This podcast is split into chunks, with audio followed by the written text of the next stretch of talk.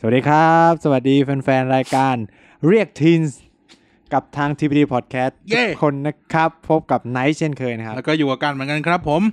อ่าฮะ อ่ะวันนี้ยังไง คุณจะ หลังจ จั ก ดมาเบิ่มเบิ่ม อ่อเสียงตอบรับเรา คุณไปชูสามนิ้วมาหรือเปล่า ดีมากๆเลยนะครับ ก็ไม่ได้ไปครับอยู่ต่างจังหวัด เออทำนาอยู่ เออไปทำนา ทำนาที่คนกรุงเทพเขาเลยเกลียด เขาหาว่าเฟกคุณไปทำนาเฟกหรือเปล่า ไม่เฟยครับ เออ กู ทำ บ้านกูได้กินข้าวทุกวันทุกปี จากนานี่แหละครับ เออก็หาว่าแบบการทำนามันไม่จริงมันอุ้ยเป็นเรื่องโกหกหลอกคนชั้นกลางจริงเปล่า โอ้โหไม่ยิงอ่ะก็แบบเราก็ต้องมีที่นาไว้กินข้าวของตัวเอง เออ เพราะว่าเราอยากกินข้าวที่แบบไม่ไม่ใส่ไม่ใส่ยาฆ่าแมลง อืมแต่อย่าขยาแทน ไม่มีแล้วเขาแบนแล้วไม่ใช่ อ่า เหรอ โอพาเคราคอต แซวๆ พาราคอตอะไรเงี้ย เออบ้าเหรอเราฟังเกียรติกระสิบ อ่ะอ่ะต่อต่ออ่ะคุณเป็นยังไงครับสวัสดีทุกท่าน อ่าส ช่วงนี้ก็เพิ่งผ่านพ้นกิจกรรมทางการเมืองอันร้อนแร ใช่ ง โอ้ มา โหสนุกสนานมาก เออ ไม่ได้ไปติดงาน อยากไปนะ แต่แบบเสร็จก็ดึกแล้วอะ ผมไม่มีความคิดอยากไป หรอทำไมอะ ก็ไม่อยากไป เอาเฮ้ยคุณนี่ยังไงเนี่ยฮะ เพราะฝนมันตก เออ คุณไม่ไปช่วยเขาพังประตูเหรอ ผมเป็นฟรีไรเดอร์ครับ ถ้าชนะก็ดีถ้าแพ้ก็ไม่เป็นไร เนี่ยเนี่ยเนี่ยเนี่ยเป็นแต่แบบเนี้ย ทุกคนก็เป็นฟรีไรเดอร์การชุมนุมทั้งนั้นแหละ อืม เยอะครับเยอะครับสังคมไทยก็เป็นกันแบบนี้แหละ ก็คือ ถ้าดีก็ยินดีด้วย เออ ถ้าไม่ได้ก็หนังมึงเลยอะ นี่ไง เนี่ย เป็นแต่แบบเนี้ย เราเป็นฟรีไรเดอร์ อืม อ่ะ ผมถูกสอนมาว่าจะไปเป็นเบี้ยให้ขุนนะครับ อุ้ย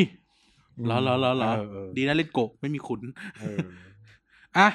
อ่ะฮะ วันนี้เรื่องอะไร วันนี้คุยเรื่องอะไรอ่ะ เออวันนี้คุยเรื่องอะไรดี เรานี่ช่วงนี้เขาชุมนุมไง เราก็เลยแบบ อืม เฮ้ย ตอนแรกว่าจะเลี่ยงนะ แต่ว่าเอาซะหน่อยเดียวปะ เอาสักหน่อยผมว่ารอบนี้แบบถ้าทีนส์ไม่มามันก็แปลกๆแล้ว มันมันๆอ่ะ เออ เออ เราก็ได้ observe การชุมนุมต่อเวลานะ เพราะมันเป็นส่วนหนึ่งของงาน หัวข้อนี้คือคุณกันเป็นคนคิด ใช่คิดแต่ว่าคุณนายเป็นคนพูด ใช่ เพราะว่าหัวข้อเนี่ยท่านก็เห็นแล้วครับ วันนี้เราจะคุยกันเรื่องประชาธิปไตยแบบไทย เออ ๆ เออ แต่ประเด็นก็คือว่าที่เราคุยกันชนนี้เพราะว่าเราสองคนเนี่ยผ่านกันใช้ชีวิตอยู่ใน เอ่อ ในประเทศประชาธิปไตยขนาดมหึมาของโลกมาแล้ว ผม เออ เรียกได้ว่าเป็นประชาธิปไตยในระบอบรัฐสภาที่ใหญ่ที่สุดในโลก และเป็นสาธารณรัฐด้วย สาธารณรัฐที่ใหญ่ที่สุดใน เออ โลกที่มีประชากรเยอะที่สุดในโลกด้วย ใช่ ประเทศเขาถือว่าเป็นเอ่อ the biggest democracy country in the world แล้วนะ เออ เออ ก็คือประเทศอินเดีย ใช่ ส่วนผมเนี่ย แล้วผมก็อยู่ในประเทศที่เป็นเผด็จการใหญ่ที่สุดในโลก ด้วย ผมได้ผ่านแต่ประเทศประชาธิปไตยนะ ผมคุ้มค่าในชีวิตผมแหละ เออ พูดได้หมดแหละ มึงจะมาแนวไหนก็กูพูดได้หมดแห เอ ละ อ เออ ผมได้ผ่านผ่านแดนอธิปไตยมา เออ ประเทศเขาเรียกว่านะ ประเทศในระบอบ ระบอบกษัตริย์ใต้รัฐธรรมนูญ เออ ประชาธิปไตยที่มีกษัตริย์เป็นพระเป็นเป็นประมุขเนี่ย เออ ถือว่าใหญ่เป็นอันดับต้นๆของโลก ไม่ เอออ อาจจะไม่อาจจะนับอังกฤษด้วยก็ได้แต่ว่าเออนั่นแหละ มีประชากรเยอะอ่ะะ เออ นะครับ ม ร้อยล้าน ร้อยกว่าล้าน ร้อยล้าน เอ เอ อ อ เป็นเกาะเล็กๆเองเล็กกว่าประเทศไทยอีกไหม เออ เล็กเล็กกว่าไหมพอๆกันนับไซส์นั้นน่าจะเล็กกัน เอ หน่ อ อยหน่อยๆแต่นั่นแหละเราผ่านโลกประชาธิปไตยมา จริง ๆ จังๆอ่ะเออคราวนี้ เออ เราจะมาชวนคุยกันถึงเรื่องประชาธิปไตย อฮึ ว่าแบบตกลงมันยังไงกันแน่ เออ ถือเป็นรายการเรียกสติ อะไรที่ถูกต้องก็ละไว้อะไรที่ผิด เราก็จะมาลอง correct มัน เราว่ากันว่าบนบนพื้นฐานของ ของหลักวิชาการ เออ เออ แล้วก็แบบ ถ้าถ้าแบบเราเชื่อในเรื่อง rule of law เราก็ต้องเชื่อในหลักการของกฎหมาย เออ ของรัฐธรรมนูญแล้วกัน ประชาธิปไตยที่แท้จริง เออประชาธิปไตยแท้จริงคือเขาก็เชื่อในรัฐธรรมนูญอะ เอออ่ะ โลกประชาธิปไตยอ่ะ เริ่มอย่างนี้ดีกว่า ในฐานะที่คุณเนี่ยเรียนสูงกว่าผม อันนี้ห้ามเถียง คือโยนโยนหินให้กูก่อนเลย เถียงไม่ได้ต้องเป็นเรื่องของมึงเลยเพราะมันเป็นเรื่องเรื่องของมึงโดยเฉพาะเลยเรื่องเนี้ย อ่าฮะ นั่นก็คือตกตกลงประชาธิปไตยคืออะไรเดโมคร a ซีเดโมเนี่ยแปลว่าม วลชนไหม เอ่อเดโมแปลว่าแสดงอ เค อก ซี่ crazy แปลว่าบ้าคลั่ง ไม่ใช่ ไม่ใช่ เอาเหรอ เดโมคือมวลชนเคซี่คือเออเคซี่คืออะไรวะแต่รากศัพท์ภาษากรีกอะ เออเป็น เออ ภาษาภาษาอังกฤษที่แปลว่า อาจารย์สมบัติไม่ได้สอน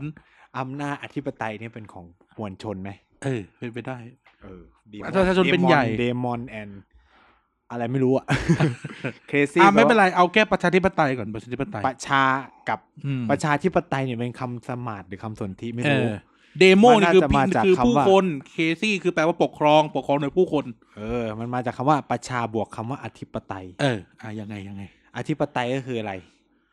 ก็คืออำนาจสูงสุดในการปกครองประเทศ อืม ดังนั้นเนี่ยก็แปลตรงตัวก็คืออำนาจสูงสุดในการปกครองประเทศเนี่ยเป็นของประชาชน อืม อ่ะฮะ นี่ก็คือคำว่าประชาธิปไตย เออ แต่ว่า บนโลกของความเป็นจริงเนี่ยประชาธิปไตยมันมีหลายเฉดมาก เออ อันนี้ อันนี้เป็นสิ่งที่ เป็นสิ่งที่ที่จริงแล้วใน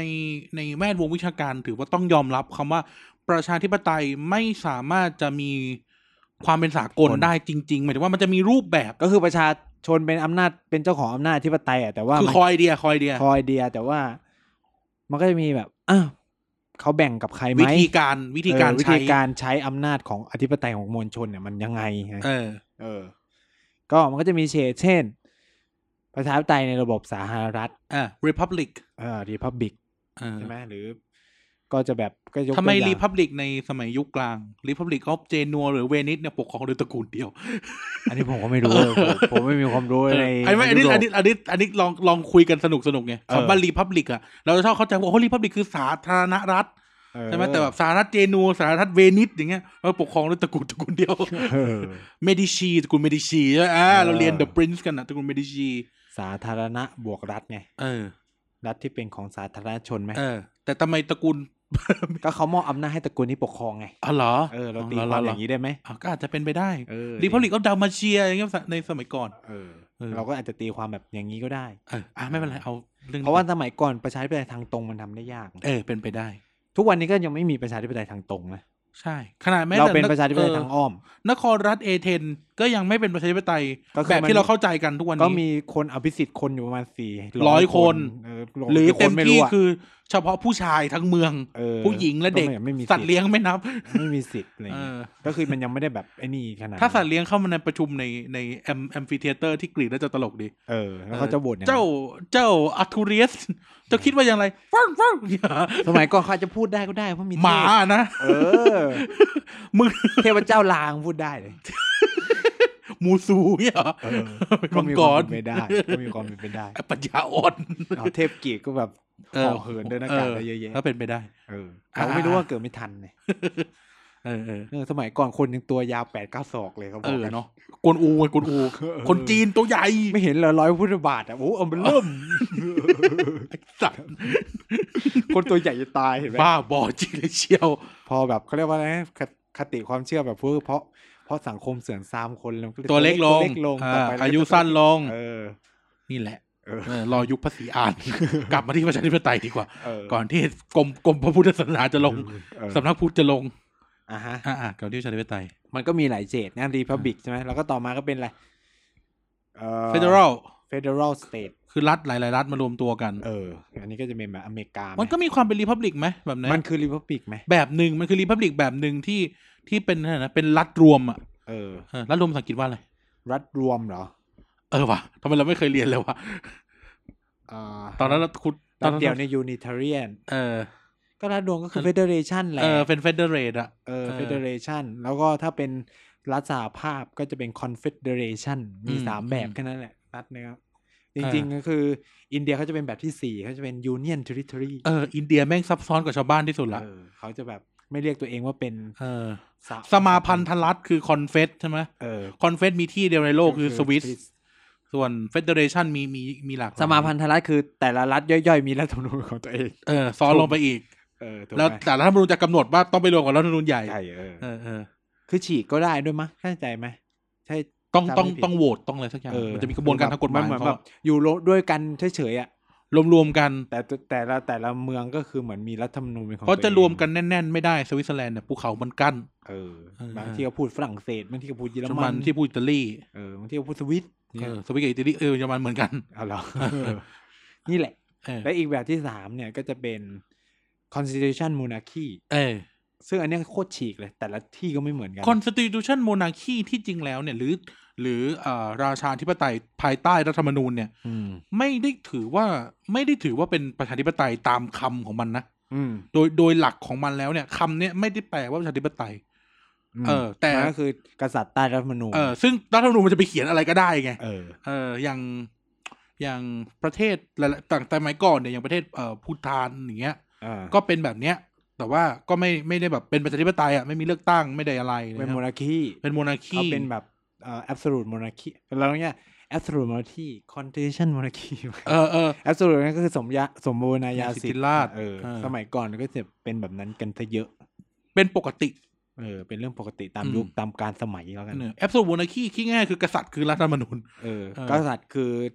เออก กษัตริย์คือตัวกำคนกำหนด กำหนดว่าจะทำอะไรไม่ทำอะไรกฎหมายก็คือก ำกษัตริย์กำหนด คือมันมีกฎหมายเป็นเป็นรายลักษณ์อักษรนะแต่หมายถึงว่า เออ กษัตริย์กำหนด แต่ ใช่ คอนสติ t ชัน a น m ม n นาคีเนี่ยมันจะมีกฎหมายมาครอบกษัตริย์อีกทีหนึ่ง ใช่ ซึ่งทีนั้นมันก็จะมันก็จะซับซ้อนลงไปอีกว่า กษัตริย์ทำอะไรได้บ้าง เออ แล้วมันจะดิสซิบิวอำนาจยังไง เออ นั่นคือ นั่นคือไอเดียไอ นั่น เดีย คือไอเดีย constitution monarchy เออ ซึ่งส่วนใหญ่ constitution monarchy ก็จะถูกผนวกรวมกับประชาธิปไตยไง อืมเพราะว่าโดยโดยโดยธรรมชาติของของรัฐแบบนี้ทั่วโลกเนี่ยอ่ารัฐธรรมนูญมันถูกเขียนให้เป็นประชาธิปไตย แต่ว่ามีกษัตริย์แค่นั้นเอง เออ โจทย์มันมีแค่นั้นโจทย์มีแค่นั้น อืมก็คือ core idea มันก็คือมาอย่างนี้แหละ เออเหมือน ซึ่ง อังกฤษสเปนอย่างเงี้ย เออไทยด้วยแหละ เออ ไทยก็เป็น constitution monarchy ญี่ปุ่น ญี่ปุ่น เออ สวีเดนไหม หมดอะหมดอะ พวกที่แบบมีอ๋อเออไม่อะก็คือพวกมีเจ้าบางจุดก็ยังไม่เป็น absolute ลิชเทนสไตน์ อย่างเช่น ลัก ใน เซมเบิร์ก ในซาอุดิอาระเบียเป็น absolute monarchy ในบาห์เรน ใน ใน โอมาก าน ตาร์ UAE เออ UAE นี่จะซับซ้อนลงไปอีกนะ เพราะ เออ แต่ละแต่ละรัฐมีกษัตริย์ของตัวเองซ้อนลงไปอีก เออ ก็คือ เออ ประเทศในแถบตะเอเชียตะวันตกหรือตะวันออกกลางอะก็ยัง มิดเดิล มี อีส มีความเป็น absolute monarchy อยู่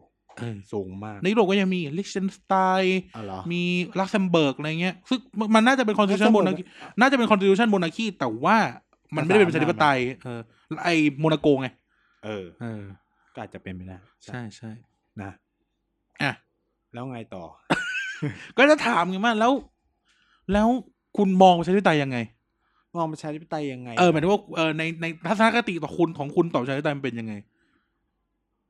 โดยหลักใหญ่ใจความ พูดยากจังเลยอ่ะ เออพูดไปเถอะ เออเพราะว่า นี่คือ แบบ ความคิดเห็น ไม่ได้แบบ ไม่ได้มี ไม่ได้โปรประชาธิปไตย ไม่ได้ขนาดนั้นอะไรอย่างเงี้ ยพูดไม่ได้นะครับล้มล้างการปกครอง ต้องบอกว่าเราโปรประชาธิปไตยนะครับ เออ เออ ก็คือก็ประชาธิปไตยในมุมมองของผมก็คือ ก็อย่างที่บอกก็คือ ก็คือให้คนทั้งหมดเป็นคนตัดสินใจอะไรเงี้ย อืม คืออย่างผมมาเรียน Public Administration ใช่ไหมแล้วคือเรารู้สึกว่าเดี๋ยวเนี้ยเทคโนโลยีมันกว้างขึ้นอ่ะ ถ้าทำให้ทุกคนแบบมันแบบเข้าถึง เขาเรียกว่าระบบอินเทอร์เน็ตหรืออะไรทุกอย่าง เราทำประชาธิปไตยทางตรงได้แล้วนะ คือทำไมต้องแบบรอโหวตผ่านกฎหมาย โดยใช้แค่สอสอในเมื่อคุณแบบเฮ้ยคุณสามารถจัดให้ทุกคนเข้าถึงอินเทอร์เน็ตแล้วกดโหวตได้เลยอะ เออ ห หรืรืออคุณยังมีความเชื่อว่าเฮ้ยคนที่เข้าสู่สภาแม่งคือคนที่มีความรู้เยอะที่สุดอะไรอย่าง เอ เงี้ย อทำมาถามอัน หรือ นี้ถาก ม ลัวว่าแบบเฮ้ยชาวบ้านชาวนาไม่ได้อ่านกฎหมายอย่างงี้เหรอ ถามตลกตลกๆเราจะเชื่อได้อย่างไรว่าสสที่เราเลือกจะทำตามสิ่งที่เราคิด นั่นแหละ เออ ใช่ไหม ประชาธิปไตยแบบตัวแทนนะนะ เออ คือผมอะในความคิดผมอะประชาธิปไตยควรเป็นประชาธิปไตยทางตรงไปเลย เหรอ เออ เออ เอาก็คือ คือถ้าทุกอย่างมันเป็นประชาธิปไตยทางตรงนะ เราแทบจะไม่ต้องมีผู้บริหารเลยเลยมั้ง หกสิบล้านคนเจ็ดสิบจกสิบเก้า ออ ล้าน โดย คน แบ นะ บตัดสิ นะ นใจอะไรก็ช่วยกันโหวตเลย กดผ่านมือถือ เออกดผ่านมือถือทุกคนมีมือถือใช่ไหม ก็แบบ เอออ่ อ่ะเหมือนข้าราชการก็จัดทำงบมาเห็นด้วยหรือไม่เห็นด้วย เออเออ กดกดกด งบจังหวัดลำปางคนลำปางโหวตเท่านั้น เออ เอองบภาคเหนือคนภาคเหนือ ซึ่ง โหว ใน ต ต่าปเท่างนั้น ระเทศมี การ อ่ะ จัดสรร ถูก งบประมาณ ถูกถูก แบบ public เออเขาเรียกว่า participatory budget อ่าถูก คือการจัดทำงบประมาณแบบมีส่วนร่วม เออ มี ใช่เหมือน เขาทำได้กันหมด เออคนโยโกฮาม่าเนี่ยก็ตัดสินใจเรื่องโยโกฮาม่าเอง นี่ ผ่าน คือ การ แบบ โหวตท้องถิ่น มุมมองประชาธิปไตยผมมันก็ต้องแบบนี้ ไม่ใช่แบบ เฮ้ยมาเคลมว่าแบบ เรามีคนมามากมาย นี่คือความสวยงามประชาธิปไตยรัฐบาลต้องฟังเราอะไรเงี้ยไม่ คุณนี่เป็นสิทธิ์ของเอ่ออะไรนะสกูออฟอ่าการกระจายอำนาจเลยนะ คือผมผมไม่เชื่อเรื่องรัฐที่เป็นแบบรัฐแบบรวมศูนย์อำนาจมาก หรอ ๆ อืม ผมคือถ้าพูดแบบนี้แบบพวกข้าราชการด่าผมตายเลย เออ ผมเชื่อว่า คือถ้า ไอเนี่ยก็จายอำนาจไปเลย เออ ให้แบบไปล้มหายตายจากกันเอาเอง อันนี้ผมเห็นด้วยนะ คือผมรู้สึกว่า การปกครองท้องถิ่นอ่ะ คือผมไม่รู้นะ คือแบบคนไทยอ่ะ ในความรู้สึกคนไทยรู้สึกอินกับการเมืองระดับชาติเว้ยแต่ไม่อินกับการเมืองท้องถิ่น ไม่อินกับเรื่องใกล้ตัว ทั้งที่งบประมาณไทยเกับทั้งหมดกระจายไปทางจำนวนมากเลยกระจายไปที่ท้องถิ่น แล้วอินแฟกตามรัฐธรรมนูญนะในความเป็น อืม จริงอะ่ะ งบประมาณเกือบ ครึ่งเกินครึ่งด้วย จะต้องถูกถ่ายโอนไปให้ท้องถิ่น แต่ทุกวันเนี่ย เออ รัฐบาลกลางยังไม่ยอมให้สักที เพราะมันเป็นรวมศูนย์อำนาจมากๆไง อืม คือถ้ามันกระจายไปอ่ะจบ อืม คุณอยู่ญี่ปุ่นคุณจะรู้ ใช่ เพราะญี่ปุ่นเป็นประเทศที่ กระ ข้า จาย ราช อำนา การ จ ส่วนใหญ่ของประเทศเป็นข้าราชการท้องถิ่น ใช่มันกระจายอำนาจแบบย่อยมากๆอ่ะ เออ คือคือผมเนี่ย ด้วยความที่คุกคีกับการเมืองท้องถิ่น ก่อนคือแบบด้วยความที่แบบเออที่บ้านก็แบบไอ้เนี่ยนะก็คือเราจะเห็นได้ชัดเลยเว้ยว่าการเมืองท้องถิ่นมีการผลัดใบบ่อยมาก อืม คือทำเฮี้ยก็คือก็คือไม่อยู่ไม่ได้อยู่นานอ่ะ เพราะว่า เออ มันเป็นสิ่งที่คนเห็นใกล้ตัวที่สุดเว้ย อืม เอ้อถนนเฮี้ยก็คือหน้าบ้านเราอ่ะ เออ ก็ใช้อยู่ทุกวัน เออใช่ไหมแล้วปัญหาคือบางทีอ่ะขอบเขตนั้นเป็นขอบเขตของท้องถิ่น แต่เราด่ารัฐบาลกลาง เออ อันเนี้ยเป็นความประสาทแดกนะเป็นความประสาทแดก หรอหรอ ของคนที่แบบ ไม่รู้ว่าเฮ้ยอันเนี้ยเป็นขอบเขตงานของท้องถิ่น หรือขอบเขตงานของรัฐบาลระดับชาติ เออ เช่นอ่านเรื่องเศรษฐกิจเนี่ย รัฐบาลระดับชาติอ่ะถนนหนทางบางทีแบบ ถนนเส้นนี้อบจทำแล้วถนน เออ พังด่ารัฐบาลระดับ เออ ชาติ อันเนี้ย ด่ากรมโย เออ ไม่ใช่ เออ ไม่ใช่ เออ คือคือเราอะคือแบบคนจำนวนมากเลยออกไปเลือกตั้งระดับชาติ แต่ไม่ออกไปเลือกตั้งท้องถิ่น อืม อันนี้ ทั้ อั ง นนี้ ที่ อันนี้ถูกอ่ะ เงินจำนวนมากเลย อยู่ในการเลือกตั้งท้องถิ่นเว้ยคือประชาธิปไตยเนี่ยผมอย่างผมไปอยู่ในอินเดียเว้ยประชาธิปไตยอินเดียไม่ได้เกิดขึ้นจากการลอยมาจากฟ้านะ เออ มันเกิดขึ้นมาจากสังคมเขาอะในระดับย่อยมันเป็นประชาธิปไตยเว้ย อ่า คือคนอินเดียเนี่ยให้ความสำคัญกับการเลือกตั้งทุกระดับ ออ โดยเฉพาะเลือกตั้งระดับเล็กเนี่ยเขาให้ความสำคัญมาก คือเหมือนกับว่า ถ้าเราเรียนในคอนเซปต์เนี่ยก็คือการเลือกตั้งท้องถิ่นเป็นพื้นที่ในการสร้างนักการเมืองระดับชาติเว้ย เออ แต่บ้านเรามันจะแบบนักธุรกิจมาเป็นนักการเมืองระดับชาติอะไรเงี้ยคือจริงๆอ่ะมันต้องได้เห็นผลงานจากการพัฒนาท้องถิ่นก่อน เช่น ยกตัวอย่างใน หรือแม้กระทั่งในประเทศอย่างญี่ปุ่นเองก็ตามอ่ะ อืม ทุกคนจะต้องผ่านงานท้องถิ่นมา ทุกคนจะต้องเป็นสอขอสอจอ เอะไรเงี้ยเออ เออ ก่อนที่แบบก็คือมีฐานเสียงมาระดับหนึ่งแล้วก็ขึ้นถูระดับชาติใช่ไหมล่ะ เออ คือคื ห อ รือบางคนก็อาจจะเป็นเทคโนแคดแล้วมา เออ จะบอกอย่างนี้ได้ไหมว่า อืม ประชาธิปไตยในบ้านเราเนี่ย มันเป็นประชาธิปไตยที่คนมองภาพกว้างซะมาก แล้วก็ไม่ค่อยคิดถึงประชาธิปไตยรอบตัว คือ อย่างคิดง่าย ถ้าให้ผมพูดแบบแรงๆเลยนะ ๆ เออ มันเปลี่ยนการเปลี่ยนแปลงประชาธิปไตยของไทยมันมาพื้นฐานจากคนข้างบนอ่ะ มันอยากให้เป็น เออเดี๋ยวค่อยพูดเรื่องนี้เดี๋ยวค่อยพูดเรื่องนี้ ออ เดี๋ยวเดี๋ยวพวกเราเนี่ยจะมีประเด็นกับเรื่องนี้ มึงกับกูสองคนเนี่ยมีประเด็นกับเรื่องนี้ เออ คือจะบอกว่าบ้านเราเนี่ย คนไม่ค่อยแคร์อะอย่างกรุงคนกรุงเทพเองอ่ะสอขอไปเลือกกันบ้างไหม เออ ใช่ไหมสอสอกออย่างเงี้ย เอาแบบง่ายๆเลยนะ เลือกตั้งสภามหาวิทยาลัย หรือเลือกตั้งสภานักเรียนนักศึกษา มีใครแคร์ว่าแบบเขาพูดนโยบายอะไรวะ มันจะทำอะไรให้กับเราบ้างวะ พูดได้ไหมไม่ อ เข้า อกไปเลือกตั้งไหมวะ จำได้ว่าสมัยเรียนเรายังเรียนกันอยู่อะสมัยเรียน เออ ปริญญาตรีอะคนไปเลือกเอ่อประทะไปเลือกสภานักศึกษามหาวิทยาลัยธรรมศาสตร์เนี่ยมีประมาณยี่สิบสามเปอร์เซ็นของนักศึกษาทั้งหมด ยี่สิบสามสิบเปอร์เซ็นต์อะตีกลๆ ไม่ อะ ไม่เคยเกินสามสิบ เออคือน้อยมาก นี่คือ นี่คือปัญหา นี่คือมหาลัยที่ ที่ อุ้มชูประชาธิปไตยมาก ที่สุด แต่เรื่องของตัวเองเนี่ยไม่ทำ เออซึ่ง แล้วคือแบบผมอะก็คือแบบเป็นสภามหาลัยซึ่งสภา ใจ ม มึ หาง ลั เป็ ย น อะ กูเป็นอนุกรรมการ บริหารเงินงบประมาณแบบสิบ10 กว่าล้านอะคือคุณสิบล้าน ไม่ใช่เงินน้อยๆนะ ที่กระจายให้กับชุมนุมต่าง เออ คือแบบนี่แค่เงินสิบล้านก็คือแบบ แล้วคือแบบเราแบบแบบเออมองภาพใหญ่มาก แต่ประชาธิปไตยระดับรากฐานเราเนี่ย อ่อนแอมาก แล้วแล้วอันนี้อันนี้พูด จะพูดหลายทีแล้ว นักศึกษาของมหาวิทยาลัยเราถ้าใช้คำว่า เออ ประสบการณ์ของเรามหาวิทยาลัยธรรมศาสตร์มันก็ชอบเบลมคนนู้นคนนี้ เออ เต็มไปหมดเฮ้ยเนี่ยเพราะไอ้นี่อย่างงู้นอย่างนี้มหาลัยมันเลยไม่มีอย่างงู้นอย่างนี้ ๆอ่า แต่ที่จริงแล้วงบประมาณต่าง ๆ เนี่ย อ่ามั มันอยู่หมุนในระบบประชาธิปไตยที่เรียกว่าสภานักศึกษานั่นแหละ ใช่ แล้วก็สภานักศึกษาก็เป็นตัวแทนในการไปส่งเสียง แล้วก็ไม่มีใครสนใจสภานักศึกษาไง เออ โจทย์อ่ะเออ คือ คือมันเป็นอะไรที่งง หรือแม้กระทั่งเลือกตั้งองค์การนักศึกษาเองก็แบบ ไม่เอาเนี่ยคือแบบคนคนฟังอ่ะคือแบบใครเรียนมหาลัยลองถามตัวเองง่าย ๆ เลยว่าเฮ้ยเคยแบบใส่ใจไหมว่าเขาทำอะไรบ้าง เออ เออ เคยแบบรู้ไหมว่าทุกวันนี้เขาทำอะไรลองไปตั้งคำถามง่ายๆอย่างนี้เลย วนรอบ ควรทำแบบเดียวกันกับที่พวกคือพวกคุณอ่ะ ตั้งคำถามกับ กับรัฐ รัฐ บา บา ล ลอ่ะเออ คือทำแบบเนี้ย คิดง่ายๆอ่ะยกตัวอย่างมหาวิทยาลัยธรรมศาสตร์เหมือนเดิม เมื่อวนรอบถึงถึงช่วงการเลือกตั้ง อ่า เฮ้ย ไม่ไปโดดเรียน หรืออ่า อ่า ไม่โดดเรียนหรอกแต่แค่ไม่ไปเลือกเพราะมันต้องไปที่คณะ เออบ างคนไม่เรียนที่คณะก็ไม่เดินเข้าไปเลือกตั้ง ถ้าวันนั้นไม่ได้เข้าหมอก็ไม่เข้า เออครูหามันอยู่ที่คณะใช่ไหม เออ เออนู่นนี่นั่นไม่เลือกบนรอบกันมามันจะเลือกตั้งช่วงประมาณเดือนเดือน ถ้าโอองค์การนักศึกษาจะประมาณ ไม่ยุคใหม่น่าจะมีนาวันนี้มั้ย เออ มีนา เหมือนเรื่องพร้อมกนอะเรื่องพร้อม อืม กรรมการคณะอ่ะอยู่วนกลับไป พอถึงช่วงช่วงอมทจัดอีเวนต์เอ่ออ ม รับเพื่อนใหม่อะไรพวกเนี้ยเอ่อรับน้องอ่ะ อ่า โอ้ยห่วย พวกมึงเป็นใคร มาจากไหนมา เออ ทำก็มึงไม่ไปเลือกอะ เออ เออ ก็มึงไม่ไปเลือกกันอะ คือคือในยุคเรามันเคยเกิดปรากฏการณ์ที่ว่าคนออกไปใช้สิทธิ์ไม่พอจนถึงขนาดที่ว่าเลือกตั้งเป็นโมฆะ เออใช่ใช่ใช่ คือแบบเป็นอะไรที่ตลกมาก ต่ำยี่สิบห้าเปอร์เซ็นต์ ต่างยี่สิบห้าเปอร์เซ็นเพราะเหมือนกับว่าตอนนั้นมีผู้สมัครลงคนเดียว แล้ แล้ว วคือกะมีแค่รับรองกับไม่รับรอง ปรากฏว่าคนออกไปใช้สิทธิ์น้อย แล้วเสือกไม่รับรองด้วย คือมันรับรองแหละ แต่มันไม่พอเว้ย เออไง มันไม่พอที่จะ มันไม่พอ เกิว่า ค่าเฉลี่ย เออว่าแบบมันต้องรับรองเกินกี่เปอร์เซ็นต์ปรากฏว่า เออ คนออกไปใช้สิทธิ์น้อยไม่พอสุดท้ายเลือกตั้งเป็นโมฆะ คือแบบเนี่ยมึงมหาลัยที่ชูแบบ ประชาธิปไตประยชาธิปไตย สุดตีน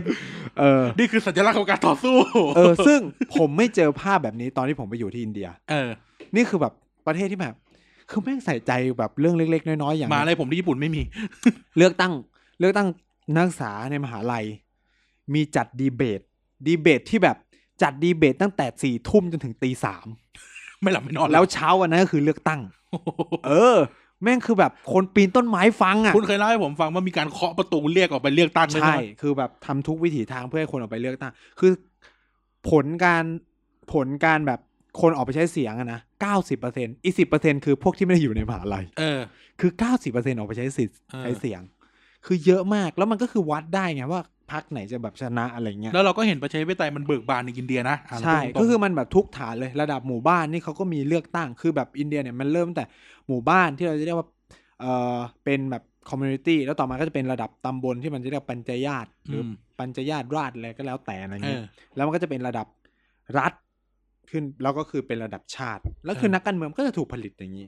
แล้วในในแต่ละพรรคการเมืองเขาจะมีแขนงสาขาในการแบบกล่อมเกลาอ่ะเออไม่เชิงอะก็คือมันเป็นสาขาของเขาอ่ะที่แบบเออคนนี้ก็จะสังกัดพรรคนี้ก็คือเดินขับเคลื่อนอะไรเงี้ยคือผมมาเคยพูดในเด็กสร้างชาติตอนอินเดียไปบาง เออเออ ส่วนแล้ว เออ แหละว่าแบบเออเนี่ยมันเป็นการทำงานของโครงสร้างประชาธิปไตยแบบแบบแบบอินเดีย เออ ที่ทำไมมันไม่เคยเกิดการรัฐประหาร เพราะว่าตั้งแต่อินเดียก่อนที่จะเป็นประชาธิปไตยอ่ะโครงสร้างสังคมมันก็เป็นแบบนี้ เออ คือถ้าคือเอาง่ายๆยุคพุทธกาลแม่งก็แบบกษัตริย์ลิชวีก็มานั่งโหวตกันแล้วอะ เออ คือคิดแค่เนี้ย ก็ คื เลย อเนี่ย กสภาชนเผ่าอ่ะ เออ เออ นี่มันคือเขาเรียกว่ารากฐานทางวัฒนธรรมของอินเดียมันเป็นประชาธิปไตยมาก่อนแล้ว คือต้องเล่าว่าเออในในสมัยในสมัยก่อนพุทธกาลเนี่ย ม กษัตริย์บริเวณที่อยู่บริเวณเอ่อหิมาลัย หรือกษัตริย์บริเวณ อ่า อินเดียตอนเหนือเนี่ยเขาปกครองด้วยการระบอบที่กษัตริย์มาโหวตกัน เออ คือกะคือกษัตริย์เองอ่ะมานั่งโหวตกัน ในการตัดสินใจมัน อ่า เหมือนเป็นสาพันสมาพันธรัฐแหละว่าเออนี่คือเขตแคว้นของริชวี ซึ่งมัน อ่า จะประกอบด้วยเมืองต่างๆ ที่มีเจ้าเยอะแยะมากมาย เออ เวลาเขาจะตัดสินใจอะไรกัน ว่าใครจะเป็นคนนำต้องต้องต้องมาโหวต เออว่าใครจะเป็นอ่ะหัวหน้าของทั้งหมดอ่ะสมมติเฮ้ยจะทำสงครามหรือไม่ทำสงคราม จะเจรจาหรือจะยังไงอะไรเงี้ย เออ เขาก็จะมานั่งประชุมกันแล้วโหวต มันเลย กั มีประวัติศาสตร์อันเทอร์เนทีฟไงที่ว่าพระพุทธเจ้าแพ้แพ้โหวตอะเลยต้องเป็นโหวต ออใช่ เออ หรือนี่มันจะมีตัวอย่างไม่ต้องอินเดียก็ได้ ในสมัยในสมัยยุคกลางเนี่ยบ อ่า ริเวณที่เป็นเยอรมันที่เราทุกคนชอบพูดกันทุกวันเนี้ยเยอรมันเนี่ยเขาจะเขาเรียกว่า HRE หรือว่า Holy เออ Holy Roman Empire จักรพรรดิของ Holy Roman Empire มาจากการโหวตนะ อือฮึ ก็คือ Prince Elector จากรัฐเล็กๆอ่ะ อ่า รัฐเล็กบางบางเจ้ามีปราสาทแค่แค่อันเดียว มีปราสาทที่เดียวแล้วก็ต้องมาโหวต อ่า เป็นอีเซกเตอร์เช่นเอ่อเอ่อในยุคของบาวาเรียโหวตคนนี้ในยุค อ่า หรือโหวตตัวเองก็ได้นะโหวตโหวตโหวตกษัตริย์ทั้งบริเวณ ตั้งแต่เยอรมันทั้งหมดลงมาถึงอิตาลีเนี่ยจะต้องมานั่งโหวตกันว่าใครจะเป็นจักรพรรดิองค์ต่อไป อืม มันก็มีรากฐานความเป็นประชาธิปไตยอยู่ประมาณหนึงใช่ไหม ก็เราก็อาจจะเรียกว่านี่เป็นประชาธิปไตยตัวแทนก็ได้มั้ง อืม แค่ว่าตัวกษัตริย์มันไม่ได้ เออ มาจากการเลือกตั้งกันนั่นแหละ เออคือกษัตริย์ หมายถึง อะ ว่ากษัตริย์แต่ละเมืองย่อยๆอะมัน เฮ ไม่ เล ได้ ดิตี้มันมาจากสายเลือดอะไร มันมาจากศักดินาเออมาจากสายเลืแต่อด ศักดินาเราโหวตกันเอง เออ ว่าใครจะเป็นผู้ เป็น ก็อาจจะพูด ผู้นำ ว่าเป็นประชาธิปไตยของกษัตริย์ก็ได้ เออเป็นประชาธิปไตยของเหล่ากษัตริย์ เออ Prince Elector เขาเรียกภาษาอังกฤษเรียก Prince Elector อ่าฮะ อืม แต่ว่าในแบบในบ้านเรามันไม่เคยเห็นอะไรแบบนั้นเท่าไหร่ อืม คือต้องพูดอย่างนี้ว่าในเอเชียเนี่ย เราค่อนข้างอยู่ในระบบที่เป็นแบบเชิดชูตัวบุคคล มาตลอด มาตลอด ถ้าจะแบบเป็นวัฒนธรรมเลย อืม เออ เกือบหมดเลยมั้ง แล้วก็ยังเป็นอยู่ แล้วก็ยังเป็นจนถึงทุกวันนี้นะ เออ คือเหตุผลที่ประชาธิปไตยไม่ประสบความสำเร็จในจีนก็อาจจะเป็นส่วนหนึ่งจากจากเรื่องนี้ เออ คือคือเอาจริงๆก็คือ คนจีนอาจจะ สีจิ้นผิงก็ไม่มีความแตกต่างอะไรจากเอ็มเพ o เ c อร์คังซีห เอ รือ อ อะไรเงี้ย คือในมายเซ็ตคนจีนอาจจะคิดว่าสีจิ้นผิงก็ได้ mandate of heaven มาอะไรเงี้ย เออ องค์การสวรรค์น่ะเออ เออมันก็จะเป็นลักษณะแบบนั้นแหละ แต่ว่าคืออย่างอย่างในอุตสาคเนย์เราก็จะได้เห็นว่ามันเกิดความมาโกอสแฟมิลี่ใช่ไหมมันเกิดลีกวนเอ่อสกูลลีแฟมิลี่ เออ ใช่ไหม ที่วิพากษ์วิจารณ์ตระกูลลีก็โดนโดนเรียกไปคุย เออ เออ หรือว่าในอินโดนีเซียก็จะแบบมีอยู่ไม่กี่ตระกูล มาเลเซียก็ไม่ว่าถ้าตระกูลถ้าคนเป็นชื่อมหาเทลงยังไงก็ได้ เออ เออ หรือยังไงอะเนี่ย มันก็เป็นภาพภาพที่เราเห็นในแบบ คือมันเหมือนกับว่า ประชาธิปไตยมันไม่ได้ลอยมาจากบนฟ้า มันไม่เคยลอยมาจากบนฟ้าด้วย เออคือมันคือคือเนี่ยมันจะมีปัญหาเวลาเถียงกันเรื่องเนี้ยว่าแบบเฮ้ยแบบบางคนก็จะแบบคือเราเราบางทีก็แบบเฮ้ยกว่าสังคมยุโรปมันจะเป็นประชาธิปไตยกว่าใช่ไหมมันสู้กันมายาวนานมากใช่ไหม เออ มันไฟกันมานู่นนี่นั่นอะไรเงี้ยหรือแบบกว่ามันจะลงตัวอะคืออ ม ระบอบการปกครองเป็นเรื่องของการดิวกันของคนในสังคมทุกชนชั้น เอ นะ อเออ จนกว่ามันจะลงตัวว่าโอเคกูโอเคกับแบบเนี้ย มันคือถ้าเราพูดถึงใครวะที่พูดเรื่องโซเชียลคอนแทคอะ อืม รูโซปะ เออ เออรูโซบอกทุกคนในสังคมมันต้องมาตกลงกันเรื่องหนึ่งเรื่องอะ เออ มันไม่ใช่แค่ว่า คนกลุ่มหนึ่งมาตกลง แล้วแล้วคนกลุ่มอื่นต้องโอเค มันต้องเป็น เออ ทุกคนมาตกลงแล้วโอเค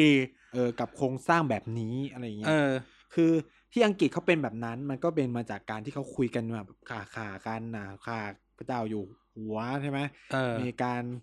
ลบ ก็สา ล้าง อังก ค่าฟัฤษฆ่าน กันครั้งเดียวเองนะแต่ว่าการลบกับพิวริตันแล้วมันก็มีแหละเออ เออ พวกขุนนงขุนนางสู้กันนู่นนี่นั่น มาถึงจุดหนึ่งจนมาแบบโอเค เนี่ย ฉันได้ระบบแบบนี้ขึ้นมาอะไรเงี้ย เอ่อก็เนี่ยนะแอคเตอร์หรือตัวแสดงต่างๆ โอเค อืม เออ ตัวแสดงต่างๆ โอเค คือมันคือถ้ามันไปแบบนั้นอะผมว่ามันจะแบบสมูท อืม คือแล้วก็โครงสร้างมันจะอยู่แบบถาวรมากกว่า อืม อย่างไทยอ่ะ ถ้าเอาพูดตรงๆอ่ะ มันไม่สมูทเพราะหลายอย่างนะ มันเหมือนยังคุยกันไม่ลงตัวไหม มีคำถามก่อนที่เราจะเข้าเรื่องเข้าเรื่องไทย อ่า ๆคำถามหนึงเหมือนเป็นคำถามทิ้งไว้ และเป็นคำถามปลายเปิด เพราะว่าแม้แต่ตัวคนถามอย่างกูเนี่ย อ่า ก็ไม่สามารถให้คำตอบได้คำถามก็คือว่า จริงไหมที่สุดท้ายแล้ว สังคมของเรา ยังไม่รู้จักประชาธิปไตยดีพอ อันนี้เป็นคำถามถามกูหรือว่า ถามถามถามเปิดไง ถามทุกคน เออถามทุกคน ถามทุกคน เพราะมันเป็นคำถามที่เถียงกันมา อ่าอย่าง อย่างอาจารย์ธงชัยก็จะมีคำอธิบายแบบนี้เคยถามเหมือนกันนะ อ่า เออ ก็มีคำอธิบายแบบหนึ่ง คนคนนู้นคนนี้นักวิชาการก็มีคำถาม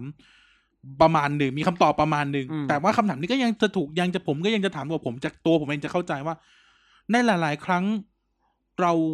เข้าใจประชาธิปไตยดีพอหรือยัง ดีพอในที่นี้หมายความว่า เรามีระบบประชาธิปไตยเข้าใจแต่หมายถึงว่า เราจะอยู่กับมันอะเราจะอยู่กับประชาธิปไตยได้ได้ดีพอหรือเปล่า อือฮึ เออ คือเอาเอาจริงอ่ะ ดังนั้นต้องก็กลับไปถามตั้งคำถามแรกสุดที่เราคุยกันนะว่าตกลงประชาธิปไตยแม่งคืออะไรวะ ใช่ปัญหาที่สำคัญเลยอ่ะคือมันคือการที่แบบคนบางกลุ่มอ่ะมองว่าประชาธิปไตยมันมีนิยามที่เป็นสากล ที่แบบ อืม ประชาธิปไตยต้องเป็นแบบเนี้ย แล้วมันก็มีคนอีกกลุ่มหนึ่งที่จะปะทะด้วยประชาธิปไตยมันไม่ได้เป็นสากล ประชาธิปไตยมันเป็นความหลากเลื่อนอ่ะ มันเป็นเรื่อง เออ ของแต่ละสังคมนะในอันนี้คือ อันนี้คือผมอะสมาคารความเชื่อประชาธิปไตยแบบนั้น เออ ผมไม่ได้มีความเชื่อเลยว่าประชาธิปไตยแม่งคือแบบ มันแบบเป็นแพทเทิร์นอ่ะ แล้วแบบเหมือนกันหมดอะไรเงี้ยโอเคแหละมันจะมีโครงสร้างบางอย่างที่เราเรียกว่าประชาเช่นมีการเลือกตั้งใช่ไหมเป็นประชาธิปไตย ซึ่งซึ่งก็แล้วแต่ด้วยนะ เออ เออ มีการเลือกตั้ง อ่ามี ประชาชนมีสิทธิ์มีเสียง อ่ามีสิทธิเสรีภาพหรือเปล่า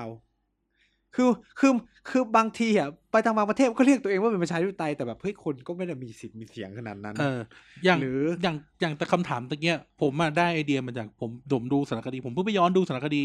ที่เราเคยนั่งดูด้วยกันคือสารคดีคุณเป็นเอก ประชาธิปไตย เออ พาราดอกเคซี่แล้วอาจารย์ธงชัยนี่แหลายคนพูด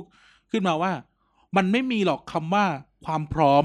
อ่า ตอนสองสี่เจ็ดห้านะ มันไม่มีหรอกความพร้อม เพราะว่าความพร้อมมันขึ้นอยู่ว่าใครเป็นคนบอก บอกเออ และพร้อมไม่พร้อมเนี่ย มันไม่มีใครเป็นคนกำหนด อื ผมก็เลยผมก็เลยอะไรนะจับตับแต่งตัวใหม่คำถามเนี้ยมาถามคำว่าประชาธิปไตยว่า แล้วเราทั้งหมดเนี่ยเราเข้าใจมันจนจะอยู่กับมันได้เหรอ เอ เอ อ อ คือคำตอบมันง่ายมากเลย ถ้าเราเข้าใจอ่ะ มันจะไม่เกิดรัฐประหารขนาดนี้ อืม ง่ายๆมากแสดงว่าเราก็ไม่ได้มีความเข้าใจกันถึงขนาดนั้น เออ โดยเฉพาะ ทั้งองค์คาพยพอ่ะนะ โดยเฉพาะชนชั้นปกครอง เหรอ ผมว่าคนชนชั้นปกครองไม่ไม่เก็ตกับความเป็นประชาธิปไตยเท่าไหร่ เหรอ มันเลยเกิดปัญหาคืงั้นอหนึ่งคือมันอยู่บนพื้นฐานที่ว่า มันเกิดการรัฐประหารมันอยู่บนพื้นฐานที่ว่าเฮ้ยคนไม่งไม่เข้าใจ คนไม่เข้าใจประชาธิปไตยไง เออ เลือกคนไม่ดีเข้ามาในระบบหรืออะไรเงี้ย คือเขาไม่เก็ตว่าเฮ้ยอะไรนะ ส่งรีโมทแอร์หน่อย ถึงแบบ คนมันแย่แค่ไหนเข้ามาในระบบอะเดี๋ยวสังคมมันจะจัดการคนไม่ดีเองเว้ย เออ พอถึงจุดหนึ่งอ่ะเดี๋ยวมันก็จะจัดการเอง คือเขาจะมีความเชื่อว่า คือคนชนชั้นปกครองมันจะอยู่บนพื้นฐานที่เขาอันนี้ผมคิดเอาเองในความคิดตัวเองอ่ะนะ อืม ก็คงคิดว่า เฮ้ยแบบต่อไปเงี้ยแบบชาติบ้านเมืองเขาจะแบบคิดว่าเหมือนตัวเองเป็นคนดีที่แบบ คิดล่วงหน้า เอ้ยพวกคิดล่วงหน้า เออ เนี่ยเป็นปัญหานะ เฮ้ยถ้าแบบปล่อยไปเงี้ยบ้านเมืองจะต้องล่มจม คนจะอดอยากนู่นเนี่ยคือเขาคิดล่วงหน้าไปเงี้ย เออ ฉะนั้นมันต้องตัดวงจรเว้ย ตัดวงจรแล้วให้ทุกคนทุกอย่างมากำหนดในไซเคิลของมัน ซึ่งเนี่ยมันเป็นสิ่งที่เกิดขึ้นมาตลอดประวัติศาสตร์ของบ้านเรา เนี่ยไงเราจะพาเข้าเรื่องเลย ประชาธิปไตยในบ้านเราเนี่ย เริ่มต้นมาในในยุคในยุคนั้นเนี่ย มันมันไม่ได้มาจากประชาชน นี่คืคืออ ข้อ คือ สำคัญเลย คือเอางี้นะ คือถึงย้อนไปในระบบสมบูรณาญาสิทธิราชย์หรือในยุคอดีตนะ มันจะเป็นแบบนี้ตลอดเลย คือพอมันเกิดอะไรไม่งั้นในอยุธยาจะไม่มี การ ราชวงศ์เยอะขนาด เปลี่ยนเปลี่ยนราช เปลี่ยนการ ออ เปลี่ยนราชวงศ์มาจากความคิดที่ว่าเฮ้ยถ้าปล่อยให้กษัตริย์องค์เนี้ยปกครองต่อไปเนี่ย บ้านเมืองจะเป็นทุรยศ เออ ข้าวยากหมากแพงฉะนั้น เออ ชับปราบดาพิเศษก เออ มันจะเกิดคำว่าปราบดาวิเศษใช่ไหมก็คือ เออ ฆ่าอีกตระกูลหนึ่งแล้ว เออ กูก็ตั้งตัวเองเป็นเจ้าอ่ะ เออเออ เนี่ย ซึ่งเป็นเป็นทั้งหมดนะเป็นทั้งหมด ฉะนั้นเนี่ยรากฐานอุดมการณ์ความคิดแบบเนี้ยแม่งก็ถูกส่งผ่านมาตลอดแหละ เออ ในสังคมเรา คือคือสังคมเรามันอยู่บนความเชื่อว่าเออคนดีคนเลวอ่ะ คือต้องการให้คนดีมา เออ ทำงานแต่ปัญหาคือ คนดีมันคืออะไร เออ ใช่ไหมเราก็เลยแบบเออเนี่ยเราก็เราก็คิดว่าเฮ้ยถ้าปล่อยคนนี้ ก็คือเอาคนเลวน้อยที่สุดแล้วกัน เลเซอร์อีวิล เออ มันก็เลยเกิดการตัดวงจรกัน ฉะนั้นเนี่ย มันก็เกิดการล่มของระบบราชวงศ์มาเรื่อย อืม นี่ไงก็เลยถามว่า แต่ว่าสุดท้ายแล้วตอนเราตอนเรามีประชาธิปไตยอะ ๆ อืม มันไม่ได้มาจากประชาชนไง คือ คือไอ้ก่อนหน้าเนี้ย การที่เอ่อชนชั้นนำเขาหาเรื่องกันเองอะ่ะ มันก็เป็นปกติแหละ เพราะในยุค ใช่ ตามตามยุคสมัยนะ ไม่เอาแว่นของยุคสมัยมองนะ แต่เมื่อถึงเวลาที่เราเรามีประชาธิปไตยหรือเปลี่ยนแปลงการปกครองเนี่ย มันไม่ใช่มาจากคนทั่วไปเรียกร้องจนขนาดเป็นขนาดใหญ่อะ เขาก็จะบอกว่าประชาธิปไตยไม่เคยจากคนทั่วไปขนาดใหญ่ไง มันก็พูดอย่างนี้ก็ไม่ถูกนะ มันก็ต้องแบบ แล้ว คื คุณ อใน แล้วคุณจะมี คือในความ เดี๋ยวนะ คิดผมอะ คุณจะมีเพลงดูอะไรดูยูเฮียพีเพิลซิงทำไม อันนั้นมันแค่คนในปารีสนะ อ่า เออ เข้าใจไหมคือแบบคุณคือผมจะบอกเลยมันไม่เคยเกิดจากการแมสของผู้คนแน่นอน มันเป็นชนกลุ่มหนึ่งใน ผมจะบอก บ ว่า ริ ป เว ระ ณ ชาธิปไตยในญี่ปุ่นไม่ได้มาจากประชาชนเหรอครับ ไม่ได้มาครับ ใช่ครับ ใช่ครับมาจาก ทหารเกียรติแล้วมาดูนะครับ เจเนอเรลดักลาสแมกกาเทอร์นะครับ เออก็คือ คือผมอาจจะมองว่าไอ้สองสี่เจ็ดห้ามันก็คือคนในกรุงเทพเปล่าวะ ไม่ใช่ด้วย ไม่ใช่ด้วย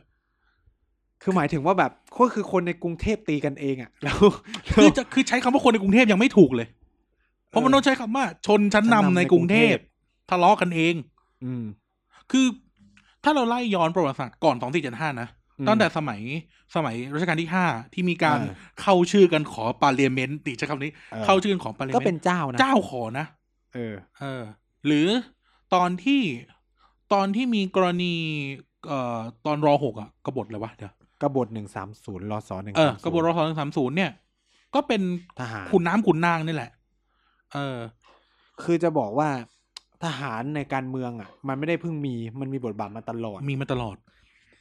เอ่อตั้งแต่หลายยุคคือทุกอย่างอะ่ะ ก็คือคุณถ้าคุณย้อนไปดูประวัติศาสตร์อะ่ะพวกที่ตั้งตัวเองขึ้นเป็นเจ้าได้ในการสู้รบในยุคอยุธยาสุโขทัยก็คือกลุ่มทหาร มีกำลัง ก็คือไม่พยากราโหเจ้าพยากราโหมก็สมุหานายกอ่ะก็คือ นั่นน่ะ คน ไอ้ คุมกำลังทั้งนั้นแหละ ไอ้เรื่องนั้นอะอะไรนะ ที่เขาฮิตฮิตๆกันสองปีแล้วอะชื่อเรื่องอะไร เอ่ นะ อบุพเพสัน เอ นิ อ วาส อ๋อดู เอาไปดูไว้สัมมิ พ ว่า ระเพศราชาเป็นเอ่อเจ้ากรมช้าง เออ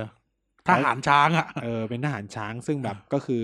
ไว้เหยียบทหารราบ ก็คือรวยอ่ะใช่คำนี้แล้วกัน เออ ก็มีเงิ บุญหนักสักใหญ่ เออก็มีกองกำลังอ่ะคืออ ม คนที่จะคนที่จะเป็นเจ้าได้ก็ต้องมีกำลังอ่ะ ใช่ พูดแค่แค่นี้ง่ายๆ ใช่ อืมซึ่งมันก็จะต้องบริหารจัดการไง อืม ฉะนั้นทหารในการเมืองก็มีมาตลอดอ่ะ อืม คนเงาสักหลาดเราอ่ะ อืม จนทุกวันนี้มันก็ยังมีไง คือก็ถึงบอกไงว่า transition เรามันไม่ได้แบบประชาชน คืออาจจะแบบอาจจะดูแย้งกับข้อข้อที่เอ่อนักประวัติศาสตร์นักวิชาการเขาพูดกันแต่ว่าจะมองอย่างนี้ว่า สุดท้ายแล้ว พร้อมไม่พร้อมไม่สำคัญละมันสำคัญที่ว่า คนที่เรียกร้องเนี่ย คือไม่ได้ คือเราก็ไม่ได้เบรมคนเรียกร้องนะแต่หมายถึงว่าในสุดท้ายแล้วมันเป็นเรื่องของอีลิตตีกันเอง อืม เออ ก็คือเหมือนกับว่า มันถึงจุดหนึ่งที่เขาเรียกว่าอะไรอ่ะ การคุยกันในแบบเดิมมันคุยไม่ได้อีกแล้ว อืม ฉันคือก็คือมันก็มีคนอีกกลุ่มหนึ่งที่มองว่า เฮ้ย คุณมีอำนาจมากเกินไปแล้ว อืม มันก็ต้องคุยกันใหม่ แต่ปรากฏว่ามันไม่เกิดการคุย อืม มันเกิดจากการตัดวงจรไงเหมือนที่ผมบอกมันชอบตัดวงจร อืม คือบ้านเรามันไม่เคยเกิดการคุยกัน แบบจริง ๆ จัง เออ ๆอะ มันไม่เคยเกิดการสร้างบทสนทนา เออ มันคือแบบตัดชับโอเคมันอาจจะบอกเออ มันก็มีความพยายามเรียกร้องมาตลอดนะแต่ก็ เออ ก็ไม่ได้แบบ ก็คือรู้สึกว่ามันนานไปอะไรเงี้ยก็เลยตัดซะก็คือ เออ คือเราเริ่มต้นก็คือใช้กำลังทหารยึดอำนาจกันแล้วนะคือคุณ ใช่ ยังคือคือคุณปฏิเสธไม่ได้ว่าสองสี่เจ็ดห้ามันคือการใช้กำลังทางทหารในการเปลี่ยนแปลงการปกครองนะเว้ย เออ มันไม่ได้เหมือนแบบในฝรั่งเศสที่ประชาชนออกไปแหกคุกอะ่ะ มันเป็นกำลังของคนใช่อะ่ะ คนธรรมดาที่แบบ ไม่มีอาวุธแบบคือก็มีอาวุธแต่มันไม่ใช่ คือ ทหารอะ่ะเข้าใจปะ คือในในฝรั่งเศสเนี่ยกรณีคุกบาสติลต้องทำเข้าใจก่อนนะว่า ประชาชนไปเอาคุกบไปตีคุกบาสติลเนี่ย เพื่อเข้าไปเอาปื นในคุกบาสติลออกมาสู้ เออ ก็คือก็คือมันเป็นพลเรือนไงในการ เออ ในอังกฤษเนี่ยผมไม่แน่ใจ ไม่มี ก็คืออีลิทก็ลบกันเองจนได้ประชาธิปไตยมา เออ แล้วก็ก็จะจบอะไรอย่างเงี้ยนะ อ่า แต่ที่จริงจะบอกในอังกฤษจะบอกว่าอีลิทลบกันเองมันก็คือ เจ้ามันคือไม่ใช่เจ้าหรอกมันคือขุนนางเล็ก ๆ ท้องถิ่นสุดท้ายมันรวมกันเป็นก้อนใหญ่ได้ก็โอเคช่างมัน ก็นี่มันก็เป็นลักษณะของไอ้นี่ ส่วนอินเดียก็แน่นอนมวลชนที่เราเห็นได้ อัน ชัด นี้ อยู่แล้ว อินเดียมันชัดเจน แทบจะไม่ค่อยเห็นบทบาททหารในไอ้นี่ของอินเดียเลย อืม เท่าไหร่นะครับซึ่งนี่ก็เป็นสิ่งที่มันเกิดขึ้น คืออย่างบ้านเราเนี่ยมันเห็นชัดเนี่ยบทบาททหารมันเริ่มมาตั้งแต่แรกเลยอะ่ะ มันคือบทบาทนำ อืม ได้ในช่วงสองสี่เจ็ดห้าจนถึงโอ้โหจนตลอดอะจนจน ก็ หมด คือทหารอยู่จนหม ด หมดคณะราษฎรอะ จนหมดคณะแล้วก็ยังเป็นทหาร ทหารหมด ทหารหมด เรื่องนายกมาโอเค เอาพยามโนปกรณ์มาโอเค เข้าใจได้เพราะพยามโนปกรณ์เป็นเป็นแบบคนที่ดิวระหว่างเอ่อ เป็น เจ้า คนกลาง บเออเจ้ากับคณะราษฎรได้ แต่พอหมดพยาคณโนปกรณ์ก็ไปเอาทหารมาอยู่ดี ก็คือเป็นทหารหมด อืม ทหารก็จะครองการเมือง อาจจะยกเว้นอาจารย์ปรีดีไว้หน่อย คือสองสี่เจ็ดห้ามาถึงปุ๊บไม่ได้มีการเลือกตั้งนะคือมันมีแกลบจำนวนมากเลยที่แบบสภาแม่งมาจากสรรหามาจาก จิ้มกันมา เออก็คือคนของ คณะ เขเย รากษฎรนั่นแห ค ละ ณาธิปไตยเออคนของเขาอ่ะ คุณกำลังเรียนแบบอาจารย์นครินทร์หรือเปล่าพูดแบบนี้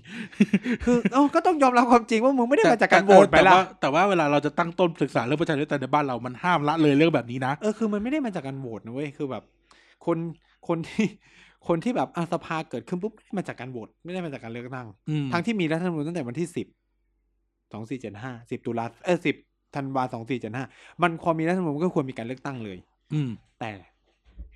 ไม่มีการ endorse ให้เกิดการเลือกตั้งอ่ะ อืม มันก็เลยเกิดปัญหาว่าอ้าวคณะราษฎรเองก็แอบคิดหรือเปล่า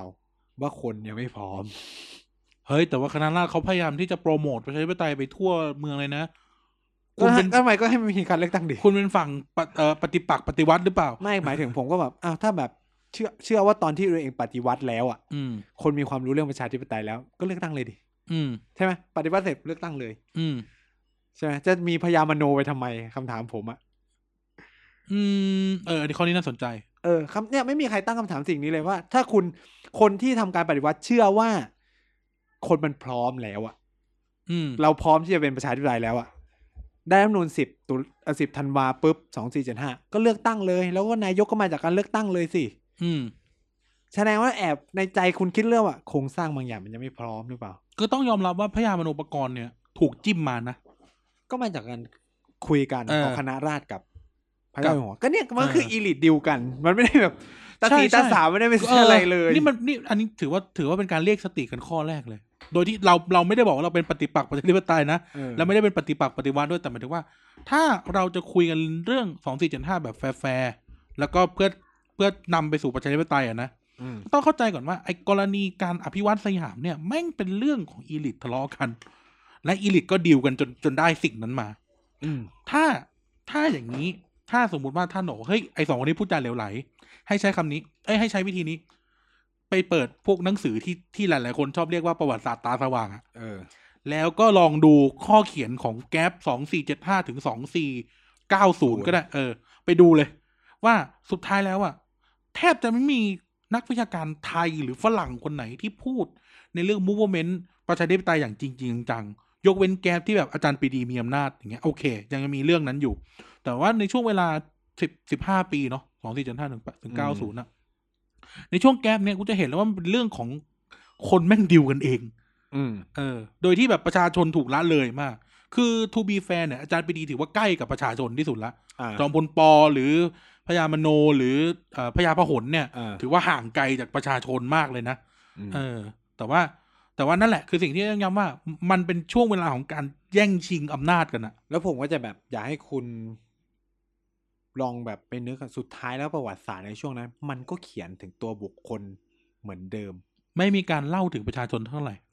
คือแบบสสอ่ะสมมติว่ามีการเขียนถึงสสคนธรรมดา คนธรรมดาแค่ไหน เรียงชยการ เออ คือแบบแทบจะไม่มีประวัติศาสตร์ที่เขียนเกี่ยวกับชาวบ้าน ชาวนาตาสีตาสาอะไรเลย เออ ประวัติศาสตร์แบบประชาชนอ่ะ ว่าแบบอ่าสมมติชาวบ้านบ้านน้องน้องปะเท่าเราเนี่ย อืมคือความ ไป ผม ทำอะผมไรก็เลย บ้าง มีความสงสัยว่าการเขียนการแบบเชิดชูตัวอาจารย์ปรีดีขึ้นมาจอมพลปอขึ้นมา มันต่างอะไรจากประวัติศาสตร์ราชาชาตินิยม ที่เชิดชูตัวกษัตริย์ในแต่ละราชการ เออหรือในอดีต คื ที่ ออั ผ่าน น เนี้ยแบ มา บคือทำไมพวกที่แบบด่าประวัติศาสตร์แบบราชาชาตินิยม ว่าไม่เป็นประชาธิปไตย เออทำไมแบบไม่ไม่ฉุกคิดกับการเขียนประวัติศาสตร์แบบแบบนี้ไง เออ อืม น่าสนใจข้อนี้น่าสนใจ คือคือคือสุดท้ายแล้วคือ โอเคแหละ เราไม่ชอบกันแบบนี้ แต่เราดันก็คือชอบใน opposite side เออ สิ่งที่อยู่ตรงข้ามกันที่มัน สอง ที่มันทำเหมือนกัน ส่องกระจกก็เจออยู่ดี เออ เออ ก็เนี่ยมันก็เป็นเป็นอะไรที่แบบ เฮ้ย เออ สุดท้ายเราก็ไม่ได้เห็นแบบประชาชนอยู่ในหน้าประวัติศาสตร์อะ เอออ่าให้ให้ให้นึกนะให้ สุด วล ท้ายเราก็จะ นึน ต้องเชิดชูใครสักคนในประวัติศาสตร์ช่วงเวลานั้นๆเช่น เวลา 14 ตุลาก็ต้องเสกสรรประเสริฐกุลอ้าวคนอื่นๆแม่งหายไปไหนในประวัติศาสตร์ของ 14 ตุลาวะ หรือ 6 ตุลาก็ต้องแบบสมศักดิ์เกียรติทรงชัยเนี่ยแล้วคนอื่นอ่ะมันหายไปไหนในหน้าประวัติศาสตร์ตรงนั้นน่ะคนธรรมดาหายไปไหนอะไรเงี้ย เออ เขาไม่ถูกชื่อของเขาได้สูญหายไป ก็เหมือนกัน ฉะนั้นเราสุดท้ายประวัติศาสตร์มันก็ต้องเลือกเขียนดูดี อืม ก็ถูก มันไม่สามารถไปจดได้ทุกคนว่า มีคนหนึ่งล้านคนไม่งมีใครบ้างวะไปร่วมมหาตุทวงอ่ะ เออ เข้าใจปะ เออเออเออ เออ หรือแบบเนี่ยเนี่ยผมก็เลยพยายามจะตอบว่าทำไมแบบมันถึงมีแบบพระนเรศวรลงมึงไม่สามารถไปจดชื่อทหารทุกคนไงเข้าใจว่า เออเออ ว่าในมีในมาออกรบในครั้งนั้นอะเข้าใจปะ เออ เออ มันก็ต้องมีวิธีในการเล่าเรื่องอ่ะ เออ เออ เหมือนคนแม่งแฟนซี่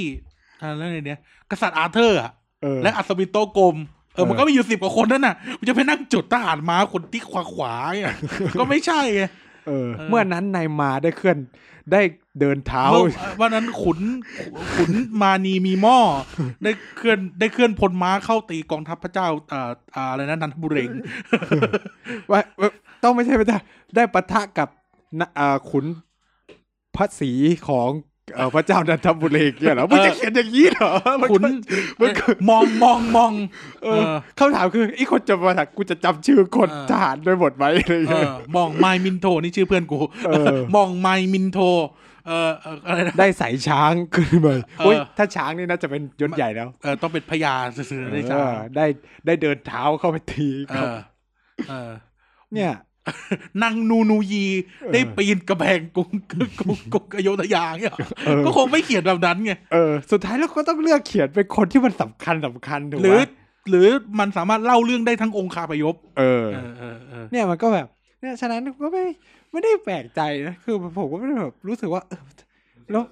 แล้วยังไงอะไรเงี้ยเออแล้วยังไงกับการเขียนประวัติศาสตร์แบบตัวบุคคลวะ ก็คือมึงไม่สามารถเขียนคนทุกคนได้ปะ เอ วะ อเออเออ เออ แต่ก็นั่นแหละ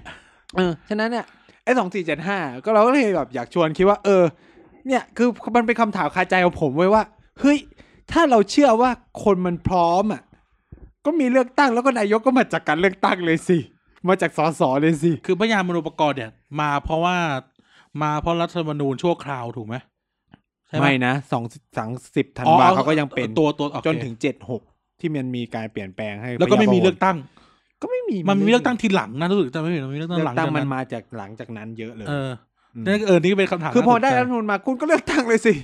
เออ เออ ใช่ไหมห ห รื รือ อเหมื ว่า อน แบบ เหมือน ระ เว บบ ลา ละหรือว่า รัฐธรรมนูญหกศูนย์มาก็เลือกตั้งเลย เออ ใช่ไหมพอมีรัฐธรรมนูญหกศูนย์ก็มีให้ คอ เว ส ลา ชก็ต้องไป โอเคก็แบบให้เวลากกตเตรียมการสักสามเดือนใช่ไหม เออ เออ มันก็มีกระกวงมหาดไทยมีอะไรอยู่แล้วใช่ไหมล่ะ เออ ก็ มัน แต่ มี การเลือกตั้ง เออ เอง มันมีเอ่อ ผู้ใหญ่บงผู้ใหญ่บ้านก็ยังมีอยู่ ใช่ แล้วอะไรเงี้ย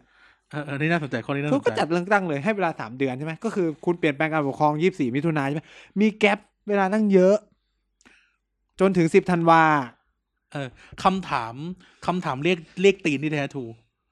คำถามนี่เหรอคุณคุณมองว่าคณะราษฎรอะเป็นประชาธิปไตยขนาดไหน เอาผมก่อนก็ได้ ผมมองว่า ผมอ่ะไม่สำหรับผมนะ ผมเชื่อว่าความเป็นประชาธิปไตยอ่ะน้อยกว่าความเป็นคณะธิปไตยเ ก็อาจจะอยังไง ผมคือผมผมมองอย่างที่ผมบอกอะว่า ผมมองว่ามันคือการตีกันของอีลิท อืม อืม แล้วมันค่อยดิสทริบิวเหมือนเหมือนศัพท์ที่เขาใช้กับพวกตะวันออกกลาง มันค่อยดิสทริบิวเวลลงมาข้างล่าง คืออีลิทต้องเคลียร์กันเอง มันไม่ใช่มันมันเป็นมันเป็นอัพดาวเอ้ยมันเป็นท็อปท็อป Top ดาว down มันไม่ใช่บอททอมซับ เออ ม ในความคิดผมเหรอ ผมคิดว่ามันคือถ้าแบบใครอ่านงานก็คงพอรู้แล้วแหละว่ามันมีฉีกกันเป็นหลายปีกไง อืม มันมีทุกเฉดตั้งแต่ฟาสซิสต์ไปจนถึงคอมมิวนิสต์ในคณะราษฎร ใช่ ฉะนั้นเนี่ย ผมคิดว่ามันเกิด ออแล้ว จก ฝ่ายทหารฝ่ายทหารในคณะราษฎรเนี่ย แม่ง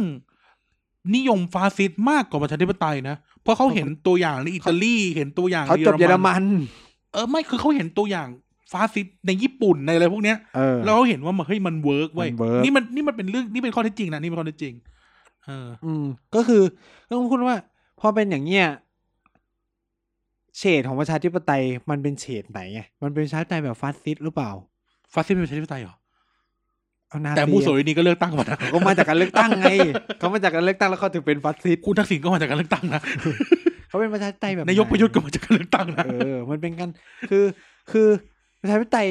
ในตอนเวลานั้นอ่ะ ผมยังคิดว่าเขายังไม่เคลียร์เลยด้วยซ้ำหรือในช่วงเวลานั้นอ่ะ ยังแบบตกผลึกกันไม่ได้ว่าเออจะเอาประชาธิปไตยแบบไหนวะคือรู้แค่ว่าต้องล้มเจ้า ใช่ไหม คือรู้แค่นั้น ล้มล้มล้มล้มองค์อธิปัตย์ คือเราก็เป็นคอนคือเหมือนกับที่เราบอกอ่ะจอมพลปอคือมีคิดว่าเป็นรีพับบิกไปเลย เออ แต่อ่าปรีดีพนมยงค์ก็ยังบอกเอ้ยยัง อา ต้ จา อ รง ย์ เอา ปรีดี เจ้า ยังค้านยังค้าน เอ อยู่ อยังบอกว่าทำแบบนั้นไม่ได้หรือเอาจริงๆแม้กระทั่งพวกพญาพหลก็คือไม่เอาด้วยนะ ถ้าเป็นรีพับบิกอ่ะ ใช่ใช่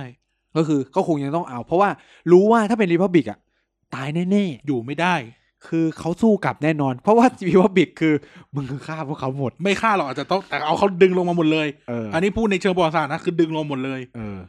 รู้ได้ไงว่าจะไม่ฆ่าในเมื่อจับเป็นตัวประกัน ไม่รู้ เลย พูดไปก่อน คือจะ เออ บอกว่าในในปีหนึ่งพันเก้าร้อยเท่าไหร่วะสามสิบกว่าๆเนาะ เออ ประเทศประชาธิปไตยในโลกอ่ะ มันยังน้อย น้อยมาม าก กนะ เออ คือคือทำที่พูดคำนี้ไม่ได้หมายความว่าแบบเรายังไงแต่หมันถึงว่า มันเป็นวิวัฒนาการของสังคมอ่ะใช้คำนี้แล้วกัน เราอะเราเราอะเราสยามเนี่ย ถือว่าก็อาจจะบอกว่าสองสี่เจ็ดห้าเป็นต้นกำเนิดประชาธิปไตยก็ได้นะ อืม หมายถึงว่า เราเกิดขึ้นพร้อม ๆ กับหลาย ๆ ประเทศหรือหลาย ๆ รัฐทั่วโลก มันเลยไม่ได้มีโมเดล เออจะจะพูดคำนี้มันไม่มีตัวอย่าง ว่าแบบเฮ้ยเขาล้มเจ้าเสร็จปุ๊บอ่ะทำไงต่อวะ คืออ่ะมันอาจเป็นที่อังกฤษใช่ไหมอังกฤษคุณก็มี constitution monarchy ไง จีนเนี่ย ไม่สัตว์ เอ้า อาจจะเคยจีนได้ จีนได้ อาจจีนได้เอ่อฝรั่งเศส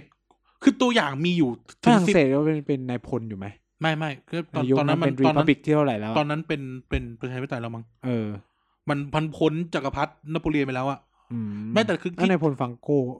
ฝังโกมันสเปน เอาเออผิดผิดผิด เออแต่แต่สเปนก็เป็น เป็น ไม่สเปนกำลังลบ fascist ลบกันอยู่ เออ สเปนลบกันอยู่ไม่ถือที่จะบอกว่าโมเดล ญี่ปุ่นก็คือเป็น absolute monarchy ที่มีสภา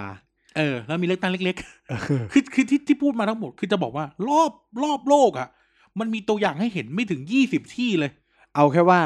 ในเอเชียตะวันออกเฉียงใต้มีประเทศไทย ได้ประชาธิปไตยอยู่ประเทศเดียว เออ คนอื่นมันยังเป็นอาณานิคมอยู่เลย คือก็เลย คือถ้าพูดอย่างนี้ว่าในตอนนั้นอะ ทุกคนไม่ยังเป็นอาณานิคมกันอยู่เลย เออ มีแค่เราอะเป็นประชาธิปไตย คือที่จะบอกเนี่ยหมายถึงว่า พัฒนาการเรายังถือว่า ค่อยๆเป็นค่อยๆไป ไอ้ประเทศที่มันเกิดขึ้นมาก่อนเรา มันฟัดกันมาสองสามร้อยปีแล้วอะ เออฝรั่งเศสอะโอ้โหเปลี่ยนไปดีเพราะบิกกี่รอบแล้วก็ไม่รู้อะลบกันไปกี่รอบ เออค่ากันไม่รู้เท่าไหร่แล้วอะ เนี่ยเราเราก็อาจจะตามแทร็กของของฝรั่งเศสไหมลบขึ้น ลบขึ้น ลบขึ้น แล้วคุณจะมีจักรพรรดินโปเลียนขึ้นมาแน่เหรอ เอ้าเราก็มีรัฐประหารไง เออ เราคือเราไม่ได้แบบเป็นกษัตริย์ขึ้นมา แต่เราเป็นแบบพวก กลุ่มจอมพลทั้งหลายขึ้นมาแทน เออ คือเรื่องเราอาจจะเป็นอะไรนะ สเยกับฟงโก เราเป็นเอ่อยุครัฐประชาธิปไตยยุคที่เท่าไหร่แล้วมันรัฐประหารมากี่รอบ แล้ว สัตว์เป็นสิบอ่ะ เออ ก็ถังไม่งขยันออกเหลือเกิน เออคือเนี่ยเนี่ยมันก็คือ นี่มันก็คือการเรียนรู้ พระยาพระหนพลวิยาเสนาบิดาแห่งการเอารถถังมาวิ่งกรุงเทพ เออ ไอแอดไอแอด พยาทรง เออพระยาทรง สุดท้ายก็คือเขาก็ตีกันเองอะนะ เออ คือคือให้เวไปดูประวัติศาสตร์พีเรียดสองสี่เจ็ดห้าจนถึงสองสี่เก้าศูนย์เราจะเห็นเลยว่า คณะราษฎรสุดท้ายคือคือเนี่ยมันเป็นเรื่องของอำนาจที่แบบ พอมันตกมาถึงมือแล้วแบบแค่ยทุกคนมันก็อยากได้ แต่แต่มันเป็นของร้อนไง เออ พอจับแล้วมันสั่นนะ มันก็ไล่ฆ่ากันไปฆ่ากันเอง เออ ถ้าคิดว่าเออทุกคนเป็นประชาธิปไตยทำไมต้องไล่ฆ่ากันเอง เออทำไม สุด ต้อง ท้าย เก็บ ก็ กัน คือสุดท้ายก็คือตัวเองก็มีความคิดว่ากูไม่อยากฟังความคิดมึงแล้วอะ อืม ความคิดมึงไม่เหมือนกับกูแล้วอะ เออ ไปตะลุเตา อินแฟกอันนี้เรื่อง In จริ fact งก็คือส่งตะลุเตาอย่างเดียวนะ เออ พวกเป็นอนุรักษ์นิยมคอนเซอร์เวทีฟอะคือในฝ่ายประชาธิปไตยคอนเซอร์เวทีฟมันต้องอยู่ได้ถูกไหม อย่าว่าอย่างนั้นอย่างนี้เลย อาจารย์ถือว่าเป็นบรมครูของป๊อปโลเวอร์ อ่า สังพัฒโนภัยยังติดคุก ถูก ยังต้องหนีไปอยู่เมืองจีน เอ เอ อ อ คืออย่างที่ผมบอกคือ ใครคิดไม่เห็นในความเสพที่ว่าประชาธิปไตยแบบคณะราษฎรอะตาลูเตา แม่งอังโกยิงเป้า ไม่ก็ต้องหนีไปอยู่ เออ จุงกิ คุ ง ณ จุง คุณ กิง คุณไม่สามารถเป็นคอนเซอร์เวทีฟในในความคิดแบบไอ้นี่ได้นะ ในความคิดแบบคณะราษฎรได้นะ แล้วคุณเป็นประชาธิปไตยอัลเทอร์เนทีฟไม่ได้ด้วยนะ เออ คือความประชาธิปไตยของเขาคือต้องเป็นแบบเนี้ย เออซึ่งเป็นแบบไหนเราก็ไม่รู้แหละ เออ คือแค่คิดต่างก็คือปิว เออ เนี่ยพระบิดาแห่งประชาธิปไตยไทยทั้ง หลาย เออคิดต่างก็คือปิว เออ นะเนี่ยเห็นไหมตั้งแต่เริ่มต้นประชาธิปไตยเราก็มาแบบนี้แล้วอะคิดต่างก็ไปไกลๆซะอะไรเงี้ยฉะนั้นคุณจะมาคาดหวังอะไรกับปัจจุ บัน เออ เออ เนี่ย ได้ไหม ที่จริงอะไม่อยากเข้าเรื่องนี้เร็วงั้นงั้นไปไปไปต่อไปก่อนพัดแล้วเราเรามองพัฒนาการประชาธิปไตยในบ้านเราเป็นไงวะ ผมคิดว่ามันก็ หลังหลังจากหลังจาก หลังจากหมดคณะราษฎรอาสลิดโอ้เหี้ยไม่มีเหรอ ไม่มีประชาธิปไตย ก็สิบหกปี เออแห่งความหลังใช่ไหม แห่งความไม่มีประชาธิปไตย เออ ประชาธิปไตยแบบไทย คุณมอง 14 ตุลายังไง ๆผมมองสิบสี่ตุลาก็เป็น ก็เป็นอีเวนต์อะ อืม คือมันก็เป็นจุดหนึ่งของประวัติศาสตร์ คือมัน เ ก็มาพร้อมกับกระแสในหลายประเทศใช่ไหมในเกาหลีในอะไรเงี้ย ก็เรา เออ พูดแบบนี้ว่า อ่า ในโปรตุ ใน เกส ตอนนั้นน่ะ ใไร มันเป็นแบบยุคสงครามเย็นใช่ไหมในยุคแบบที่มันเป็นการต่อสู้ระหว่างคอมมิวนิสต์กับอุดม โลกเส การณ์ รี จะบอกว่าโลกเสรีไหมอ่ะโลกเสรีที่เป็นเผด็จการถือเป็นโลกเสรีไหม จักรวรรดินิยมอเมริกา เออก็แบบ ความคิดแบบเอ่อผู้ฝักใฝ่อเมริกาแล้วกัน เออ เพราะว่าอเมริกาไม่ได้สนใจว่าคุณจะเป็นประชาธิปไตย หรือคุณจะเป็นฟาสซิสต์คุณจะเป็นเผด็จการ ขอแค่ว่าโอเคกับอเมริ กาก็พอ แฟ แล้ว ก เอ ออันนี้ก็คือขอแค่มึงโอเคกับอเมริกาก็โอเค เออ โอเคใช่ไหมเพราะอย่าลืมว่าสลิดอยู่ได้และเฟื่องฟูได้ก็เพราะอเมริกา เออ ป่วยก็จะไปรักษาอเมริกา เออคือแบบมีเงินใช้ทำถนนถนนมิตรภาพนี่เงินอเมริกานะครับ มันจัสแม็กนี่แหละมัน เออ ทหารอเมริกาเนี่ย สนามบินน่ะ อุดรนะ สนามบิน ใหญ่ๆ อุตภเปาอุดร ตาน คี ครพนม ตาคีเนี่ย เงินอเมริกางั้น เออ เนี่ย ฐา อน เมริกา ฐานเรดาร์ที่ลำ ลิ ปาง เบอรัลลิเบอรัล เออ ผู้สนับสนุนเผด็จการ เออ ฉะนั้นก็แบบ แต่กัน อยา โยบายต่างประเทศมันเปลี่ยนไปแล้ว คุณจะมาพูดอย่างนี้ไม่ได้ เอาแล้วเขาทำไมจับมือซาอุดิอาระเบีย เออ เดี๋ยวค่อยคุย คุณคุณคุณเนี่ยคุณคุณอย่าไปเอาอะไรกับอเมริกาว่าเอ้ยเธอแบบสนับสนุนโล ต้อง ก บอ เส กว่า รี อย่าไปเอาอะไรกับกับกับ ทุกคนมีผลประโยชน์ของตัวเอง เอออย่าไปเอาอะไรกับโลกตะวันตกหรืออะไรที่แบบเราจะไปมองมันเป็นมันเป็น founding figure ขนาดนั้น ม เพราะว่าสุดท้ายก็อย่างที่บอกอะชาปารีวีในอิหร่านก็อเมริกากับอังกฤษ อ่า เออแล้วก็หรืออย่างอ่ะซาอุดีอาระเบียเนี่ยค่ากันไม่รู้เท่าไหร่ ่า เออ ก็ อ้าวโอเค โอเค ทุกประเทศก็ดีลกับคือทุกประเทศประชาธิปไตยก็สุดท้ายก็ยังดีลกับประเทศเผด็จการเหมือนเดิมว่าคุณจะแบบจะมาซีเรียสอะไร คือจะบอกว่าใครจะเป็นอะไรก็เป็นไป เออคือแบบการรับรองโอเคมันก็เป็นหน้าเป็นตานู่นนี่นั่นอะไรเงี้ยแต่แบบ อืม อืมพวกนี้ก็ปักว่าตาขยิบไง ทุกคนก็คือมี Hypocrite ใน Hypocrite ทุกคนมีแบบ national interest ของตัวเอง อืม คือทำไมต้องอยากเห็นประเทศในแถบนี้เป็นประชาธิปไตยอ่ามันมี interest ของเขาบางอย่าง เออทำไมถึงโอเคกับระบอบกษัตริย์ในใน ตะวันออกกลาง ใตะวันออกกลางระบอบกษัตริย์แบบเอฟ l u ู e ม o นา r c ีด้วยนะ เออ เออ ที่แบบเอออย่าแบบไปไล่ฆ่ากันในสถานทูตอย่างนั้นนะ เออเออเคสนั้นน่ะ เออ อเมริกาบอก แล้วก็ไม่พูดอะไรเงียบเงียบๆไป เออมีแต่มีเออไม่มีรัฐบาลไหนไปมีไปประท้วงเงี้ยอะไรเลย เออเออ ไม่เห็นมีใครพูด อ่า อะไรก็พูด อ่า พูดมันก็แบบพูดเฉยๆพูดแล้วยังไง เออ ไม่เห็นมีเอาเครื่องบินลงไปถล่มเหมือน เอออิ อิรักอะไรอย่างงี้ ทำไมตอนเอ่อพรีเมียร์วลาดิเมียร์วลาดิมิโรวิชโปรปูตินเอาปืนไปยิงฝั่งตรงข้ามที่จะลงเลือกตั้งแข่งไม่เห็นมีใครเอาเครื่องบินไปถล่ม เลย ใช่ไหม ทำไม เนี่ย ซัดดามฮุสเซนโดนถล่มอ่ะ เออ เออ แล้วก็ผู้วันนี้กูยังไม่เห็นอาวุธชีวภาพในอ เฟก อิ นิ รัก วเฟกนิว เป็นเฟกนิวที่นำไปสู่อะไรบางอย่างที่รุนแร เป็ ง นเฟ มาก ก นิวที่คนตายเป็นแสนนะ เออแล้วใคร ทุกคนก็คือส่งทหารไปช่วยอเมริกา เออ แล้วเนี่ย มีใครออกมารับผิดชอบอะไรไหม เขาบอกว่าอเมริกาเป็นหนี้ใช้เงินของห้าสิบปีข้างหน้า ในการ เออ ทำสงครามในอิรัก เออ เออ หรือแม้กระทั่งอัฟกานิสถานเนี่ย ฉัน ก็ติ จะ ด บูรณะอัฟกานิสถานให้เป็นประชาธิปไตย แม่งยิงกันในสภาเลย เนี่ยคือคือเนี่ยคือคือคือเราต้องเข้าใจว่าแบบกว่ามันจะ แต่ เกิด ดีซอมบี้เวลาออกแถลงการณ์อ้าวสุดยอดสุดยอ ดดีใจดีใจ แซวแซวแซวแซว เออ ก็เนี่ย เห็นไหมเห็นไหมอีตู เออ เออทูดยังด่ามึงเลยนี่ นี่ คือ การเมืองระหว่างประเทศเนี่ย มันมันไม่มันคือ มัน การ มี เมื อุ อง ดมการณ์ การเมืองมันไม่มีขาวกับดำเว้ย เออ เขาใน เทาๆ เออเมื่อยี่สิบปีแล้วเขายังสนับสนุนคนดึงอีกยี่สิบปีมันเขาเปลี่ยนเป็นสนับสนุนอีกคนหนึ่งก็ได้ เออ ทุกอย่างมันมันเป็นเรื่องของผลประโยชน์อ่ะ อืม คือแบบคุยเรื่องการต่างประเทศอะบอกว่า เกล่ะ ยาว อีตู่โดนทูดด่าอี เออ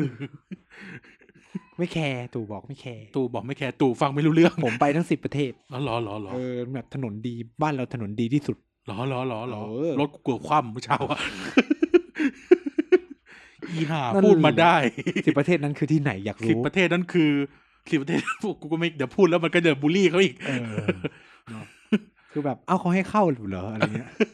อ้าวเขารับเหรอ โอ้ยมันได้แค่สิบประเทศนั่นแหละ เออเออ สิบประเทศที่แบบเป็นประเทศระดับกลาง อุ๊ย ๆกลางๆ เดี๋ย อะ ว ไร เดี๋ยวมึ เงี้ ง ยแบบประเทศ developing country อะไรเงี้ย เออ เขาไม่มีโอกาสได้แบบไปประเทศที่เจริญแล้วหรือเปล่า เขาไม่รับเขาไม่รับ โอ้โห เยี่ยมบุรีนายก โอเคครับ เดี๋ยวนะคนตอนแรกคนจะด่าพวกเราแล้ว โอ้ยเยี่ยนะพวกเยี่ยเนี่ยแม่ง เป็นสลีมนู่นนี่นั่นไอสัตว์แวะมาด่านายกแล้วเนี่ย เออตอนแรกเราคุยถึงอะไรนะสิบสี่ตุลา สิ ใช่ไหม ตุลาสิตุลา สิบสี่ตุลามันก็เป็นวิวัฒนาการที่แบบ เฮ้ย มั มัน น เป็น แบบ มูฟเมนต์อ่ะ คือคุณอยู่กับเผด็จการมาสิบหกปีอ่ะมันต้องแบบเห็นเรื่องเฮี้ยๆมาเยอะอะใช้คำพูด มันก็ไม่ ง่า มั ย น ๆ ก็ อะ ไม่ไหวแล้วนะ เออมันก็ไม่ไหวอ่ะเหมือนคิดง่ายๆคือ นี่คุณอยู่กับคุณเออลุงตู่มาแค่หกปีมึงจะขนาดนี้อ่ะ เออ นั่นคือเขาอยู่กันมาสิบหกปี แล้วเนี่ อ่ะ ยผ่านมาสองคนอ่ะสลิดไปแล้วถนอมยังอยู่ ถนอมจั่วเออ ถนอมยังมีปะปะปะปะพาดซ้อนอีกคนหนึ่ง ซึ่ง นะ ซึ่งถ้าไม่เกิน 14 ตุลายาวอีกนะ เออ เพราะว่าเขาวางนาลงไว้แล้ว ใช่ เข้าใจไหมคือแบบ คือเนี่ยมันก็คือแบบโหคือแบบ มันก็สุดแล้วไง มันก็ไม่ไหวแล้ว เออ มันก็เป็นเหมือนกันอ่ะใครไม่จะอยู่กับคนคนหนึ่งที่แบบโหแม่งคือแบบมีอำนาจล้นพ้น แล้วกดขี่แล้วเกิน เอ นะ อ เอาะ สมัยนั้นก็มี พูดตร ทีวงทีวีมันก็เริ่มเห็นข่าวมีอะไรแล้วนะคือต้องพูดอย่างนี้ว่า งๆหนั เพราะมั ง น สื มี อ ข่าว ค สาร วามรู้มันไหลเข้าประเทศ เออข้อมูลข่าวสารมันเริ่มกระจายมาก สั ขึ้ ง น คมศาสตร์ปริทัศน์ เออ เออ มันเกิดแบบ สิ่งมันก็เหมือนพวกเราเราอ่ะที่มันมีโอกาสได้อ่านข่าวนู่นข่าวนี่อะไรเงี้ยมันก็ได้เห็นไงมันก็แบบเออไม่ไหวแล้วต้องออกมา เรดิโอ ประท้วง ฟรีเอเชียนะ เออ เรดเคยเคยฟังเคยเคยเคยเข้าเว็บไซต์เอ้เรดิโอฟรีเอเชียเหรอวะมัน ที่ จะ ด่า เป็น จีนเยอะ ไม่ใช่ไม่ใช่ มันจะเป็นแบบอารมณ์ประมาณว่า พวกเอ่อเพื่อพวกเพื่อนลาวอ่ะไอ้ เออ พวกเพื่อนลาวผมอ่ะก็ชอบฟังเพราะว่ามันจะพูดข่าวที่รัฐบาลเซ็นเซอร์ อ๋อ เออ ๆนั่นแหละมันก็เลยเกิด ผมก็เลยเนี่ยมันก็เลยเกิดเป็นปรากฏการณ์ของ 14 ตุลาแล้วอีกอย่างหนึ่ง14 ตุลามันมาพร้อมกับความเจริญของเมือง ซึ่งก็เป็นเพราะเผด็จการน่ะไปทำให้มันเจ เอ ริญ อ คือคือ น้ำไหล มัเป็ ไฟสะดวกอะ มันเป็นปกติแหละก็เหมือนว่าคนยุคเจเนอเรชันเนี่ยมันก็คือมันมันเติบโตมาในยุคที่โอเคแบบมันเกิดรัฐประหารเยอะแยะ แต่ว่าการศึกษาไงการศึกษาเราก็ได้รับนู่นนี่นั่น คือไปเทียบกับคนสมัยก่อนนี่โหเราถือว่าแบบเรียนจบก็ทุกวันนี้คือแบบการศึกษาภาคบังคับเราถึงมสามเลยนะในสมั ไม่ ย ใช่มหกเหรอ มสามแค่ อ๋ ม อเหรอ สามบังคับให้แค่มสามแต่ว่าคนในอดีตอ่ะมันก็แบบเนี่ยมันระบบการศึกษามันเป็นผลในการสำคัญดอกมุมมองไง อืม อันนั้นในยุคแรกอ่ะ มันก็เลยเกิดการประท้วง อืม การที่เราเห็นการประท้วงคือเราไม่สามารถเปรียบเทียบปัจจุบันไปกับ 14 ตุลาได้ 14 ตุลามันเป็นอินเท l e c t ชว l จริง ๆ นะ อืม คือมันเป็นคนที่แบบ ถ้าเราไปดูอ่ะ มันเกิดการประท้วงในมหาลัยในภูมิภาคซะเป็นส่วนใหญ่ มันจะไม่ได้แบบมีชาวบ้านแต่ธรรมดามาร่วมกับนักศึกษาเท่าไหร่นักตัวอย่างนี้ ส่วนใหญ่มันจะเป็นเรื่องนักเรียนนักศึกษาถ้าเป็นส่วนใหญ่ อืม มันจะต่างกับปัจจุบันนะ ปัจจุบันจะมีชาวบ้านมากขึ้น มีอะไรมากขึ้น เพราะว่าเฮ้ยเขาก็ตั้งแต่สามห้าแล้วไหม อืม คน เยอะกว่านักศึกษาแล้วคนธรรมดาจะเริ่มเยอะกว่านักศึกษา ชนชั้นกลางมันสุกงอม อืมเพราะอย่าลืมว่า คนธรรมดาในกรุงเทพก็คือคนที่จบปริญญาตรีแล้วไง อืม เออ มีนี่ย้อนไปที่สารคดีที่เราพูดถึง paradoxy อ่ะ เออ ชอบคำคุณจิรนันท์ อืม เขาพูดว่าหลัง 14 ตุลาเนี่ย หรือหลังที่แบบเราได้ประชาธิปไตยแบบโอ้แฮปปี้ใช่ไหมมีคำพูดประมาณว่าแบบเราใช้ประชาธิปไตยกันโอเวอร์โหลด เออ จนมันจนมันเขาเรียกนะ อันนี้ตีความเองนะ ตีความจากการศึกษาประวัติศาสตร์แวดล้อมเรารู้สึกว่า ประชาธิปไตยโอเวอร์โหลด เราไม่รู้หรอกว่าโอเวอร์โหลดมันคืออะไรแหละสุดท้ายแล้วอะแต่หมายถึงว่า มันเกิ มัน น ขอบเขต เออ มัน ไป น่าจะไปเบียดบัง หรือมันน่าจะไปกระทบ หรือว่ามันน่าจะไปเร้าเอ่อคนกลุ่มอื่นที่คิดไม่เหมือน เขาอาจจะเฟเวอร์ประชาธิปไตยเหมือนกันแต่แค่คิดไม่เหมือนเฉย คือ ๆจนจนมันนำไปสู่ 6 ตุลา อื มันจะมีคำพูดแบบของคุณจิรนันท์ประมาณว่าแบบ เนี่ย สมัยนั้นเนี่ย ใครที่แบบไม่ทำตัวเหมือนเหมือนนักศึกษาหรือคนรุ่นใหม่เนี่ย จะถูกมองว่าเป็นทาสจักรวรรดินิยมอเมริกา ใส่เนคไทก็ไม่ได้ อะไรก็ไม่รู้แบบจะมีคำลองไปว่าเออ มันไม่หาอ่านดู เออเราไปหาเราอ่านมันมีหนังสือเนาะหรือมันมีหนัง มี เรา ค ไป ลิปมีอะไรอย่างเงี้ยอยู่ เออ แล้ว ซึ่งซึ่งข้อเนี้ยน่าสนใจว่า เออพอถึงจุด ประ หนึ่ สาท ง แดกอะใช้คำนี้แล้วกัน เออเราจะต้องเหมือนกันไปหมดเหรอวะหรือหรือนี่คือ มันก็เลยถูกมองว่าเป็นคอมมิวนิสต์ไง มันก็เลยเป็นไอเดียว่าทำไมการที่แบบเฮ้ยมึงใส่เนคไทพวกจัตวรรดินิยมอเมริกา เออ เนี่ยอันเนี้ยเป็นความแล้วคุณอยู่ พว ใน ก ยุ ศั ค กดินาทุนนิยมอะไร แล้ว เงี้ย คุณ เออ แล้วคุณอยู่ในยุคที่มันเป็นสองขั้วที่แบบ อ่ะ อย่างนั้นคือ opposite ของจักรวรรดินิยมอเมริกาคืออะไร คอมมิต เออ มันก็มีแค่ คอมมี่เป็นคอมมี่ ฉะนั้นก็ไม่ได้แปลกที่มันจะถูกกลุ่มนักศึกษาจะถูกเบรมว่าเป็นคอมมิวนิสต์เพราะอ่ะมึงต่อต้านอีกฝั่งหนึ่งถูกไหม เออ ฉะนั้นเอาอีกตรงข้ามของอีกฝั่งคือ เพ อะไร ราะว่าคำคำที่ไม่ใช่ แล้วคำที่คุณใช้อ่ะ อาจจะไม่ได้บอกว่าเป็น ศักดินา เอออาจจะไม่เป็นนักศึกษาก็ได้แต่คนที่อยู่ฝั่งหนึ่งเขาจะพูดว่า เนี่ยอ๋อมึงใส่เนคไทเหรอมึงเอาพวกศักดินาทุนนิยม เอ้าเหี้ย เออเราต้องเชิดชูกรรมกร ซึ่งเป็นศัพท์ของใครศัพท์ข ก อ รง รมอาชีพกรรมอาชีพ กรรมอาชีพกรรมกร พวกเพซเซนทั้งหลาย เออ ใช่ไหมซึ่งเป็นศัพท์แบบคอมมิวนิสต์ เออ แล้ว คือ ก็ ที่อย่อา ย่าง งติเราต้องต้องต้องคาริฟากันนิดนึงคำว่าศัพท์คอมมิวนิสต์ที่เราพูดกันถึงเท่านั้นคือหมายถึงว่าในยุคนั้นเนี่ยคำพวกเนี้ยมันปรากฏในในข้อเขียนแบบฝ่ายซ้าย เออ เราเลยใช้คำว่าศัพท์คอมมิวนิสต์นะเออไม่ได้หมายความว่าเราไปเรียกเขาคอมมิวนิสต์แต่หมายถึงว่า คือ มันปรากฏอย่างนี้จริง ใช่แล้วคือคือการอธิบายบริบทของ 6 ตุลาเนี่ยคือแบบมันถูกปัญหาสำคัญของการอธิบายบริบทของตุลาคือการตัดสภาพแวดล้อมข้างนอกประเทศไทยทิ้ง ๆ เหรอ คุณมองกันเหรอ ผมมองงั้นเลย คือผมคือผมอะผมมองว่า 6 ตุลามันเป็นมันเป็นความน่าสลดของของความเป็นคนกันเองอะในฐานในฐานที่คนมันคนถึงจุดที่ฆ่ากันนะ แต่ อ่า ด้วยด้วยเหตุผลอะไรเนี่ย ผมผมถือว่าผมผมไม่ก้าวล่วง เพราะว่า เพราะว่าไม่ว่าใดๆก็ตามแต่เนี่ยอย่างที่พูดในเด็กสร้างชาติตลอดว่า อืม สุดท้ายแล้วเราจะต้องไม่เบียดเบียนและทำร้ายกัน อืมไม่ว่ามันจะด้วยเหตุผลใดๆคุณจะเกลียดกันขนาดไหนก็ตามแต่ อืม ผมก็เลยมองว่ามันเป็นจุดน่าสลด อืม อือฮึคือคือในความคิดผมกับ 6 ตุลานะคือผมคิดว่า การเกิดการฆ่ากันอันเนี้ยคือการฆ่ากันไม่ใช่สิ่งที่ดีอยู่แล้วแหละ อืม แต่ว่าการจะไปเบมคนฆ่าเลยทั้งหมดเนี่ยผมว่าอันเนี้ยมันมีปัญหา เหรอ มันทำมันทำให้เราขาดการทำความเข้าใจว่าสุดท้ายแล้วอะอะไรคือเหตุผลที่เขาฆ่า อืม คือคือผมยกตัวอย่างในการแบบฟื้นฟูเอ่อประเทศอย่างรวันด้าไง อืม ที่แบบเออเขาจัดการยังไงหลัง รวั จาก น กา ดาร ฆ่า มันมี การฆ่าล้างเผ่าพันธุ์อะ เอ่อเผ่าสองเผ่าลบกัน เออมันเป็นการฆ่าล้างเผ่าพันธุ์ที่ใหญ่มาก แต่ว่า โอ้โห สุดท้ายคือสังคมเขาอยู่กันได้ ด้วยการที่กลับมาหาเหตุผลว่า เออ มันเกิดอะไรขึ้น คนที่ฆ่ากันในรวันด้า กลับมาดีกันได้นะ เออด้วย เออ การที่กลับมานั่งคุยกันว่าสุดท้ายแล้วอะไรมันคือเหตุผล เขาไม่ได้มานั่งเบมกันว่าเฮ้ยมึงฆ่ากูคือถ้าอย่างนั้นอ่ะ ไม่จบ สิ่งที่มันต้องมาคืออะไรเป็นเหตุผลให้เขาฆ่าเอ้ยมันต้องแบบ มันคือคนที่เขาฆ่าเนี่ย มันสุดท้ายพอถึงจุดหนึ่งเขาก็ต้องรู้สึกผิดอยู่แล้วแหละ อืม มันก็ต้องหา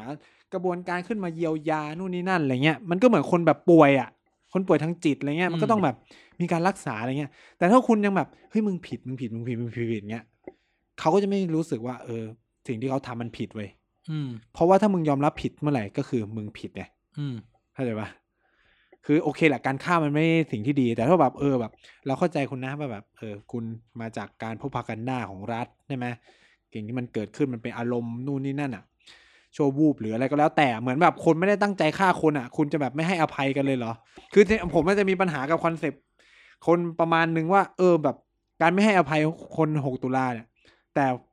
คนพวกเนี้ยก็จะพูดแล้วเฮ้ยฆาต ฆาตกรเนี่ยเขาก็จะแบบเราก็ต้องให้อภัยให้อะไรเขาอะไรเงี้ย ใช่ไหมคือเนี่ยมันก็จะงงอ้าวแล้วทำไมพอคนหกตุลาถึงไม่ให้อภัยเขา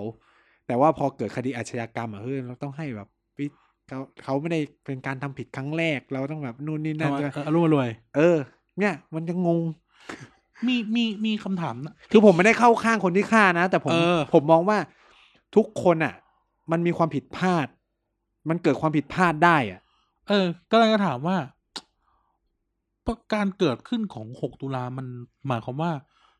ประชาธิปไตยเรามีปัญหาเปล่าวะ จนถึงขนาดที่ว่า คนมันฆ่ากันได้ ผมคิดว่ามันไม่ได้เป็นประชาธิปไตยมีปัญหาเว้ย มันเกิดจากปัญหาของความกลัว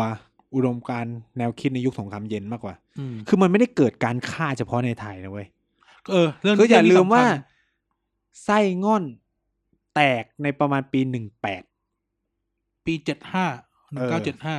ในช่วงแบบ เออแบบในเออประมาณก็คือสอง ประมาณนั้นอะ สองสี่สองสี่เออสองห้าหนึ่งแปด 25 อะไรเงี้ย ซึ่งมันเกิดอะไรขึ้นกับคนที่เป็น โลกเสรีในเวียดนามใต้ เออ อันนี้ต้อง อันนี้ต้อง อันนี้ต้องพูดให้ฟังนะว่า คนคนเวียดนามใต้ที่อยู่ฝั่งฝั่งโงดินเดียมใช่ไหม เออ ก็ถูกฆ่านะ ถูกคอมมิวนิสต์ฆ่า หรือ แม้แม้กระทั่งในเขมรแดงหรือคือในเขมรหรือใน ใน ลาวอะก็คือ คุณแพ้ก็คือตายไง เออ ใช้ก็พูดง่ายๆอ่ะ อืมอืม มันก็เป็นเฟียร์แล้วคุณคือมันอยู่ในยุคที่เป็นทฤษฎีโดมิโนอ่ะ ตอนนั้นมันแบบมีการพูดกัน คือแบบ ถ้าใครย้อนกลับไปก็คือแบบเราจะรู้เลยว่าแบบ อาจารย์มหาลัยบางคนในประเทศไทยคือแบบซื้อบ้านอยู่เมืองจะซื้อบ้านเตรียมหนีไปอยู่ข้างนอก แล้ว เพราะว่ากลัวมากว่าไทยจะเป็นคอ จาม น มิว แล้ว นิส วะ ต์ ที่แกเล่าเรื่องเนี้ยเดี๋ยว จะลิขิต จันลิขิตที่ ที่เรา เรา ไป ไป คิ คิ ด ดจานเสียอะไรไปแล้วเนาะ เออ ก็คือแบบต้องซื้อบ้านอยู่เมืองนอก เพราะว่าเตรียมตัวหนีกันหมด เออ เพราะกลัวมาก นี่คือเฟียร์ กลัวรัฐไทยล่ม เออกลัวรัฐไทยล่ม ฉะนั้นเนี่ยมันก็เป็นปฏิกิริยาโต้กลับ คุณอย่าลืมว่าตอนนั้นน่ะ ในไทยคือมันเกิดการจับปืนลบกันแล้วนะเว้ย ไม่ใช่ว่าไม่มีการลบ มันลบกันมาก่อนหน้านั้นนานมาก เออ แล้วนะ ซึ่งเขากลัวมากว่าถ้ากรุงเทพแม่งโดนยึดอ่ะ อืม ก็คือจบไง เพราะมัน อืม คือทฤษฎีป่าล้อมเมืองอยู่แล้ว อืม เอออ ม นี่มันคือเฟียร์ที่ คือถ้าผมจะพยายามหาเหตุผลว่าทำไม เฮ้ย มันถึงจับอาวุธมาฆ่าได้ มันมีความรู้สึกว่า เฮ้ย ถ้าพวกนี้มันเป็นคอมมิวนิสต์อ่ะ แล้วมัน มันก็จะจับอาวุธฆ่าเราได้เหมือนกันไง อืม เข้าใจปะคือเราไม่รู้หรอก เออ โอเคแหละ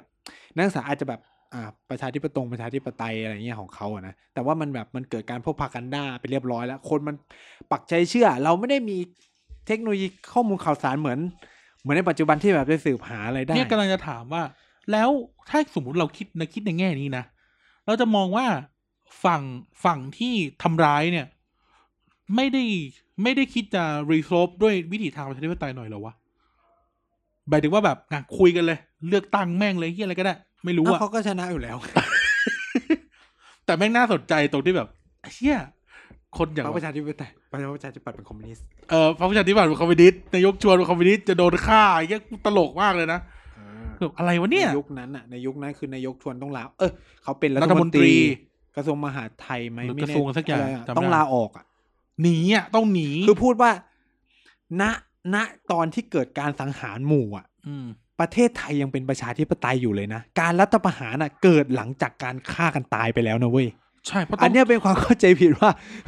หลายอย่างมากคือ ต้องพูดว่าการฆ่ากันอะเกิดในยุคของรัฐบาลของเออหม่อมราชวงศ์เสนีปราโมชนะ แล้วพอเย็นวันนั้นอะถึงเกิดการรัฐประหารแล้วก็ to be fact to be fact คนจะชอบเบลมอ่ะ ท่านจะไม่ชอบผมตอนนี้ก็แล้วแต่ แต่ to เออ be fact ท่านจะชอบเบลมว่าลูกเสือชาวบ้านนู่นนี่นั่น แต่ลูกเสือชาวบ้านเนี่ยไปอยู่ข้างนอก ไม่ได้เข้าไป คือต้องทำความเข้าใจว่า แล้วพูดพูดกันตรงนี้เลยว่า เอ่อจำนวนเกินครึ่งของค่าเฉลี่ย อือหือ เกิดขึ้นจากการถูกทำร้ายด้วยของแข็ง อืม เออไปเช็คได้เลยแฟกต์เนี้ย เออดังนั้นแล้วเนี่ย ข้อแรกก็คือข้อแรกที่น่าสนใจจนเราต้องมาคุยกันแฟร์ๆว่า มันคือคนธรรมดากันเองนี่แหละ ที่ฆ่ากัน อืม เจ้าหน้าที่รัฐที่ถูกเบลมมาตลอดในประวัติศาสตร์เนี่ย มีส่วนน้อยมาก อืม เฉพาะคำว่าสังหารหมู่นะ อืม เออที่เราเห็นชอบเห็นรูปไปถือปืนอยู่ในอยู่ตรงสนามบอลเนี่ย คือมันหลังจาก เขาไปจับ คนแม่งเข้าไปตีแล้วอะ เออ เออส่วนไอ้เรื่องที่จะไปจับคนตีคนฆ่าเนี่ย อันนี้เป็นอีกเรื่องนะ อ่า แต่ทูบีแฟกต์นะว่าวินาทีนั้นเนี่ย ข้อที่น่าสนใจคือ มันไม่ใช่การกระทำของรัฐอ่ะ แต่มันก็ คือ มีการยิงกันแหละ เออมันมีการยิงกันก็จริง แต่หมายถึงว่ามันเป็นมันรัฐมีการกระทำการกระทำของรัฐมีส่วนไม่ไม่ไม่มาก เท่ากับว่าคนกันเองเนี่ยแหละที่ฆ่ากัน อืม อืม มันเลยเป็นเรื่อง อย่างที่บอกมันเป็นเรื่องน่าสลดอะที่แบบคนสุดท้ายคนแม่งฆ่ากันนะ คนธรรมดาฆ่ากัน ใน อะ รีจีมแบบเดโมคราซีด้วยนะ เออ ใน เออ รีจิมที่ยังเป็นดิโมครซีอยู่ และตำรวจ คือผมไม่แน่ใจว่าตำรวจที่ถูกส่งไปเนี่ย ถูกส่งไปใน ตอนนั้นมันก็ยังอยู่ในรีจิมที่เป็นดิโมครซีด้วยนะ เออ เพราะว่าการรัฐประหารมันเกิดหลังจากที่มันฆ่ากันตายไปแล้วเว้ย จบแล้วเรื่องจบแล้ว เออ เออ แล้วก็คือคือเหตุผล เออ ที่เขาใช้รัฐประหารก็คือ รัฐบาลประชาธิปไตยจัดการกับการ เรื่องนี้ กิ ไม่ได้ ขึ้ได้ เอ เอ อ อเขาเลยรัฐประหารนะ เออ คือถ้าพูดแบบถ้าพูดในถ้าพูดแบบการเมืองแบบแบบเมาเมาๆนะไม่งเหมือนวางยาเว้ย เออ ไม่งเหมือนวางยาหมอมเสนี ก็คือรัฐบาลประชาธิปไตยคุมระบบราชการไม่ได้หรือเปล่า เออ เหมือนวางยาหมอ ผู้ ม อย่า เส ลืมว่า นี วิ อะ ทยุยานเกราะอะไรนี่ก็คือ ทหา อยู่ รทั้งนั้นเลยนะ ซึ่งอยู่ในระบอบประชาธิปไตยหมดเลยนะเว้ย เออ เข้าใจปะ ซึ่งอย่างที่บอกว่านักนักวิชาการหรือนักกิจกรรมในยุคนั้น ถือว่าหลัง 14 ตุลาเนี่ยมันเป็นยุคที่ประชาธิปไตยมันเฟื่อง เฟือง ฟู ฟูฉะนั้นคนที่เขาเลือกมา ก็ก็คือ ทำอะไรไม่ได้ เออทำอะไรกับระบบรัฐราชการไม่ได้เลยเหรอ เออ สามสี่ปีเลยนะหลัง สองปี เออหนึ่ง สา ห ม ก ปี สามปีอ่ะคือคุณไม่ปฏิรูปอะไรเลย ทั้งที่กระแส สองปีละอ่ะกสอง ระแส ปีเต็มๆ มันเป็นแบบกระแสประชาธิปไตยรุนแรงมากนะ เออ คุณไม่ได้ปฏิรูปอะไรในสามปีที่ผ่านมาเลยเหรอ แล้วที่มันตลกกว่านั้นคือ หลัง 14 ตุลา มันเกิดรัฐบาลอย่างหม่อมราชวงศ์คึกฤทธิ์ปราโมชที่มีเสียงแบบสิบ10 กว่าเสียงอะแต่ได้เป็นนายกรัฐมนตรีได้ยังไง อ้าวลุงตู่แพ้แม่หน่อยยังได้เลย ไม่มันมันหมายถึงว่ามันแฟกเมนต์มากไง มันแตก เออ กระจายเฉดมันแตกมากจนแบบมันเกิดพักเล็กพักน้อยเต็มไปหมดอะ อืม สุดท้ายประชาธิปไตยมันก็อ่อนแอด้วยตัวมันเองไง นั่นน่ะสิ อ่ะ โอเค ละเรื่องเศร้าเรื่องเรื่อง 6 ตุลาไว้ก่อน อ่ะทุกินได้คำถามใหม่คือว่า เออ แล้วทำไมประชาธิปไตยเราอ่อนแอได้ขนาดนั้นวะ เขาก็จะอธิบายว่า ผู้มีอำนาจนอกระบบแข็งแกร่งไง อีกแล้ว คือไม่งกูอ่า คือทำไมไม่กล้าออกพระราชบัญญัติปฏิรูปกองทัพออกมาเลยอะในความที่กลัวตอนที่แบบเป็นประชาธิปไตยแล้วจะกลัวอะไรใช่ไหม วัดใจไปเลย ในเมื่อแบบประชาธิปไตยมันเหว่งบานอะ วัดใจไปเลย วัด เงี้ยเหรอ วัดวัดไปเลย ใจ หรื ถึ อง แม้ ๆ กระทั่ง ห ใน น่อย สมัยเพื่อไทยก็วัดไปเลย ใจถึงถึงๆพึ่งได้ เพื่อไทยวัดแหละ แล้วก็ลูก เรียบร้อย น้องน้องเขยประธานอยู่ คือเอาถามว่าออกพระราชบัญญัติปฏิรูปทหารอะยังไงทหารก็ไม่มีข้ออ้างในการรัฐประหารนะเว้ย พอตรับประหารปั๊บเกมเลยนะ เกมก็เหมือนกับว่าตัวเองเสียผลประโยชน์ไงก็คือ เอออั อันเนี้ย มันคือมันจะไม่เหมือนข้ออ้างในการรัฐประหารทั่วไปนะ เออ ข้ออ้างมันจะบอก อ่า คอร์รัปชัน คอร์รัปชันสถาบันกษัตริย์ถูกโจมตีนู่นนี่นั่น เราจะต้องออกมายึดอำนาจ แต่นี่คือ กูจะปฏิรูปกองทัพอ่ะให้เป็นแบบอ่ะสมมติเลเซเป็นแบบอเมริกาก็ แล้ ได้ วกูพูดเลยว่าแบบถ้าไปรูปกองทัพจะมีเงินงบประมาณอีกประมาณสามหมื่นล้านมาสนับสนุนเอ่อการศึกษา อ่ะเอี นี่ ย ทารัฐประหารนะมึง ใครจะออกมาช่วย คำถาม รัฐประหารคือ อ่า มึงเสียผลประโยชน์ มึงเสีย นี่ เงินสามหมื่นล้าน เอ อ เข้าใจไหมคือ เนี่ยถ้าคือแบบเขาก็แบบ คือเข้าใจว่าแบบพวกฝ่ายประชาธิปไตยก็รู้สึกว่ากลัวกลัวเอ้ยทำไมถึงกลัวไงในเมื่อ มึงถูกเลือกมาเป็นฝ่ายประชาธิปไตยนะเว้ย เออ แต่มึงกลับไปกลัว แต่ชาวบ้านที่เลือกมึงเขาไม่ได้กลัวไง เออ เขาถึงเลือก ยาห็น มึงเขาอยากเห็นเขาเลยเลือกมึงเข้าใจปะ ใจฟอ เออกลับใจฝ่อขึ้นมาคือผมรู้สึกเห็น movement ของเพื่อไทยหรือแบบ อะไรของฝ่ายประชาธิปไตยผมก็จะแบบเอ้าทำไมถึงใจฝ่อขึ้นมา ก็ในเมื่อเขาเลือกมึง ตามนโยบายที่มึงหาเสียงอะว่ามึงจะมาปฏิรูปกองทัพเข้าใจปะ เออ ใจถึงๆหน่อย เออ คือพวกเนี้ยมันก็เลยแบบอ้าวประชาธิปไตยสุดท้ายแล้วช่วงที่เป็นประชาธิปไตยของเราอะแม่งก็เสียเปล่าอ่ะ อืม นะตั้งแต่ปี 40 มาก็รู้สึกว่าเสียเปล่าไป เสียเปล่านะ คือตั้งแต่ 35เลยเอา เออ ตั้งแต่ไล่ไปได้อ่ะ เออตั้งแต่ไล่พวกทหารอ รอ อก สชอ่ะ คือ เออ คือต้องบอกว่าปีสามห้าทหารแม่งถ้าจะตายแบบเข้ากุ จืดอะ แบบ จืด จืดแบบคือแบบแบบจนถึงขนาดที่ว่าลุงป้อมต้องไปเกาะโต๊ะพอผมเป็นเถอะครับแบบ เออ มึงคิดดูว่าแบบ สภาพเกาะทหารเวลานั้นมันเหลือแค่นั้นแล้วอะทำไม เออ ถึงไม่ปฏิรูป ไง คือเนี่ยเป็นปัญหาตั้งแต่ตั้งแต่ยุคสองสี่เจ็ดห้าแล้ว เออ ที่ฝ่ายตุลาการก็ไม่ถูกปฏิรูปโดยคณะราษฎรทหารก็ไม่ถูกปฏิรูปโดยคณะราษฎร เออแต่ว่าประชาธิป คำ ไต ถาม ย ว่า เอ ไม่ อ มีไม่มีใครตั้งคำถามว่าเฮ้ยตั้งแต่สามห้าจนถึงสี่เก้ามัน มันทำไมถึงไม่มีการปฏิรูปกองทัพ หรือกระบวนการตุลาการ ทั้งที่ประชาธิปไตยเบ่งบานเยี่ย ใช่ใช่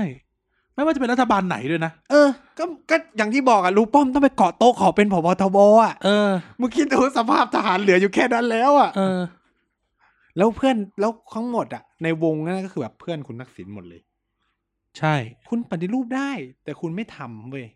แล้วคุณก็มาโทษว่าแหมแม่งมีคนนอกระบบอ้าว แล้วตอนที่เองมีอำนาจทำไมไม่ท เออ มีคนชอบพูดว่าทักษิณใช้อำนาจแบบคาบเส้นอ่ะเดี๋ยวค่อยคุย เดี๋ยวค่อยคุยเรื่องนี้ เดี๋ยวจะไม่จบยังไม่จบเรื่องเรื่องเรื่องในอดีต ก็จะ เออหลังจากนั้นมาเนี่ยอ่ะเอาเอาจนถึงปีปีปีสี่ศูนย์นะ ตั้งแต่สองสี่เจ็ดห้าจนถึง จนถึงแบบหลังหลังหลังปรับเปรมไปเนี่ย ำอืม ไนท์มองพัฒนาการประชาธิปไตยบ้านเราเป็นไงวะ สองสี่เจ็ดห้าจนถึงหลังบาเปม เออ เอาเฉพาะช่วงนี้เหรอหรือว่า ใช่ เอาเท่าช่วงเนี้ยเพราะช่วงเพราะหลังปรับเปรมก็จะเป็นเลือกตั้งจน คือผมว่ามันเกิดอยู่ในยุคที่เป็นแบบสงครามเย็นอย่างเงี้ยวิวัฒน์มันเป็นปัญหากับทุกประเทศนะ อืม คือระบบแบบการเชิดชูตัวบุคคลหรืออะไรเงี้ยมันเกิดขึ้นหมดเลย คือในอินเดียเองอ่ะ ก็จะมีตระกูลหรือพรรคเดียวชนะตลอด เพราะว่า ญี่ปุ่นก็เป็นพรรค มั เดียวช มัเหมือ นะ นอารมณ์แบบว่า มันต้องการความมีเสถียรภาพอ่ะบางอย่าง อืม อะไรเงี้ย มันก็เลยไม่แปลกว่าเออประเทศเผด็จการมันเลยอยู่ได้โดยเฉพาะพวกโลกเสรีนะมันต้องการเสถียรภาพบางอย่าง แล้วคนในเวลานั้นเนี่ย มันอยู่ในความอึมครึมที่แบบ กลัวคอมมิวนิสต์ด้วย แล้วก็แบบ เออเขาเรียกว่าอะไรอ่ะ ประชาธิปไตยมันก็จะแบบยังมันเกิดใหม่มากทางเลือกมันยังแบบไม่ได้เห็นชัด นโยบายที่ออกมาก็ใกล้ๆกันเขาเราก็จะเลือก เออ ให้คนเนี้ยอยู่ต่อเพื่อแบบทำงานต่อไปอะไรเงี้ยฉะนั้นก็เลยไม่แปลกที่พอมันเกิดรัฐแบบเผด็จการอ่ะ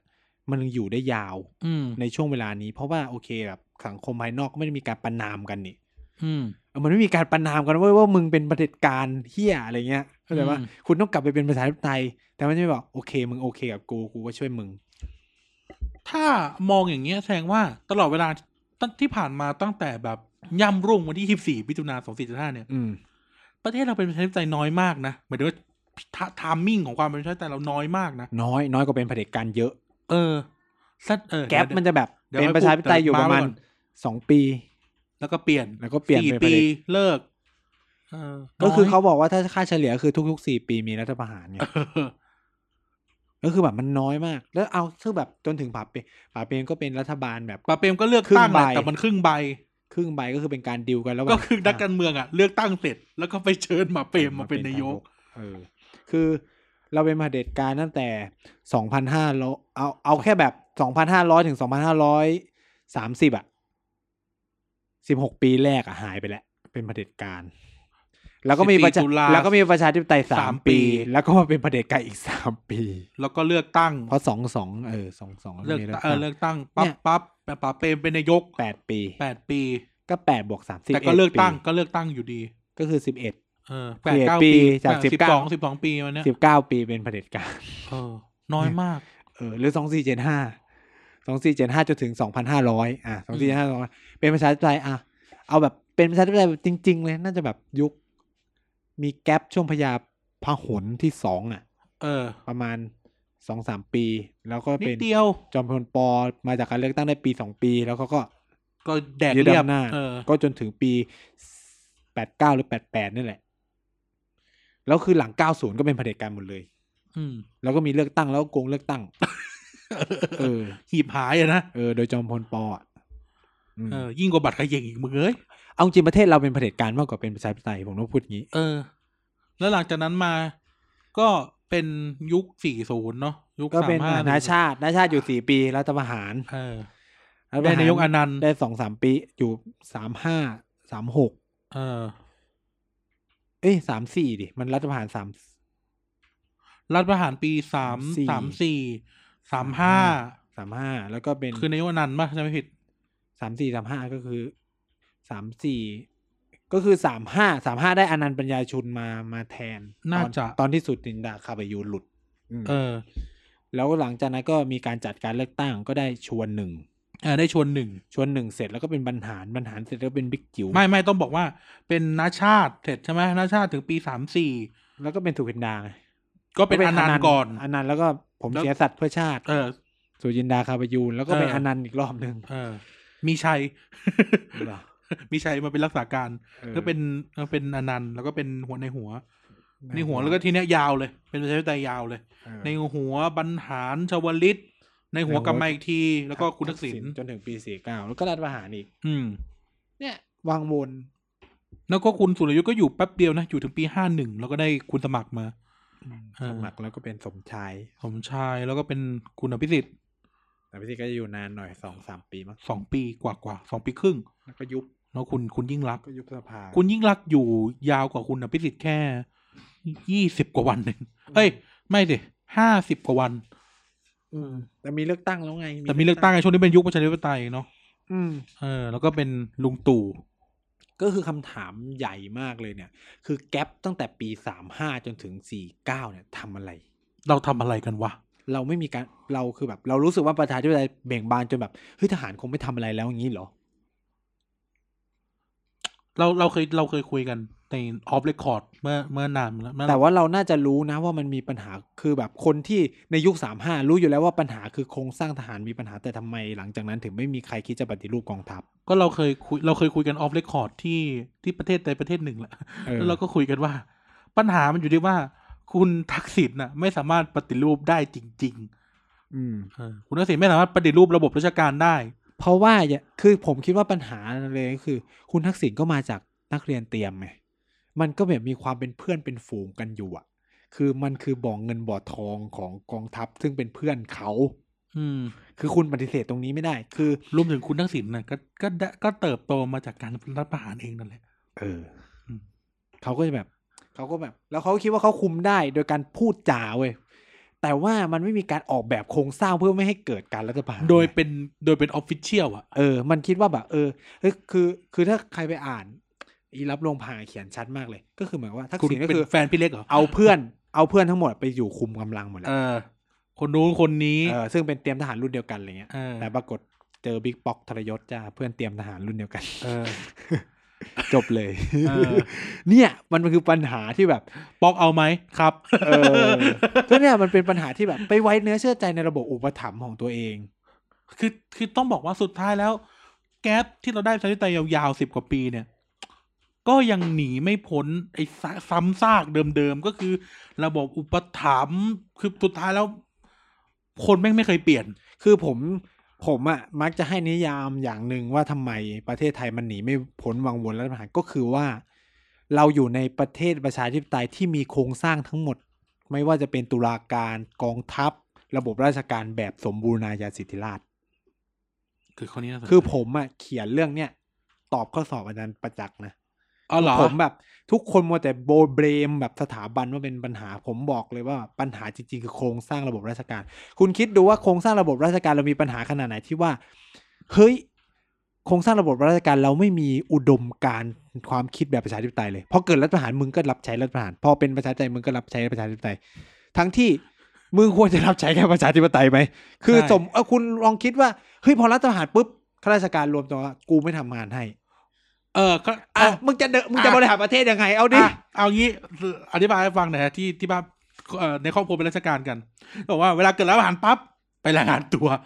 ถูก เออ สั่งไปรายงานตัว แล้วถามว่าต้องไปไหมก็ต้องไปไงเออ แต่ถ้าเกิดทุกคนไม่งรวมตัวกันไม่ไปอ่ะก็เกิดะไร คือ ขึ้น คำถามคือจะบริหารประเทศไง ถ้าเราราชการไม่ทำงาน อาจารย์ อาจารย์ด้านท้องถิ่นท่านหนึ่ง เออ เออ เป็นเป็นพระอาจารย์ของคุณคืออาจารย์ อาจารย์อาจารย์ก้องอาจารย์ก้องชื่อจริงชื่ออะไรวะ อาจารย์วสันต์ อาจารย์วสันต์เหลืองประพัฒน์นะครับ สอนไว้ว่า สอนผมระหว่างนั่งดื่มกันอยู่ ระหว่างนั่งดื่มกันนะสอนว่า รัฐพักการเมืองที่ใหญ่ที่สุดเนี่ยไม่ใช่พักพลังประชารัฐแล้วก็ไม่ใช่พักหาอะไรทั้งนั้นอ่ะ พักราชการ คือพักข้าราชการเพราะถ้าพักข้าราชการแม่งเอนโดสใครอ่ะ จบ คนนั้นแม่งอยู่ได้ เออ เออ แค่นั้นเองนั่นนั่นเนี่ยปัญสิ่งที่เราจะโยกว่า สุดท้ายแล้วเรามีประชาธิปไตยเพื่อมีประชาธิปไตยเว้ยแต่เราไม่ได้มีประชาธิปไตยเพื่อที่จะมาจัดการปัญหาต่างๆ ทุกคนแม่งทิ้งซากไปหมดเลย คืออย่างที่บอกอ่ะก็คือ คือมันเป็นประชาธิปไตยแค่โครงสร้างการเลือกตั้งการนั่น แต่ว่าโครงสร้างอื่นอ่ะ ระบบราชการกองทัพอ่ะ คุณอย่าลืมว่ากองทัพแม่งจัดรูปแบบเนี่ยมาตั้งแต่รอห้าที่เขา รอ แบบ สี่ด้วยซ้ำไป เออที่เขามีระบบแบบเนี้ยก็คือตั้งแต่ตั้งแต่นั้นเป็นต้นมา เออ โดยที่ไม่มีใครแตะอะไรเลย ระบบราชการ แม่งคือ คือแบบเหมือน เออ มีคนบอกว่าโอ้โหมันถูกการยกเครื่องใหญ่ ยกเครื่องใน โอเวอร์ฮอลโอเวอร์ฮอล โอกยกเครื่องในสมัย คือคิดดูนะ มันถูกยกเครื่องในสมัยคุณทักษิณซึ่งยกเครื่องแบบ คือแบบไม่มีที่อะไรเปลี่ยนเลยอะแบบยก สอง เครื่ พั อง น แบบ ห้าร้อยสี่สิบสี่ คือแบบยกเครื่องน้อยมาก คือแบบแทบจะคือมันเหมือนแค่ตั้งกระทรวงใหม่ขึ้นมา แล้วก็แบบไปรู้ว่าแต่เรายังเป็นกลมมาธิปไตยอะไรที่แบบมีมาตั้งแต่ยุคสมัยรัชกาลที่ห้าเวียงวังคังนาเหมือน เออ เดิม นี่ไงคือเรนจะบอกว่า ไม่ต้องนั่นก็ได้เอาง่ายๆว่า เรามีประชาธิปไตยไปเพื่อมีประชาธิปไตย แต่ว่าเราไม่ใช้ความเป็นประชาธิปไตยเพื่อจัดการปัญหาใดๆทั้งสิ้น ม อย่างเช่น สมมุติย้อนกลับไปย้อนกลับไปประเด็นแรกที่เราคุยกันในเรื่องประชาธิปไตยไทย ในเรื่องสองสี่เจ็ดห้าปัญหาหนึ่งที่ที่อยู่ในอยู่ในเอ่อเขาเรียกเอลเมนต์ของการก่อปฏิวัติอ่ะคือระบบราชการ อืม มีแต่ลูกเจ้าขุนมูลนายใช่ไหมนั่นคือ เออ สิ่งที่จารย์ปรีดีเขียนใช่ไหมมีแต่ลูกเจ้าขุนมูลนายแล้วก็ปลดคนที่ไม่มีเส้นสายออกแบบลดเงินเดือนว่ากัน คือชาวบ้านไม่มีโอกาสว่างั้นแหละ เอ่อคำถามต่อมาก็คือว่า ณ เวลาทำเรื่องนั้นเสร็จเนี่ยทำไมไม่แก้ เออ ก็ยังเหมือนเดิมอ่ะ เออมึงก็คือทุกวันนี้ก็ยังพูดอยู่อ่ะ เพราะเป็นคนนามสกุลนั้นนามสกุลคือแบบ เนี่ยมันเกิดปัญหาอะไร ก็เหมือนเดิมอ่ะ เออ ก็คือ ถามว่า ตระกูลเดิมๆอ่ะ ก็คือครองในกระทรวงบางกระทรวงอยู่ เออ ถามคำถาม บางกระทรวงนี่เป็นสายเลือดเลยนามสกุลนี้ ไอสัตว์ ไอสัตว์เดี๋ยวเดี๋ยวไม่ได้ไปแดกข้าวเขานะ คือจะบอกว่า ไอเหี้ยขนไกลตัวนะคือว่าคือจะบอกว่า ตั้งแต่วินาทีที่อาจารย์ปรีดีปฏิวัติได้อ่ะแม่งไม่แม้แต่ตัวจำดีก็แก้ไม่ได้นะ เออ ก็สุดท้ายก็ถูกระบบราชการก ก ลื ลื น น แล้วคำถามคือว่า ทุกคนก็แฮปปี้ แล้วนี่ขอแซะเลยนะ อ่า ขอแซะนะ แล้วก็ชอบแซะ เราแซะบ่อยมากเวลาพูดเรื่องเนี้ย ไอ้แบบ ไอ้พวกคนที่แม่งไปเย้ยวเย้ยวประชาธิปไตยเนี่ย อย่านะ อย่าให้เห็นเลยนะว่า ผมน้องพี่ครับ ผม เออ กระนั้นครับ ปีนี้สิงห์สีอะไรอย่างเงี้ย เออ เออ ให้มาทียูรุ่นนี้ครับทียู เออ รุ่นนี้ ใส่แหวนแม่สิงห์ไปติดต่อราชการแล้วอ่ะอันนี้สเตตัสหนึ่งนะไปสิงห์ใส่แหวนแม่สิงห์ไปติดต่อราชการแล้วเขาโอ้ดูแลดีครับ แล้วก็ไปประท้วงอีพวกศักดิ นาโอ้ยอีสัตว์ ตอแหล เออ เออ เนี่ยคืออุปถัมภ์ที่แบบ สมัยสามสี่อ่ากี่ปีวะหกปีที่แล้ว เป็นพี่วาก อืม ทุกวันที่เป็นประชาธิปไตย แล้วด่าสลีบกับใจ เออ เอาสิเอากับพวกมึงสิ เออ คือ เนี่ย เรื่องแค่เนี้ยแม่งเป็นปัญหา เออ ใหญ่ ไม่ชอบประเผด็จการแต่โซนิยมโซตัส นิยมโซตัส นี่คือความประสาทแดกที่กูงงที่สุด เกียรติศักดินาแต่ว่าพี่ครับ ผมเป็นรุ่นน้องคณะพี่ครับ ย้ายผมหน่อย เออ อีสัตว์ เออ คือถ้าแบบ เนี่ยมันคือปัญหาที่แบบ ทุกคนอ่ะ มัวแต่ปฏิรูปการเมืองไปรู้ แต่มึงไม่เคยแตะแบบระบบราชการที่มันรองรับระบบการเมืองแบบอุปถัมภ์แบบนี้ที่มันรองรับระบบรัฐประหารแบบนี้ คือผมพูดเลยนะ ถึงจะตัดสมการที่เขาพยายามจะตัดก็คือแบบปฏิรูปสถาบันกษัตริย์และประเทศเลยนะ พูดเลย พูดเลยว่าไม่เปลี่ยน ผมใช้คำว่าไม่เปลี่ยน อ่ะ คุณอย่าลืมว่าในยุคของโจวันปออ่ะกษัตริย์แทบไม่มีอำนาจเที่ยเลยเลยนะ ในวัน แต่ ใน ก็คือ มันก็เกิดรัฐประหารแล้วก็ ใน ใช่ป่ะ เออ ในวันที่แม้กระทั่ง อ่าเลสเซนะ ในวันที่กระทั่งผู้ที่เขียนหนังสือ ที่ตอนนี้ทุกคนพยายามจะโหลดไปอ่าน แต่อย่าโหลดอย่างเดียวอ่านด้วยนะครับ หนังสือแต่ไม่บอกชื่อหนังสือ แต่หนังสือของพอเฮนรี่ พอเฮนรี่เนี่ย เขียนไว้เลยในบทที่สองผมจำไม่ผิดเพราะเพราะเพราะกูได้อ่านทั้งภาษาไทยและภาษาอังกฤษ อืม เขียนไว้เลยว่าในวันที่พระนครหรือกรุงเทพเนี่ย มีรัศมีอำนาจของกษัตริย์แทบจะเป็นศูนย์เนี่ยโค้ดคำของพอลเฮนรี่นะ อืม ทุกคนก็ยังแย่งอำนาจกันอยู่ ไม่ อื ว่าม จะเป็นฝ่ายไหน และไม่มีใครทำเพื่อบ้านเมืองเลย อืม ในวันที่ทุกคนชอบพูดว่า อุ้ยวินาทีนั้นเนี่ยเอ่อเอ่อเอ่อพระมหากษัตริย์อยู่ในอยู่โลซาน อืม เออไม่ว่าจะราชการใดอะนะครับ อยู่โลซานเนี่ย ก็ไม่มี รัฐบาลประชาธิปไตย หรือฝั่งที่เป็นคณะราษฎร เออ แก้ปัญหา ระบบราชการ แก้ปัญหาทหาร เออ แก้ปัญหา ความเอ่ออยู่ไม่ดีกินไม่ดีของประชาชน อืม ดังนั้นแล้วปัญหาคือเราต้องแก้ระบบเนี้ยไอเนี่ยโครงสร้างพักราชการให้ได้ เออ คือคุณต้องทำคุณต้องปฏิรูปให้ระบบราชการแม่งเป็นประชาธิปไตยให้ได้ก่อนอะ คือในในวินาทีเนี้ยเราควรใช้ความเป็นประชาธิปไตย แก้ปัญหาเรื่องที่ไม่เป็นประชาธิปไตยที่สุดและส่งผลกระทบกับชีวิตเรา คือระบบราชการเออ คือปัญคือทุกครั้งอะที่มันพูดโอ้ปฏิรูปการเมืองให้เป็นประชาธิปไตย คือการเมืองแม่งเป็นประชาธิปไตยได้ง่ายมาก เพราะมันก็แค่ก็แค่เขียน ก็คือมีการเลือกตั้งคนมาจากไอ้นี่นู่นนี่นั่น แต่ถ้าระบบราชการแม่งยังเป็นเผด็จการอยู่อะทุกอย่างก็จบ เออ เข้าใจไหมคือระบบราชการไทยมันเป็นระบบราชการแบบเผด็จการมากนะ เออ คือเอาง่ายๆคนตัวเล็กตัวน้อยกลับไม่มีคือแบบข้าราชการตัวเล็กๆอะซึ่งเป็นคนรุ่นใหม่ไม่มีปากมีเสียงอะไร นี่คือความเป็นเผด็จการที่เยี่ยมาก เออ แล้วทุก แล้ว งา คื น อ ทุกอย่างแม่งแบบเขาเรียก คือแท โอน ที่ เวอร์ ว่า แลปกันอะ สมมุติ เออ ทำงานมา แทนที่ผลงานใครก็ผลงานคนนั้นกลับทำงานมานายได้ผลงาน เออ นี่เป็นโลกประชาธิปไตยที่คุณต้องการเหรอ เออ เข้าใจไหมคือเนี่ย ผมอาจจะไม่คือ คือหลายคนเนี่ยคือมีปัญหากับตรงนี้ คือผมถึงบอกไงว่า ผมเชื่อในการกระจายอำนาจ เพราะมันจะตัดวงจรทั้งหมดเลยเว้ย อืม คือพอทุกอย่างแม่งกระจายอำนาจปุ๊บแบบข้าราชการแม่งกลายเป็นท้องถิ่นอะทีนี้แม่งจะต้องเซิร์ฟคนในท้องถิ่นแล้วเฮียคนชาวบ้านก็จะแบบเห็นแบบมึงต่อหน้าแบบอ่ะกูเลือกมาหวังได้ เพราะว่ายังไงก็คือข้าราชการท้องถิ่นไง เออ ศักดิ์ศรีเฮียอะไรมันลดหมดเลย เออ ถึงแม้สวัสดิการอะไรเท่าเดิมอะแต่พอมึงทำงานอยู่ในท้องถิ่นปุ๊บอะเฮียขับมอเตอร์ไซค์เจอกันชาวบ้านก็เห็นใช่ไหม เออ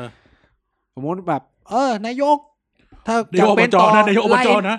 ไล่นี่ออก เออ ทำงานไม่ดีดูนนี่นั่น เออเออ เออ เพราะว่าชาวบ้านเห็นไง เออ เข้าใจไหมแต่พอเนี่ยแบบประหลัดกระทรวงนู่นนี่นั่นอะไรเงี้ยมันอยู่ไกลตัวมันอยู่นู่นนี่นั่นมันอยู่เราอยู่ในจุดที่แบบ คือการเมืองกับไอเนี่ยมันเล่นกันอยู่แค่แบบ การโยกย้ายตำแหน่งอะไรเงี้ยพอหลังจากนั้นก็คือมันก็จบไปแล้วอะซึ่งบางกระทรวงนะแบบรัฐมนตรีแทบทำเฮียอะไรไม่ได้นะต้องฟังรัฐข้าราชการอย่างเดียว เออ ม ฟังเกี่ยวกับกระสิบได้ เออเนี่ยพอมันมันเกิดปัญหา เพราะอีกอย่างนึงก็คือแบบเรา มันข้าราชการก็มีความรู้สึกว่าโอ้โหนักการเมืองแบบจบอะไรมาว่าจะมา เออ ป็น จะ หั มาว หน้ รู้เลยกับกู เออ เอ คณะ อ เขียนอะไรมันก็เซ็นคุณต้องบอกอย่างนี้ว่า รัฐมนตรีและนักการเมืองจำนวนมากตายเพราะข้าราชการ เพราะเซ็นโดยที่ไม่รู้ ใช่ วางยากันง่ายมาก เออปุ๊บแป๊บเดียวเซ็นไปเรียบร้อ เก ย ม ตัวคดีทุจริต เออ เกมส่วนพวกข้าราชการก็รอด แล้วแล้วเนี่ย อาจจะาจจะ คือแบบข้าราชการที่เป็นประชา เอ ธิ อ ปไตยแบบแปลกๆคือทำผิด อ่ะย้ายเข้ากุกูงงมากทำผิดแล้วย้ายเข้ากุแล้วความผิดนั้นมันจะหาย มันจะหายไปไหม เออ ไล่ออกกัน แล้ว ไป ทำ สิ ไม วะ แล้วคนเที่ยคนนี้คือก็ยังอยู่ในระบบเหมือนเดิม เออ แล้วก็กินเงินเดือนภาษีของเรา คือ เอออั อันเนี้ยมันเป็นอะไรที่แบบเฮ้ยมันไม่มีการไปฏิรูปหรือแบบครูครูตีเด็กจนแบบเลือดออกหรืออะไรเงี้ย ย้ายไปสอนโรงเรียนอื่น ย้าย คำถาม เออ คือเอ้าวโรงเรียนเฮี้ยนี่คือเอ้าแล้วทำไมกูต้องรับคนเฮี้ยเข้ามาเข้าใจปะ เออ แล้วก็ยังสอนหนังสืออยู่ มันจะไปตีลูกคนอื่นต่อปะวะ เออ คือแบบเอ้าอ๋อ คือพอพอโดนย้ายปุ๊บ เฮ้ย ฉันยังไม่ตีลูกคนอื่นแล้วอย่างเงี้ยเหรอ เหรอ เออ ไอ้ คื คือ อ เนี่ เนี่ย ย ระบบราช ทำ การ ไม ไทย ว่าย้ายไปจากหมาจะกลายเป็นแมวเนี่ยเหรอ เออ คือแบบระบบราชการไทยมันแม่งคือแบบ ไม่มีการไล่ออกกันจริง ๆ อ่ะ คือกำลังจะถามกำลังจะพูดว่า สุดท้ายแล้วเนี่ย คือถ้าเป็นประชาธิปไตยอ่ะทำเฮียคือมึงมึงไม่ได้รับการเลือกตั้งต่อแล้วนะ เออ ก็เลยสุดท้ายแล้วแบบ เราเราแม่งละเลยปัญหาใหญ่แล้ว ถามว่าบ้านเมืองไม่พัฒนา เพราะว่าเราไม่เป็นประชาธิปไตยหรือว่า เราเป็นประชาธิปไตยไม่พอใช่ไหมประชาธิปไตยไม่พอหรือว่าเราไม่แก้ปัญหาโครงสร้างที่แท้จริง เออ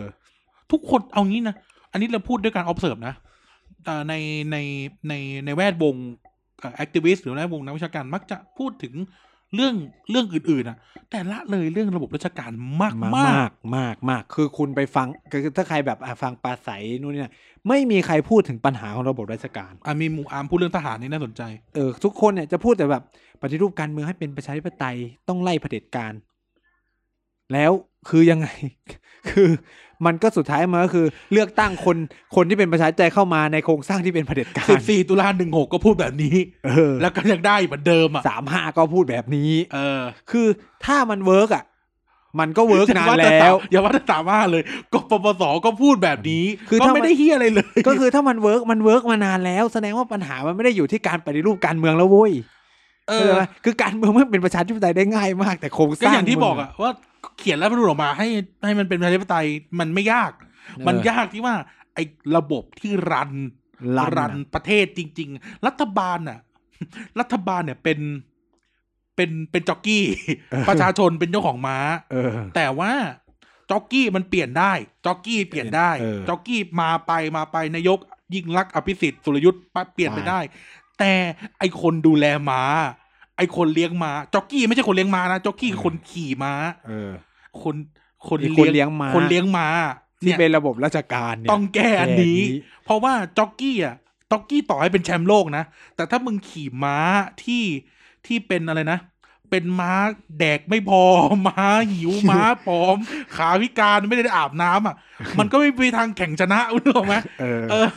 เพราะไอ้คนเลี้ยงม้ามันห่วย เออ แล้วคนเลี้ยงม้าก็แบบเฮ้ยเอาสลอดให้ม้ากินด้วยจ็อกกี้ แต ก็ล่วง เออ ก็ตกม้า ใช่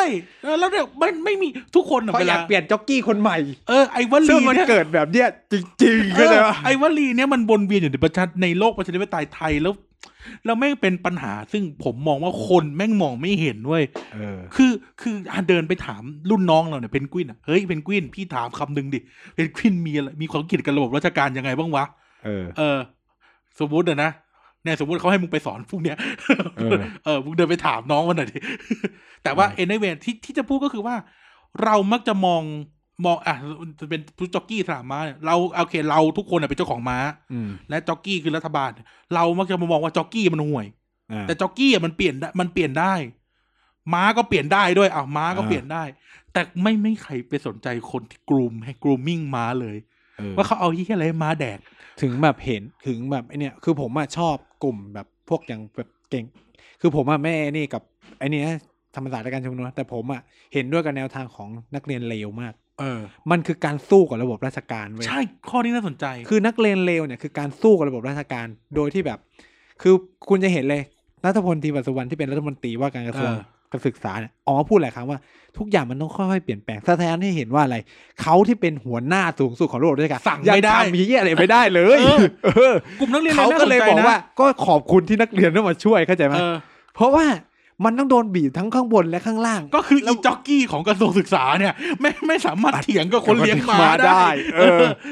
ก็คือกูอ่ะสั่งแล้วนะ ว่ามึงห้ามก้อนผมแบบนี้ เออ แต่อีกคนเลี้ยงมาก็กูจะตัดขน เออ ม้าแบบเนี้ย เออ ทำไมอ่ะ ดังนั้นแล้วเนี่ยเจ้าของม้าต้องไปตีคนเลี้ยงม้า ไม่ใช่ เออ ตีจ็อกกี้ เออ จ็อกกี้มันมีหน้าที่ขี่ เออก็เนี่ยคือผมไม่ได้ชอบ คือผมไม่ได้ชอบแบบเออคอนเซปต์ไอเดียของพวกนักเรียนเลวเนี่ยมันคือการตีแบบตรงประเด็นมากเลย คือถ้ามึงฆ่าระบบราชการเสร็จปุ๊บนะแป๊บเดียวไม่เกินต่อไปนะ สามปี จะ ให้ ไม่ ลย เกิดลุงตู่แล้ว เออสามปีเท่านั้นน่ะเออ เออถ้าตีระบบราชการตายหมดอะคือให้แม่งแบบหนึ่งฟอลโล่ระเบียบที่ออกมาได้จริง ๆอะ คือคือที่พูดทั้งหมดเนี่ยเราไม่ได้เราไม่ได้เบรมข้าราชการว่าเป็นคนไม่ดีนะ เออ พูดถึงระบบราชการ คือเราอะเพื่อนเราหลายคนอยู่ในระบบนี้ แล้วเราก็เห็นเลยว่า เฮ้ย ทุกคนอะพูดเป็นเสียงเดียวกันเลย พอเข้าไปแล้วสุดท้ายมันโดนกลืน ไฟที่เข้าไปมันค่อยๆมอด แล้วเราเห็นเลยว่ามันก็ต้องทำตามเขาไปหมด เออ คือแบบผมเห็นมีเพื่อนเยอะแยะมากมายที่แบบโอ้ฝักใฝ่ประชาธิปไตยทุกวันนี้คือแบบ แล้วทำไมมึงกล้ามกลืนฝืนทนรับใช้เผด็จการวะ เออ คำถามก็จะเกิด หรือเพื่อนหรือหรือเพื่อนหรือคนรู้จักหลายๆคนที่ด่าระบบราชการทุกวันแต่ตัวเองเป็นข้าราชการนะมึงไม่ออก มาเออแล้วแต่ว่าสุด ออกมา ท้าย กูจะเอาอะไรแดกไง ไม่ คำ สุ ถา ดท้ายระบบราชการมันหลอกมันมันล่อตาล่อใจไง เออ เออ แต่ สวัสดิการมันล่อตาล่อใจไงเอา คือ พูดตรงๆเลย คือพวกโครงสร้างระดับบนมันคือโครงสร้างไม่ถูกเปลี่ยนให้เป็นระบอบประชาธิปไตยมันเลยเป็นปัญหาที่ทำให้คนพวกเนี้ยไม่ได้เฉิดฉาย ไม่ได้ เออ แสดงความคิดเห็นที่แบบอยากจะเปลี่ยนนั่นเปลี่ยนนี่โอเคแหละมันอาจจะเริ่มเปลี่ยนมากขึ้น เพราะว่าเออมันเป็นยุคที่คนแก่เกษียณมหาศาลแล้วตอนเนี้ยคนรุ่นใหม่เข้าไปในระบบแต่ปัญหาคือโครงสร้างมันยังเป็นแบบเดิมอ่ะ แล้วมันก็จะส่งต่อกลับมาเรื่อยๆอะ เออ มันเหมือนเป็นโซตัสอะ เออมันเหมือนเป็นโซตาที่แบบ ก็เขาทำมาแบบนี้กูก็ต้องทำแบบนี้แบบนี้ รายงานตัวที่ แล้ว มึ ทุ ง ก ราย วัน งานตัวเสิงแดงดิ เออแล้วเราก็จะแบบ ไม่มีความคิดที่มันก็จะเป็นเส้นตรงแหละจะไม่แบบ เลี้ยวเลี้ยวมันเลี้ยวไม่ได้ มันไม่เป็นเรนโบว์อ่ะ ไม่ มันเลี้ยวไม่ได้ เพราะถ้ามันเลี้ยวปั๊บ มันจะชิบหายเลยไง เออ ในแคเรียแพดของมันอะเลี้ยวมันเลี้ยว ฉะนั้นมั ไม่ น ได้ ก็เลยต้องถูกการกดดัน ให้มันต้องเปลี่ยน เออ ฉะนั้นเนี่ยผมอะจะต้องคือในความคิดผมนะ ถ้าประเทศไทยจะเป็นประชาธิปไตยคือระบบราชการไม่ต้องเปลี่ยน ระบบราชการ จุดเครื่อง จะต้องเซิร์ฟความต้องการประชาชนให้ได้ เขาก็บอกว่าระบบราชการรับใช้ประชาชน เออ เออ แต่พอประชาชนร้องเรียนนี่อะไรไม่เคยเกิด เออ เขาเรียกว่าอะไร แถม อะ ด่าประชาชนอีก เออ คือปัญหาสำคัญอ่ะ การ evaluation หรือการแบบประเมินผลของราชการไทยอ่ะมันไม่ได้ผูกโยงอะไรกับชาวบ้านเลย อืม แล้วมันก็เลยไม่มีไม่ประสบความสำเร็จในการปฏิคือแบบ มันก็เลยแบบอ่ะมันก็ทุกโครงการก็ผ่านผ่านผ่านหมดก็คือประเมินกันเองเนี่ยคือผมงงกับไอ้เฮียนี่มากเลยการประเมินกันเอง เออ คือแบบอะไรคือ คือโดยเฉพาะการประเมินตัวเองเพื่อขึ้นเงินเดือนอ่ะมึงประเมินกันเองเพื่อขึ้นเงินเดือน เขียน เขียน ให้ คือ เพื่อนโตะข้างๆ เขียนอะ คือคือผมมาเพิ่งรู้จากเพื่อนที่เป็นครูว่าแบบเออการให้ขั้นอ่ะคือผออให้ขั้น แล้วคือแบบเป็นคนอ้าวสุดท้ายวงวานของพวกคนที่แบบรับใช้ผออนั่นแหละก็จะได้ขั้นเยอะอะไรเงี้ย อืม แล้วคืออะไรภาษีเราจ่ายโดยที่แบบอ้าวเฮียครูนี่อาจจะเฮียก็ได้สอนไม่ดีเลย เออ แต่แม่งได้แบบสองขั้นสองขั้นตลอด เออ นักเรียนมีอะไรในการประเมินไหมไม่ เออ เนี่ยมันคือปัญหาของเนี่ยคือแบบระบบราชการนะ แต่ตรงไหนอ่ะพูดจะเจอปัญหาหมดเลยเว้ย เออ แต่งงมากว่าในช่วงที่เป็นประชาธิปไตยหรือแม้กระทั่งในช่วงที่เป็นเผในช่วงเผด็จการข้าราชการเฟื่องฟูที่สุดอยู่แล้ว อืม คุณสังเกตนะ ว่าในช่วงที่เป็นเผด็จการเนี่ย ข้าราชการคือแฮปปี้ที่สุด ใช่ ตลอด มันไม่มีการแทรกแซงอ่ะ มันเหมือนเป็นช่วงที่แบบกูคิดอะไรเขาก็จะทำหมด ใช่เพราะว่าเขาต้องฟังระบบราชการไง เออ เพราะว่าเขามาจากระบบราชการเว้ย เออไง กูต้องพูดอย่างนี้ว่า ใช่ เขามาจากระบบราชการ เวลา ข ไปจิ้มคนมาบริหารในเวลาจิ้มคนเป็นจ็อกกี้อ่ะไม่งก็จิ้มมาจากคนเลี้ยงหมา เออ เออ ใช่ไหมมันก็คือมีความคิดแบบเดียวกันหมด โอเค มันก็จะคุยกันง่าย โอเค ผมรู้นะว่ามันติดขัดตรงนั้นเพราะผมก็ เออ เป็นมาก่อน มันเหมือน เออ คุยกันภาษาเดียวกันรู้เรื่อง เออ แต่พอนักการเมืองที่มาจากประชาธิป ค ไตย นมันคือคือ เอ้ย ผมเป็นนักธุรกิจมันต้องเซ็นแล้วต้องได้เงินออกมาสิวะทำไมถึงไป เออ ติดอยู่ในกรมบัญชีกลางอะไรอย่างเงี้ย เออ เออ มันก็จะแบบคนมันคุยกันคนภาษาไอ้เหี้ยนี่แบบ ชักจะวุ่นวายกับออกระเบียบมาให้กูทำงานนู่นนี่นั่น เกียร์ว่างแม่งเลย เสียมากว่างั้นไม่ทำ เออ หรือไม่ก็แบบ หมา เอ ผอมเลยทีเนี้ย ออกไปเป่านกหวีดเลย เปิดประเป่านกหวีดเปิดประตูรับเข้ามา เออ แบบไม่คือแบบ หรือไม่ก็แบบวางยาแม่งเลย เออ เรื่องหวย เรื่องลอตเตอ รี่หวยออนไลน์วางยาแม่งเลยหวยออนไลน์ เออ เออ ป็นไง โอเคครับ ล่ะมึง ท่านโอเคครับปั๊บ เรียบร้อย ติดคุกอุ้ยนี่ได้ครับเกินหุ้นเกินห้าสิบเปอร์เซ็นได้ครับได้นะ เรียบร้อย เรียบร้อยเหี้ย ไม่ได้กลับบ้านเลยทีเดียว เออเนี่ยเนี่ยคือสิ่งที่ไม่มีใครพูด ใช่ แล้วมันต้อง เนี่ย ถ้าทุกคนออกมาเรียกร้องเฮ้ยต่อไปกระทรวงมหาดไทยเนี่ยมันต้องเปลี่ยนนะ คือแบบหลักคิดมันต้องเปลี่ยน เช่น มันต้องไม่มีแล้วคือแบบมึงมีอบตมึงมีอบจแล้วมึงมีผู้ว่าอีก ทำไม ซึ่งทำงานเหมือนกันเข้าใจว่า เรายังจะเรายังจะเราเราเราหรือเราจะเลือกตั้งผู้ว่าได้หรือยัง เออ ทำไมต้องส่งไป คือคำถามผมอะนะเลือกตั้งผู้ว่าแม่งไม่ต้องมีหรอกในเมื่อมึงมีเลือกตั้งอบจแล้วจะมีเลือกตั้งผู้ว่าอีกทำไม เออ สมมติคิดเล่นๆ คือในญี่ปุ่นอ่ะสมมติในญี่ปุ่นอ่ะ ผมคิดว่าผู้ว่าการเมันก็มีสถานะคือนายกอบจไหม เลือกเลือก เออ ผู้ว่าเมืองอะนะผู้เมืองเลือก ก็คืออบจ เออ แล้วเขาก็มีสภาเมืองอีกถูกไหม ใช่ มันก็มีสภาของอบจ ใช่ แล้วคำถามกูคือ ไม่มีผู้ว่าไว้ทำไม ก็ใช่ ให้ซ้ำซ้อนกัน หรือ เออ มึงมีสอบตที่เป็นแบบสมาชิกององค์การบริหารส่วนตำบลที่มาจากแต่ละหมู่บ้าน เออ แล้วมึงมีเอ่อคำถามคือ แล้วเราจะมีผู้ใหญ่บ้านไว้อีกทำไม เออ มันซ้ำซ้อน แล้วเปลืองเงินไหม เออ มึงต้องจ่ายเงินเดือนแบบซ้อนไปซ้อนมา เออ คือเนี่ยมันคือความที่ไทยพยายามแบบปณีประนอมแล้วก็แบบยองกันไปยองกันมา คือพอถ้าใครทุกคนยกเครื่องเนี่ยก็จบ อ่ะ คือผมอะมีลุ้นกับการที่ เออพักคือแบบมีหลายคนอาจจะบอกว่าผมไม่ชอบพักนะเพราะแบบผมอะอยากให้เขามาเป็นมากเลยนะ เพราะนโยบายหาเขาอย่างของเขาอะคือยกเครื่องระบบราชการ ใช่ สิ่งสิ่งเนี้ยแม่งเป็นปัญหาตั้งแต่ช่วงเลือกตั้งของคนแม่งชอบหาว่าเราเนี่ยไม่ชอบคุณธนาธร คือผมอะไม่ชอบคุณธนาธรนะ แต่ผมอะชอบไอเดียของพักอนาคตใหม่เว้ยคือผมพูดอย่างนี้เลย ผมเป็นคนตรงไปตรงมามาก คือ คือ คือคือเข้าใจเข้าใจคำว่าไม่ชอบคุณธนาธรหมายถึงว่าไม่ได้เลือกคุณธนาธรเข้าใจ เออคือแบบคือเนี่ยอย่างพอคุณพิธาเข้ามาโอเค ทุกอย่างมันซอฟต์ลงผมก็แบบอืมมีใจ ไม่ ให้กับพร สิ่ง รคนี้ สิ่ มาง กขึ้น สิ่ง นะ สิ่งที่จะบอกก็คือว่า แต่เจ๊เจี๊ยบเนี่ยผมไม่เอา เรา อยาก เราอยากเห็น เราอยากเห็น เราอยากเห็น เราอยากเห็นเราอยากเห็นการเปลี่ยนแปลงในที่แบบเปลี่ยนคนอะ เออ อยากดูซิว่าจ็อกกี้ตัวใหม่เนี่ยจ็อกกี้คนใหม่จะขี่ม้าได้ดีขนา คื ด อ ไหน ผมไม่ได้ซีเรียสนะเลือกตั้งให้แล้วใครเป็นรัฐบาลผมก็อยากเห็นหมด ใช่เพราะนี่คือประชาธิปไตยไง เออ คือโอเคทำไม่ดีก็สี่ปีก็เลือกกันใหม่ เออหรือจะลาออกก็แล้วแต่ เออก็แล้วแต่คุณคุณทนเสียง แต่นี่ ด่าไม่ได้ลาออกก็ แต่นี่ ไป คือประชาธิปไตยไง ก็คือคุณก็ต้องทนสี่ปีอ่ะเออ เออ ก็คือก็เมื่อมึงไม่ชนะอ่ะมึงก็จะ เออ มึงก็ต้องเลือกใหม่อ่ะ เออแต่นั่นแหละคืออยากเห็นนะ อยากเห็นหลาย ๆ คนเข้ามาบริหารประเทศในในหลาย ๆสถานการณ์เพราะว่าเราก็รู้สึกว่า เออ ถ้ามันไม่เวิร์กมันก็น่าจะต้องเปลี่ยนคน อืม อืม แต่มันก็แบบมันก็เป็นอย่างนี้กันทั่วโลกอ่ะเพลงนี้แล้วกัน อืมอืม ประเทศที่เป็นโลกประชาธิปไตยอะ เออ แต่ประเทศไทยมันจะเป็นที่อะไรที่แบบเฮ้ยต้องหาใครมาตัดวงจรอ่ะ แต่ถามว่าพอถึงเวลาตัดไหม ก็ไม่ได้ตัด เออ ก็คือสุดท้ายก็คือขอเวลาอีกไม่นานแล้วจะมาปฏิรูปประเทศกูก็ไม่เห็นแต่ อืม ก็คือสุดท้ายก็คืออวยระบบราชการเหมือนเดิม ได้คุณยิ่งรักษณ์ คือมาต ต อ อน น ที่ ที่ แบบ อะไรถามแค่นี้ หรือแบบ เอาง่ายๆไอ้ลูกตัวแบบไอ้ที่จะปฏิรูปตำรวจทุกวันนี้ถึงไหน เงียบกริบ จะปฏิรูประบบราชการ ก็คือสุดท้ายมันคนกันเองมันทำไม่ลง มันทำไม่ได้ ด้วยเพราะเดี๋ยวไม่มีใครใช้งาน เออถ้ามึงปฏิรูปกู กลุ่ม อีอีคนเลี้ยงมาก็เดี๋ยวกูก็วางยามา เออ เออเดี๋ยวกูแววอภิสิทธิ์ไปอีกรอบ เดี๋ยวกูเอาพวกนู้นกลับ เอ มา อ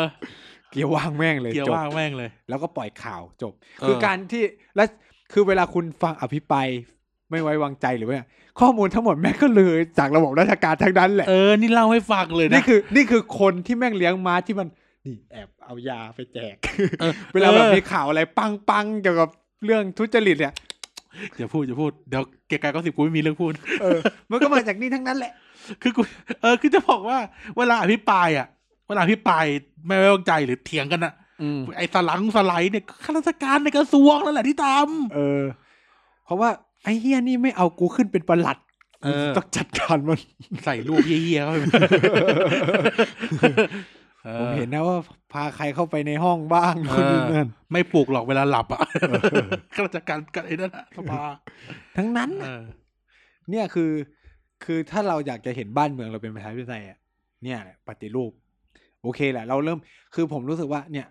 คือไอ้ไอีคอนเซปต์ปฏิรูปกองทัพปฏิรูปอะไรใช่ไหมมันมีมานานมากแล้ว แต่คำถามคือ ตลอดอะ ทำไมไม่เคยเกิดการทำจริงๆอะ เออ คำถามมันอยู่ตรงเนี้ยแม้กระทั่งพักที่แม่งดูเขาเรียกว่าช่วงที่เรารู้สึกว่ามันเป็นประชาธิปไตยที่สุดอะ่ะมันก็ไม่มีการปฏิรูปอะไรแบบนี้อะ เอออารีเฟร์ ซึ่งพอพอพอปฏิรูปไปเฮียหนักกว่าเดิมอีกนะ เออคือรีเฟอร์นะรีเฟอร์รัฐบาลคุณทักษิณเนี่ย ถือ เออ ว่าแข็งแรงในระบอบประชาธิปไตยมากนะ แข็งแรง อืม เป็นรัฐบาลพรรคเดียวอะ เออ แข็งแรงมาก ผมรู้สึก ก็ ปัญหาทำอะไรไม่ได้ ปัญหาใหญ่ในชุกการปฏิรูประบบราชการของคุณทักษิณหลายอย่างเกิดปัญหานะ อืม เช่น มันเกิดในยุคของคุณทักษิณไหมาที่เอาตำรวจออกมาจากมหาดไทยอะ่ะหรือก่อนหน้านั้นวะ จำไม่ได้อะ คือรู้แค่ว่าการเอาตำรวจออกมาจากมหาดไทยเป็นปัญหาใหญ่เหมือนกันนะ ใช่ใช่ มันทำให้ตำรวจมาอยู่ในมือนายกโดยตรงไง เออ มันทีเนี้ยมันก็จะยิ่งแบบ ต่างประเทศอะส่วนใหญ่ก็อยู่ในกระทรวงกิจการภายในหมดเลย ไม่ เนาะ ไม่ใช่ด้วยต่างประเทศเนี่ยแม่งตำรวจตำรวจแม่งในแม่งกลายเป็นของท้องถิ่นอะ เออ คืออ๋อในอังกฤษอะมันอยู่ใต้กระทรวงมหาดไทย ก็คืออินเดียก็คืออยู่ใต้กระทรวงมหาดไทย เออ ถ้าเป็น เออ ตำรวจส่วนกลางอะนะ แต่ถ้า เออ พวกสืบสวนพวกอะไรเงี้ยจะแบบอยู่กับมหาดไทย แต่ถ้าเป็นตำรวจจราจรหรือตำรวจระดับรัฐมันก็อยู่กับระดับรัฐอยู่แล้วอะนะ เออ แต่ส่วนใหญ่คือตำรวจก็คืออยู่กับมหาดไทย เพราะมันคือการเรื่องความมั่นคงภายในอะเนาะ เออ แต่เนี่ย พอมันแยกออกมาปุ๊บ ก็หนัก คุณรู้สึก ไม่รู้ว่าคุณรู้สึกไหมว่าการทุจริตในวงการตำรวจมันเพิ่มขึ้นแบบ เยอะมาก โอ้โหมหาศาลอะ เออ แต่เข้าใจแหละว่าเขาต้องการแบบลดทอนอำนาจของรัฐมนตรีกระทรวงมหาดไทยหรือเปล่าหรืออะไรอย่างนี้หรือเปล่า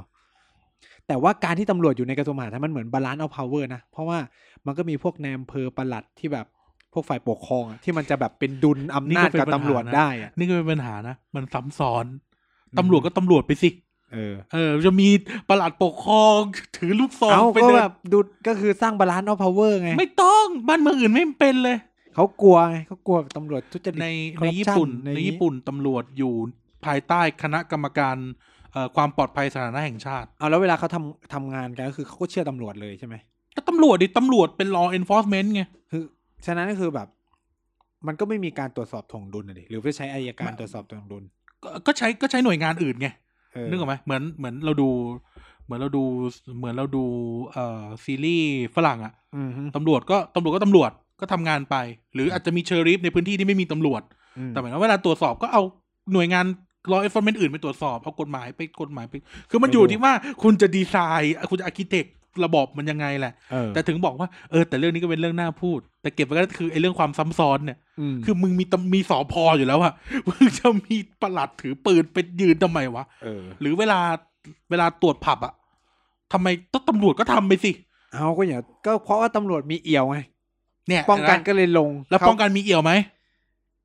อีกร้านหนึ่งค อย่าน ละ ให้ ร้าน อย่าให้กูพูดว่า มันคนละร้าน อย่าให้กูพูดว่าประหลัดบางคนที่กูรู้จัก ใช้วิธีการว่า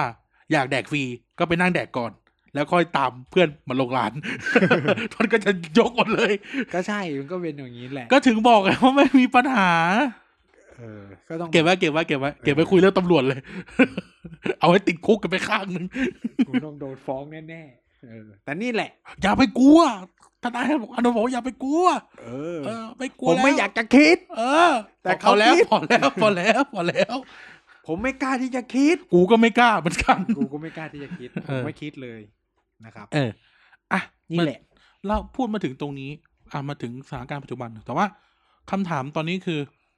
ไนท์หรืออ่ะ มึงเนี่ย มองประชาธิปไตยแบบไทยๆ คืออะไรวะที่เขาชอบพูดกัน ประชาธิปไตยแบบไทยๆ คืออะไรวะ ประชาธิปไตยแบบไทยๆเหรอ หรือหรือเราควรมีประชาธิปไตยแบบไทยๆไหม หรือว่าเราจะต้องเดินตามประเทศอื่นให้มันเป๊ะๆๆๆหรือเราจะมีแบบของตัวเองได้ไหมเหมือนที่เรามีประชาธิปไตยแบบอินเดีย ก็ประชาธิปไตยในประเทศไทยก็คือมันก็ต้องออกแบบกันไปเรื่อยๆอะคือ ม ผมคิดว่ามันก็เป็นวิวัฒนาการทางสังคม อืม ว่าเออจุดหนึ่งอ่ะเนี่ยคืออย่างช่วงเนี้ยมันเหมือนเป็นช่วงที่เรากำลังคุยกันว่า เออ อีกประมาณไม่รู้นะว่ารัฐว่าการคุยว่าการคุยครั้งเนี้ยมันจะอยู่กันไปอีกนานแค่ไหน อืม เช่น รัฐธรรมนูญ40 ก็คือการคุยกันในช่วงหนึ่งแล้วมันก็อยู่มาได้ 9 ปี อืม ใช่ไหมฉะนั้นมันก็อันเนี้ยมันก็เหมือนกำลังคุยกันใหม่อีกรอบหนึ่งว่าเออ มันจะมีการปฏิรูปสถาบันไหม มันจะมีการปฏิรูปกองทัพยังไง มันจะมีการปฏิรูปรัฐธรรมนูญยังไงนู่นนั่นมันก็เหมือน อืม การคุยกันอยู่ ว่าจะแบบไปยังไง ก็คือจะดึงกันไปคนละฝั่งคนละฝากอะไรเงี้ยคำถามปัญหาสำคัญของผมเนี่ยก็คือ ประชาธิปไตยมันจะไปไม่รอดก็คือว่า มึงไปชี้หน้าด่าอีกฝั่งหนึ่งว่าแบบไม่มีหัวคิด อืมเนี่ยก็ คิดไม่เป็นโง่ ปัญหา ไม่คือความคิดมึงอะไม่น่ารับฟังอะไรเงี้ย อืม คือในความคิดผมนะเนี่ยยกตัวอย่างง่าย ๆ เลยแบบ เออเช่น การด่าคนดูช่องเนชั่น กลับมาเรื่องเนชั่นอีกแล้วเหรอ อ่ะ กลับ ดู มา ง่ายๆเลย อันนี้ผมจะ ส ยก วัสดีค่ะ เออ ดิฉันอัญชลีไพรีลักษณ์ คือแบบ และคุณก็อยู่กับ มองว่า สันติสุขวรงค์ศรี คือแบบมองว่าคนดูช่องเนชั่นโง่บ้างแหละ เชื่อข่าวแบบข้างเดียวอะไรเงี้ยเหมือนเราคุยไปรอบที่แล้ว แล้วไว้เวอร์ซ่ากับคนดูอีกช่องหนึ่งกันนะ เออคำถามของของผมคือจะบอกให้ว่า ในโลกประชาธิปไตยแบบอินเดียนะ ช่องแบบเนชั่นอ่ะ มีเอ็กซ์ตรีมกว่านี้เยอะ และฉายแบบบอร์ดแคสต์แล้วคือมึงก็เลือกดูไปเต็มที่เลย แต่เขาไม่มาชี้หน้าด่ากันว่า ต้องปิดช่องนี้ต้องไอ้นี่นู่นนี่นั่น มึงดูอินดีทูเดย์มึงสนับสนุนพักไอ้นั่นเหรอพักของเกสเหรอ ไม่ ไม่ มี มีไทม์นาวคือ BJP แบบออกเลยว่าแบบตอนโควิด แม่งออกข่าวเลยว่า กินเยี่ยววัวรักษาโควิด เฟกเฟกดีวะเฟกดีวะ อ่ะเนี่ยเขาก็ไม่มีการอะไรกันคือมันก็มีคนออกมาด่าออกมาว่าอะไรประมาณเนี้ยแต่เขาไม่ได้ เขาด่าช่องไม่ด่าคนดู เอออะไรไหมมันไม่ได้มองว่าคนดูโง่คนดูอ่ะเขาก็ไม่ได้เขาก็ดูช่องอื่นๆแล้วแหละ แต่กูรู้สึกว่าเออห้องเนี้ยมันพูด หรือเขาอาจจะ ถูกใจกู เปิดไว้แล้วเขาไม่ได้บอกเขาต้องเชื่อนึกออกไหม เออคือดูไม่ได้เท่ากับกูเชื่อ เพราะ เออ กูอาจจะดูแล้วกูก็ไปเสพอันอื่นด้วยก็ได้ แค่มึง เออ มาเห็นตอนที่กูดูในชั่น เออ แล้วกูก็ไถ Facebook ดูด้วย แล้วกูก็เล่นไล เอ น์ อ ด้วยเขาก็ส่งเหมือนกันนู่นนี่นะ เออเขาก็ส่งเหมือนกันมากินเยี่ยววัว เออ มันก็แล้วแต่ไง ก็คือเชื่อแล้วผิด เออ ยังไงใช่ไหม คือมันไม่ได้แบบ โอ้ ถ้าแบบมันแบบปลูกป่าให้คนเอาไปฆ่ากัน โอเค เออ นั่นอ่ะออ นั่นน่ะเป็นปัญหาละ เออ เป็นปัญหาต้องปิดช่องแหละ แต่ถ้าแบบโอเค เขาก็พูด คือมันคือแฟกต์เดียวกันแค่พูดในอีกแบบหนึ่งแค่นั้น เอ เอ อง เหมือนกับแบบพังประตูไม่พังประตูอ่ะ แล้วตกลงพังไหม พังสิในคลิปมันพังไง เออ เรื่องนี้กูก็สงสัยว่ามัน เออ ไม่พั ก็ ง คือ ยัง มัน ไง ก็ วะ แล้ว คือคุณอาจจะใช้คำว่า เปิดเข้าไป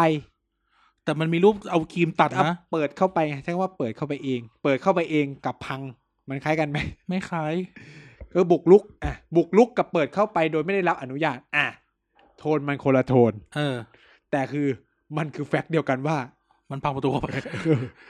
เปิดเข้าไป คือไม่ได้ โย คือไม่ได้ เปิ ว่านะ เปิด แต่ เข้าไปโดยไม่ได้รับอนุผมจะคือเราพยายามอธิบายเรื่องการใช้คำของสื่อ เออ คือมันเป็นปกติ เช่น ถ้าคุณเสพข่าวอย่าง คือไวเวอร์ซ่าของเนชั่นอีสข่าวสด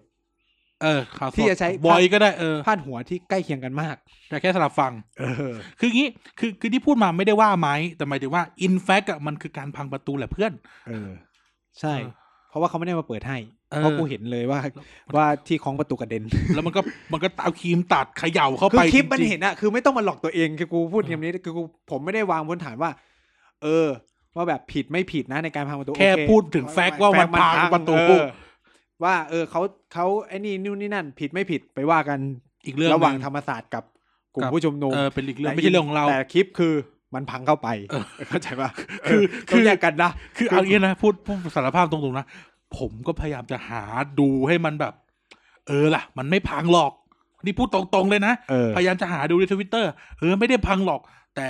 กูดูยังไงมันก็พังว่ะ เออมัน ปฏิ โย เส ก ธ ก็บอก มันปฏิ หลบหลบไปครับ หลบไปครับ จะโยก เออมั กู น ได้ยินคลิปเลย ปฏิเสธไม่ได้เ คือผมไม่ได้จะเบมหรืออะไร เราไม่ได้จะคือสุดท้ายอ่ะมันก็เป็นเรื่องของธรรมศาสตร์กับกลุ่มผู้ชุมนุม อืม แต่ว่าเราคนดูอ่ะคือคือจะไปบิดทำไมเข้าใจไหมในเมื่อมันก็คือมันก็คือพังอ่ะ พังก็คืออ ม พังจะมาบอกว่าเจ้าหน้าที่ไปเปิดให้กูก็ไม่เห็นเจ้าหน้าที่คนไหนไปไปไขอ่ะ ก็ ไป ไขก็เอาครีมไปตัดอ่ะ เออ เออ คือคือเนี่ย ปัญหาเหี้ยเลยนะคือมึงจะแบบเฟกกันเองทำไมเข้าใจไหม จะปั่นกันเองทำไม เออจะปัดกันเองทำไมเข้าใจปะ ตลาดหุ้นตลาดหุ้น เอ อตลาดหุ้นที่เปิดวันอาทิตย์อ่ะ เอออีสัตว์ ก็คือแบบเนี่ยจะปั่นกันทำไมเข้าใจไหมเนี่ยกลับไปย้อนฟังเฟกนิว เหมือนหลอกกันเองอ่ะ เออคือแบบ แล้วก็แบบช ช อ อ บบ ด่า ด่า ช ช อ อบบ ฝ่ายฝ่ายประชาธิปไตยแม่งมีปัญหาคือปั่นกันเองมากๆ ชอบด่าเนชั่นนะงง เอออั อันนี้คือพูดชอบด่าเนชั่นนะยี่อีพวกช่องเฟกนิวกระหนกเฮียลูกบ้าไปโคตรเดี๋ยวเดี๋ยวพี่หนกด่ากูทำไมถึงว่าด่าด่าโอ้กระหนกเฟกนิวไอสัตว์พวกมึงก็ทำ คือคุณไปไล่เลยทวิตเตอร์เฟกนิวเยอะมาก แล้วก็ไม่มีใครแบบ 60%น่ะพูดเลย แล้วพวกที่เนี้ยก็คือแบบไม่รับผิดชอบพี่อะไร กลางสัปดาห์มีเรื่องบัตรทอง อืม โอ้โหยด่าสาดเสียเทเสีย ปรากฏรีไปหกหมื่นขอโทษนะคะ ต้องมาแก้เหี้ยแล้วมันที่จริงไม่ได้เป็นอย่างนั้นคนรีร้อยกว่าคน เรื่อง เหี้ย คนแม่งเชื่อไปแล้ว เออ เนี่ย ปัญหาไง ผมถึงบอกว่ามันต้องไต่ตอง มีคำมีคำถามแทรกเข้ามาคำถามหนึ่งสงทำไมวะทำไม เราเราใช้คำว่าเขาเรียกตัวเองนะ อ่า เขาเรียกตัวเองว่าฝ่ายประชาธิปไตยแต่เขาชอบปล่อยเฟกนิวกันจังวะ เขาชอบปั่นอ่ะผมไม่เข้าใจเหมือนกัน เออกูกูอยากรู้เรื่องนี้มากเลย ก็ถึงบอกไงว่าแบบ ผมถึงพูดไงว่า เฮ้ย ไอประชาธิปไตยที่เราพูดกันเนี่ยแม่งคือเหี้ยอะไรกันแน่ไง คือคือพูดอย่างนี้ก่อนดีเฟนต์ตัวเองก่อน คือ ว่า ประชาธิปไตยในความคิดหมายคือแบบผมเนี่ยกำลังงงกับความคิดของฝ่ายประชาธิป เออ ไตยนะ เดี๋ยวเราต้องดีเฟนต์ตัวเองก่อน ว่าเราไม่ได้หมายความว่าเราอยู่อีกฝั่งประชาธิปไตยนะ เออ เราก็สับ คือ เรา ผมเป็น สนับสนุนประชาธิปไตย ผมสนับสนุนประชาธิปไตยแต่ผมไม่ได้เรียกตัวเองว่าเป็นฝ่ายประชาธิปไตยแบบ แบบในทวิตเตอร์ เออเออ เออที่แบบ ประชาธิปไตยแบบที่แบบกูไม่เอาสลิมอะ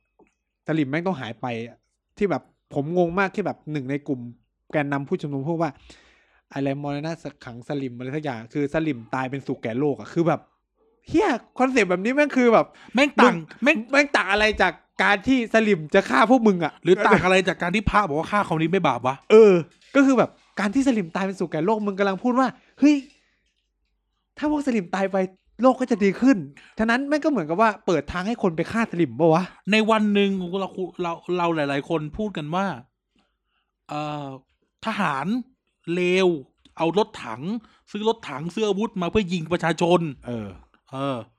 มันเป็นเราทำไมถึงทำร้ายประชาชน อืม เออทำไมถึงจะฆ่าประชาชน แต่อีกวันหนึ่งเราก็พูด เราทั้งหลายก็พูดเหมือนกันว่า เราจะฆ่าสลิม เออ เอาสลิมเป็นลมแก๊ส กูแบบอะไรวะ นี่มันคือแบบนี่ในฐานะ นี่พูดใน มึง ฐา ต่า นะ ง ความ มึงต่างอะไรจากนาซี คือถามกันนะ เออพูดในฐานะความเป็นมนุษย์อะ เออ มนุษย์ในระบอบประชาธิปไตยอะ แล้วคือแบ เป็ บ นสม แล้วพอ กูด่า แล้วพอเห็ ะ น ไรงี้ย คอมเมนต์น่ะ กูอึ้งเข้าไปอีก โอ้โห คือแบบเฮียคือแบบเห็นด้วยค่ะ ควรพวกนี้ต่อ ควร ไป ไป แก่ ตาย แก่ไปจะไม่เลี้ยงนู่นนี่นั่น ควรไปตายได้แล้วนู่นนี่นั่น เออไม่รู้แหละ แต่แบบ คือแบบ โอ้โห ในฐานะความเป็นมนุษย์ นี่ อะ คืออยากอยู่ในสังคมกันแบบนี้เหรอวะเพราะนี่คือสังคือพูดง่ายๆนี่คือสังคมประชาธิปไตยที่พวกมึงคาดหวังเหรอวะ คือคือโอเค ในในในในในอีกด้านหนึ่งเนี่ย มันจะมีคนอีกฝั่งหนึ่งไม่เราไม่แปะป้ายคนนะ เออ มีคนอีกฝั่งหนึ่งก็ชอบพูดว่า ไอ้พวกเนี้ย ไม่รักชาติรักแผ่นดิน อืม ไปตายซะอะไรก็เอาว่าไปไล่ออกนอก ไอ้ ประ พว เท ก ศ ล้มเจ้าออกไปข้างนอก นู่นนี่นั่นโอเค เข้าใจเรา คือเรา เข้าใจ ก็ด่านะ คือ ไม่ แบบเราก็ไม่ได้เห็นด้วย คือ ว่า จะบอกงี้ คือจะบอกว่าการที่เขาเป็นโจรไม่ได้บอกว่าเราจะเป็นโจรได้เหมือนเขา เราเนี่ยจะสู้กับเขาเราควรจะสูงกว่าเขาสิวะ เออควรเป็นอารยะชนนะกูพูดง่ายๆคำ เอ นี้ อ คือพูดง่ายๆว่า ไม่ชอบคนแบบไหนอย่าไปทำตัวแบบนั้น อย่า ผมว่ ส่องกระจกแล้วเจอ แล้วเจอคนที่ตัวเองเกลียด เกลียดเออ คือตอนเนี้ย คนไทยมันอยู่ในสภาพแบบเนี้ยที่แบบเฮ้ย แล้ว ไอ้ มัน เนี้ยนี่ทำเลวได้ กูก็ต้องทำได้สิ เออ มันไม่ใช่ด้วย เออ ผิดก็คือผิดมึงก็ไม่ต้องไปทำแบบเขา ใช่ปะ มันเป็นปัญหามากเลยนะ ว่าทำไมถึงเกิดเรื่องแบบนี้ขึ้นในบ้านเมืองเราได้ มันไม่ต่างกับทุตซี่กับฮูตูฆ่ากันในละวันด้านะ เออ เพราะว่าการพูดว่ามึงเป็นทุตซี่ไง กูเลยต้องฆ่า เออฆ่ามึ มึง ไม่ต่างจากการบอกว่าเป็นสลิมนะ มึงต้องไปตาย เออ มึงเป็นเสื้อแดงมึงก็ต้องไปตายเหมือนกัน ไม่ได้ไง ไม่ได้ไง ไม่มีใครควรตาย เออ หรือไม่ก็แบบ อ้าว เพราะกระสิกระลิมกระลิมต่อยมาก่อนกระทืบเราเราก็ต้องไปเอาคืนอย่างนี้เหรอ แจ้งตำรวจ เออ บ้านเมืองพี่คือมีแปรเข้าใจไหม เออ คือ คือแบบ ตอนเนี้ยมันอยู่ในสภาพที่แบบ เฮ้ย คือแบบ นี่มัน เห ไม่ใช่ยุค มันเหมือ แบบ นอารมณ์แบบว่า ถ้ามึงไม่ตายกูก็ กูก็ตายอ่ะ นี่มันไม่ใช่แบบกฎหมายฮัมมูลบีด้วยที่แบบตาต่อตาฟันต่อฟันอ่ะ เออ เออ สังคมมันวิวัฒนาการไปไกลแล้วเหี้ มาถึงยุคนี้แล้วนะ เออแล้วผมจะงงกับแบบเย้ยเย้ยเย้ยอย่างเคสแบบผู้กองปูเข็มกูคือแบบงงมาก เอ้ย ซึ่ง เรื่อง ผู้ เนี้ย กองปูเข็มอ่ะไปทำสิ่งที่ถูกต้องมันก็ คือไป ย่า แฉ งเงี้ย บอล ไปแฉบอลมันคือสิ่งที่ พลเมืองทุกคนต้องทำ คืออย่างนี้พูด แล้ว ก่อน โดนกระทืบเหมาะสมน้ำหน้า กูแบบอะไรวะ พูดอย่างนี้ก่อน เราเราไม่ส ถ้าน ใจ ถ้าอันนั้นเป็นพี่หนูลิงอ่ะกูก็จะแบบอะไรวะเหมือนกันกับพวกสลิมนะที่ไปด่าว่า เออ สมควรโดนแล้ว กูก็จะอะไรวะเหมือนกันนะ เออคือคือพูดอย่างนี้ก่อนว่า เราไม่เราไม่สนใจผู้กองโปรเกมเคยทำอะไรไว้ เออ เราสนใจแค่ว่า ในฐานะความเป็นคนเนี่ย เราโอเคเหรอกับการที่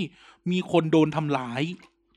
แล้ว ซึ่งคนที่ทำร้ายไปทำเรื่องที่ดีๆที่ทำเรื่องที่ถูกกฎหมาย เออที่ที่สำคัญก็คือว่าคนถูกทำร้ายถูกทำร้าย เพราะว่าทำเอ่อทำเรื่องที่เป็นเรื่องของพลเมืองดี เออ ต่อให้เขาไม่ทำเรื่องพลเมืองดี เออ ต่อให้เป็นเรื่องแค่การเมือง สมมติผู้กองเวียนไม่งพูดขี้ยอะไรก็ไม่รู้อะซึ่งก็ใช่ผู้กองเวียนไม่งก็พูดขี้ยอะไรก็ ไม่รู้ เออแล้วโดนฝั่งตรงข้ามตี ไม่ไม่ใช่เรื่องที่เราจะสมน้ำหน้าเขาหรือสาใจนะเว้ย เออ เพราะในความเป็นคน เหมือนกันะ กับแบบที่จ่านิวโดน มันก็ไม่ใช่สิ่งที่เราต้องไปสะใจมึงเข้าใจปะ เออ ถามว่าเราพิตตี้ เราเราพิตตี้จ่านิวอะเราก็ต้องพิตตี้คนหนึ่งเหมือนกันเพราะนี่คือคนที่ได้รับผลกระทบเว้ย เออ มันคือการโดนทำร้าย ถามว่าไอ้นิวเนี่ยมันก็พี่กูเนี่ยเออก็เรียนมาด้วยกันเนี่ยเดินมาเดินมาขโมยไอติมกูด้วยอ่ะเดี๋ยวกูแฉให้ฟังเลยเออ ถามว่าในส่วนบุคคลโอเคเราอาจจะไม่ชอบเขานะ ไม่คือใน แต่เมื่อสมสมสมมุติไง แต่ถ้า เออ เมื่อเขาโดนตีอ่ะหรืออะไรเงี้ยเฮ้ยเราก็ไม่โอเคที่เขาจะถูก เออ กระทืบจากการที่เขาแสดงความเห็นทางการเมือง หรืออะไรอย่างเงี้ย เออคืออย่างในชีวิตมหาลัยเราก็เราเราทุกคนอ่าอ่า ความเห็นไม่ตรงกันน่ะเป็น ใช่ เรื่องปกติ เออเราเราเราอยู่ด้านตรงข้ามกันคนที่เรียนมากับเราจะรู้ เออ ด้านตรงข้ามกันในทางการเมืองแต่ถามว่าเจอกันได้ก็คุยกันได้นั่งกินข้าวก็โต๊ะเดียวกันได้ เออ คำถามคือว่า กูก็ไม่สะใจอ่ะในวันที่แม่งโดนตีอ่ะ เออ กูรู้สึกตั้งแต่มันโดนอุ้มหน้าเชียงรากแล้ว เออ กูกูก็กูก็แบบเฮ้ยมันทำงี้ได้ได้เหรอวะ บ้านเมืองมันมีขื่อมีแปรเข้าใจ อ ปะ ยู่ดีไอ้เฮียจะพูดโทษสัตว์นะอยู่ดีไอ้เฮียดิวแม่งมันโดนอุ้มหน้าเชียงรากที่กูข้ามสะพานลอยกลับบ้านอย่างเงี้ยเหรอ เออแล้ว เออ คือเราต้องคิดอยู่บนสภาพที่ว่าเฮ้ยวันหนึ่งเราไปเจอบ่อนแล้วเราแจ้งตำรวจแล้วเราโดนกระทืบอ่ะ ไม่แจ้งตำรวจแค่ไปเปิดแฉให้ดูว่านี่บ่อนอยู่นี่ เออ แล้วทำไมตอนนั้นเราพิตตี้ว่าชูวิทย์โดนอุ้ม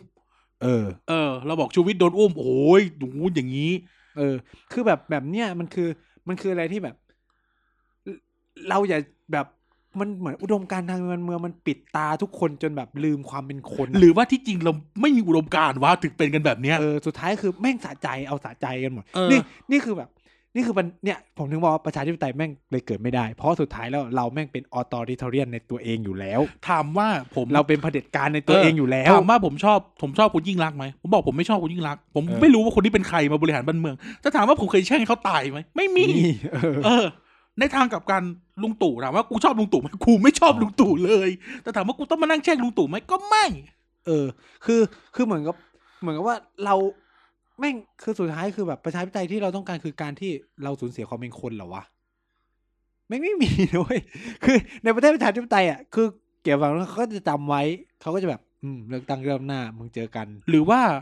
หรือว่าไม่รู้ทุกคนรู้ไหมแต่ว่าเวลามีคนขู่ฆ่าโดนัลด์ทรัมป์เนี่ยมันจะมีคนโทรไปหานะรู้ปะ เออ คือ Secret Service เนี่ย หรือไอ้หน่วยงานที่แม่งปกป้องประธานาธิบดีอ่ะมันจะคอยเช็ค ว่าใครแม่งพิมพ์อะไรแบบนี้ เออ เพราะว่ามันไม่ถูกต้องไง เออ เออ มันไม่ถูกต้อง ซึ่งแบบอะไรแบบเนี้ยคือแบบนี่เหรอประชาธิปไตยที่เราอยากจะเห็นเหรอ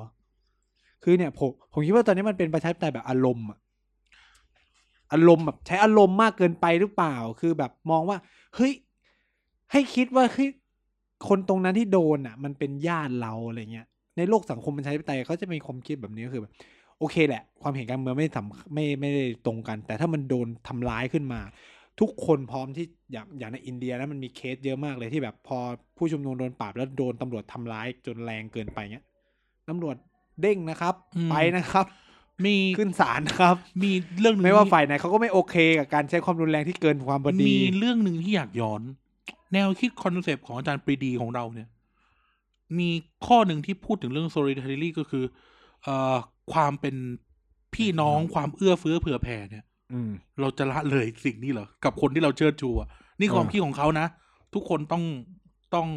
ต้องต้องอยู่ร่วมกันสิทำไมเราถึงละเลยทำไมประชาธิปไตยในไทยถึงไม่มีพื้นที่ให้ฝั่งตรงข้าม ไม่ว่าจะเป็นสีไหนไม่ว่าจะเป็นฝั่งไหน อื นะ ม นี่ไม่งเป็นปัญหามากนะเว้ยทำให้ทำให้ประชาธิปไตยในบ้านเราไม่มีบทสนทนา อืม ไม่มีบท คื ส อน พ ท อ นา มันหา เออ ปัญหาคือเนี่ยพอเรามาดูแบบ ด้วยพื้นฐานของความเป็นธรรมชาติของคนไทย ผมรู้สึกว่าคนไทยมันเหมือนมีอัตราตัวเองสูงมากเลย อืม คือความเป็นตัวเป็นตนตัวเองอ่ะ อืม คือเราสังเกตดิคนไทยไม่ค่อยฟัง คือไม่ได้ไม่ได้แบบเหมารวมนะใช้คำว่าส่วนใหญ่เลยแล้วกัน เอาเฉพาะเรื่องการเมืองก็ได้ เออถ้าแบบเขาจะรู้เราจะเราลองสังเกตตัวเองว่าเรารู้สึกว่าสิ่งที่เราพูดอะแม่งถูก เสมอ เสมอ ซึ่งมันเป็นผลมาจากระบบที่กล่อมเกลาเรามาตั้งแต่เล็กนะ เออ ให้แบบการรู้สึกว่าการที่เราพูดผิดหรืออะไรเงี้ย มันเสียหน้าหรือมันแบบไอเนี่ย เออ เออ มันก็เลยทำให้เราแบบถอยหลังกลับไม่ได้อะเวลาเราพูดผิดหรืออะไรมันก็ต้องแบบไปจนสุดอะมันก็เลยแบบ กูเป็นสลิมก็ต้องเป็นสลิมตลอด เป็นเสื้อแดงก็ต้องเป็นเสื้อแดงตลอด กูเป็นนี่ไปแล้วก็ต้องเป็นงี้ไปแล้วตลอด ทั้งที่ความคิดของคนในกระแสประชาธิปไตยนะ มันหลากเลื่อนไปได้ตลอดเวลาเลย มันเปลี่ยนได้ตลอดเวลา เออ ถ้าแบบ เอ้ากูเชียร์แบบอย่างแบบเชียร์บีเจพีโอ้โห ตอนนี้บีเจพีทำเฮี้ยมาก รอบหน้ากูก็ไปเลือกของเกรสก็ได้ อืม ใช่ไหม อันนี้คือเหมือนว่า กูเลือกประชาธิปัตย์ก็ต้องเลือกประชาธิปัตย์ไปตลอด หรือแบบเลือก เลือก อ่า เลือกพลังประชารัฐก็ต้องเลือกพลังประชารัฐไปตลอด หรือเลือก เพื่อไทย อะไรก็ต้องเลือกเพื่อไทยไปตลอด อนาคตใหม่ก็ต้องอนาคตใหม่ตลอด แล้วก็เหมือนแบบ คือคุณ คือผมว่าวัฒนธรรมเนี่ยมันเป็นวัฒนธรรมแบบไอดอลอะที่มันได้รับ เอออิ อิทธิพลมากๆ ในกลุ่มของคนที่ใช้ทวิตเตอร์ว่าแบบไอดอลกูทำดีมาตลอด พอมีข่าวเสียก็จะออกมาปกป้อง อืม คุณผมว่ามันเป็นแบบนั้นเลยนะ ม คือแบบเนี่ยถ้าคนไทยไม่ว่าไม่ต้องใช้กับไอดอลนะใช้กับแบบผู้แทนทางการผู้แทนทางการเมือง คำว่าไอ หัว ด ห อ น้า ลพรเนี่ร ย ค ไม่ถึงว่าหมายถึงบุคคลนะพูดถึงตัว เออ บุคคลไม่ได้ คือ หมายถึงไอดอลดารา คือ นะ เขาทำผิด คุณก็ต้องยอมรับให้ได้ว่ามันทำผิด เออ อันเนี้ยมันต้องไปแก้แล้วถ้ามันผิดร้ายแรง คุณก็เชียร์ต่อไม่ได้ ก็ แล้ว แก้ นะ ปัญหาต่อไปไม่รู้อะจะทำอะไรจะเชียร์ก็ได้ แต่ว่าต้องรับให้ได้ว่าผิด เออ ไม่ใช่บอกว่าเฮ้ยคือคือมันจะมีปัญหาเนี้ยเฮ้ยแต่ความดีเขาก็มีอยู่นะเนี่ยนี่คือปัญหาที่มันเกิดขึ้นในระบบราชการว่าทำไม เออ คนที่ทำผิดในระบบราชการถึงไม่ถูกไล่ออก เออ ว้ ถึงยัง เขาก็ อ จะ ยู่ได้ เพราะว่าแบบหุยเขาแค่ตีเด็กเอง แต่ก่อนหนั้นเนี่ยเขาเป็นคนดีมาก หรือแบบครูคนเนี่ยจะแบบมึง สอนดีมาตลอด มึงมึงได้ดูข่าวที่แบบเคสเรื่องข่มขืนไหม เออ ที่ เอออ อาจารย์ผู้หญิงคนหนึ่งบอกโหเขาเป็นเขาเป็นครูที่ดี สอ มาก นดีมาตลอดเลย เออ เออ แล้วมันแล้ว แล้วเกี่ยวอะไร คือความดีก็ควรดีแต่ผิดมึงก็คือไปเข้าคุกไป เหมือน คำคำพระเนี่ย จะ จะ บอก เอา ว่า มาลบกันไม่ได้ เออคำพระเนี่ยบอกว่าทำบุญก็ส่วนทำบุญ เออ แต่ไม่ได้ว่าทำบุญจะไปลบบาป บาป ที่ทำไว้ เออ ทุกคนต้องชดใช้กรรมของตัวเอง เออคือคือเนี่ยต้องยอมรับไม่ได้ว่าเฮ้ยเขาผิดเว้ยแล้วเขาก็ต้องเข้าคุก ไม่ใช่ไปบอกว่าเฮ้ยระบบความยุติธรรมมีปัญหา ถึงบอกว่า เออ เขาผิดอะไรเงี้ย เออ มึงเข้าใจไหม คือ อันเนี้ยมันก็เป็นนี่ เดี๋ยวนะ ระบบยุติธรรมเนี่ยนะแม่งก็เป็นพวกมึงและพวกกูทั้งหมดเนี่ย คราฟฟาบิเคตมันขึ้นมา เออ ถามว่าถ้ามันมีปัญหามันก็มีปัญหาตั้งแต่เราเว้ยไปยอมรับมันตั้งแต่แรก เออ เออ ถามว่ารัฐธรรมนูญมีปัญหา เกิดอะไรขึ้น ก็ไปโบสกันเองดีกว่า เออ เออ หรือแบบเนี่ยแบบไม่ยอมรับระบบยุติธรรมคำถามต่อมาคือ แล้วมึงจะใช้ระบบอะไร จะแก้ปัญหายังไง เออ ก็คือจะใช้แบบ ไอ้นี่ทำไม่ดีก็คือไปไล่ฆ่ามันกันเองโดยไม่ต้องมีตำรวจงี้เหรอ The Purge เหรอ เออ คือแบบต้องการแบบนั้นเหรอ หรือต้องการแบบใช้กฎหมู่อย่างนี้เหรอ เออ คือเหมือนแบบอีกคดีน้องชมพู่หรืออะไรเงี้ย คือแบบเฮียแล้วกูจะมีกฎหมายไว้ทำไมเข้าใจไหมคือถ้าแบบคอยต้องคอยเชื่อฟังว่าเออเพราะมวลชนบอกว่าคนนั้นถูกคนนั้นผิดอะไรเงี้ย อืม แล้วเราจะมีแบบการกระบวนการสืบสวนสอบสวนกันไปทำไม อืม คือเนี่ย โลกสังคมประชาธิปไตยเขาไม่เป็นกันแบบนี้เว้ย ก็คือแบบคนกดดันแค่ไหนกระบวนการมันก็จะเดินของมันไปอะไร อืม คืออย่างที่บอกอะบ้านเมืองเราแม่งไม่มีพื้นที่ให้คนเห็นต่าง แล้วก็ไม่มีพื้นที่ให้คนสลับข้างด้วยนะ เออ น่าสนใจ คือถ้าสลับข้างไม่ มันจะมีเงื่อนไขของการสลับข้าง เช่น สมมุติมึงเคยไปเป่านกหวีด ถ้าคุณออกมาขอโทษ เราก็พร้อมจะให้อภัย คำถามคือทำไมกูต้องขอโทษมึง กูอาจจะขอโทษพ่อแม่พี่น้องกูแล้วก็ได้ เออ หรือ คือ หรือกูขอโทษตัวเอง เออ กูขอโทษตัวเองยังไม่พออีกเหรอ การที่กูออกมาเชียร์เนี่ยคือยัง ทำ ไม่ ไม พอ ต้องคาดคั้นให้กูมาขอโทษมึง ฉันเนี่ยมันก็เลยเป็นปัญหาว่า กูไม่ย้ายแล้วไอ้เหี้ยยาก แล้วมึงเป็นใครแล้ว ห กู มาย ต้อง ถึง ขอ แบบ โท ค ษ น มึง คนจำนวนมากก็เลยรู้สึกว่าคนที่แบบเป็นคนไปเป่าลูกหวีดมาเออกูไอ้เหี้ยแม่งเปลี่ยนยากเพราะว่าคนไทยรักษาหน้าไงมึง เอ้าอ่ะในกูพูดตรงๆเลยนะในวันที่ไม่มีพรบนิรโทษกรรม ถามว่ามึงกับกูไปไหมไป ไป แต่พอหมดนั้นกูก็ไม่ไปแล้วนะ เออ เออแล้วถามว่า แล้วทำไมกูต้องมาออกมาขอโทษใน เออ เมื่อแม่งเป็นสิ่งที่กูต้องออกไปเพราะแม่งผิดพรบนิรโทษกรรมแม่งผิด เออ หรือมึงจะบอกว่ามันถูก เออเข้าใจปะแล้วคือมันไม่ใช่แค่มีพวกเราด้วย เนติวิทย์แม่งก็ออกมาด่าทุกคนพวกเสื้อดงเสื้อแดง ไปกัน เอามา หมด หมด เออ กูไล่ชื่อให้ก็ได้นะ เออ อีพวกที่แบบไปเย้ยวเย้ยวเย้ยวเย้ยวอ่ะ ในวันที่ อย่า ใน ให้กูไล่ วันที่ อย่าให้กู สุ ไล่ เทพนำที่สามเสนเนี่ย เอออย่าให้กูไล่ อ นะ ย่าให้กูไล่ชื่อนะ จะ แล้ว หน้า ทำมาแบบ นเอ ทำมาด่าพวกกูว่าแบบเป็นสลิมสลิมแหมมึงก็เอาไปเป่าน้ำวีดไอ้เหี้ย เออ คือคือแบบ เนี่ย ทำไมอ่ะทำไมทำไมสังคมนี้ถึง ถึงจะพูดว่าหกปีผ่านไปครูกูก็ไม่ได้เอนโดสลุงตู่มาตลอดด้วยนะ เออ แบบกูแค่อ่ะสมมติ กูแค่ไม่ได้เลือกพักอนาคตใหม่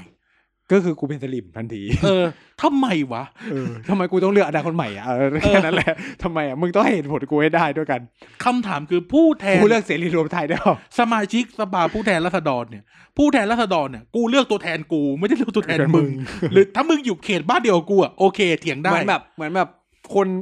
คือแบบหลายคนคงรู้แหละ คือผมอ่ะเลือกพลังประชารัฐนะทุกคนที่อยู่ในคณะรัฐศาสตร์มีปัญหากับการที่ผมเลือกพลังประชารัฐมาก แล้วมันก็จะพูดว่ามึงเลือกเผด็จการสนับสนุนเผด็จการอ้าวอีห่าก็สอสอที่กูชอบแม่งอยู่พักพลังประชารัฐอ่ะแล้วแล้วมึงจะใช้กูไปเลือกพรรคใครอ่ะ เออก็ถนนบ้านกูมันดีอ่ะ เออถนนบ้านกูดีเพราะสอสอคนเนี้ยมึงแล้วมึงจะใช้กูไปเลือกใครอ่ะ เออ แล้วคือก่อนหน้าเนี่ยตอนที่แม่งไม่มีสสไอ้ก็มีคนเนี่ยที่แม่งคอยช่วยงานนู่นนี่นั่น เออ ทำงานจิตสาธารณะในชุมชน เออ หรืออะไรเงี้ยเออ ผู้แทนราษฎรเว้ย เออ คำว่าผู้แทนคือเป็นตัวแทนของคน อ คนนั้น คนพวกเนี่ยไม่เก็ตกับคอนเซปต์ที่ว่า เพราะว่าตัวเองอ่ะไม่ได้อยู่ในชุมชนไง นี่ไงผ มึง เล มาอยู่กรุง เ เทพใช่ไหมแล้วมึงก็ไม่ได้อยู่กับชุมชนไม่ได้เห็นความเปลี่ยนแปลงของคน เออ ที่ทำงาน นี่ไงผมเลยถามไงสุดท้ายเราเข้าใจประชาธิปไตยดีพอขนาดไหน แล้วคุณ ะ จะไปด่าแบบไปด่าพวกที่เลือกพลังประชารัฐว่าเฮ้ยมึงเลือกเผด็จการคือผมรู้เลยนะว่า การที่ผมสัมอย่างที่เราไปลงวิจัย คนจำนวนมากเลยแม่งเลือกคนเว้ย ใช่ แล้วคนนั้นอ่ะมันดันไปลงพลังประชารัฐ ใช่ครับงานวิจัยอยู่ที่สถาบันพระปกเกล้านะครับไปอ่านได้ เออ พวกผม ซึ่ง พวกผมเอง ซึ่งเนี่ยเป็นปัญหามาก กายด้วย คือมึงจะเบมว่าเขาเลือกเผด็จการไม่ได้ เพราะไม่ไม่มีทางเลือก ไม่ใช่ไม่มีทางเลือกแต่มันคือคนของเขา เขาเออ ถามว่าในวันที่เขาเป็นเพื่อไทยอ่ะ กูเขาก็เลือกเพื่อไทย คืออีสอสอคนเนี่ยก่อนให้แม่งพลังชน กูก็เลือกพลังชนมึงเข้าใจไหม ใช่ คือคือแม่งแล้วคือ เอ้า แล้วพอกูไม่เลือกอนาคตใหม่ แม่งก็ด่ากูนู่นนี่นั่นเป็นเนี่ยกูก็แบบเอ้าแล้วไงก็กูก็กูจะเลือกอะมึงจะก็กู กู ไม่ จะ ได้ ประจับมือกูกาเหรอ เออทำไมกูต้องเลือกตามมือเข้าใจปะมึงจะชอบอะไรก็ก็เลือกไปเข้าใจปะ เออ กูยังไม่ต้องบอกไม่ได้ไปบอกมึงเลยโอ้โหนู่นนี่นั่นกูยังไม่ได้แบบ คือทำคือแบบ อ่ะ พอถามว่าอ่ะเดี๋ยวนี้กูกูรีเฟอร์ กูรีเฟอร์ กูจะไม่บอกว่าชื่ออะไร เออ แต่หมายถึงว่า ณคู่ณณแคนดิเดตสองคนพลังประชารัฐคนนี้อยู่กับชุมชนมาตลอด แต่ก่อนอาจจะอยู่พลังชนก็ได้ เออ เดี๋ยวไปอยู่ชุมชนมาตลอดก็อีกคนนึงเป็นพ่อค้าขายกิฟต์แล้วไม่เคยทำอาหารอะไรมาก่อนเลย เออ ถามว่ากูจะเลือกใครวะ เออ เออ เข้าใจไหม อัน คือ นี้ อ่ะ อัน ถ้า นี้ กูแบบชอบพักก็เลือกพักไป จะจะบอกว่า ปัญห ไม่ได้เหยียดพ่อค้าขายกิฟต์แต่เราพูดถึงผลงานอะ เออ ผลงานที่ทำมา ซึ่งอีกสอสอคนเนี้ยกูอ่ะอยู่ตั้งแต่ไทยรักไทย เออ ก็เลือกมาตลอ พงชดนแม่งคือมาอย่างนี้ตลอด อืม ก็คือคนทำงานคนก็เลือกไง แค่ว่าปัญหาคุณปัญหาสำคัญมันคือระบบเลือกตั้งเว้ยมึงจะมาเบมคนเลือกไม่ได้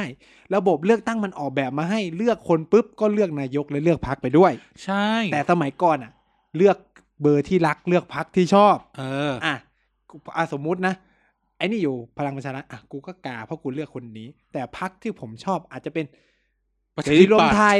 ประชาธิปัตย์หรือผมอาจจะแบบเอ้ย ภูมิใจไทย กูชอบแบบรักผืนป่า กูก็กาให้รักผืนป่าได้ โสพลดำนุ แต่ ย ตอนนี้แม่งเหลือใบเดียวไง มึงจะให้ทำยังไงอ่ะ คือก็อย่างที่บอกว่า เราก็ต้องทำความเข้าใจระบบมันด้วย แล้วรวมถึงทำความเข้าใจธรรมชาติของประชาธิปไตยแบบตัวแทนอะ เออ ว่าเขาเลือกตัวแทน อืม เขาเลือกตัวแทนของคนคนนั้น อืม เออ แล้วผมอาจจะเป็นอะไรกับพวกที่แบบประสาทแดกกับเรื่องเสื้อเสียงมากมาก ทำไมครับ ๆเพราะว่าผมอยู่ ผมรู้สึกว่าผมอยู่ในโลกประชาธิปไตยที่แบบอย่างอินเดียที่แบบ การแจกของและซื้อเสียงเป็นเรื่องปกติ เพราะเขา อืม เชื่อมั่นในคนคิดของคน ผมเคยเจอ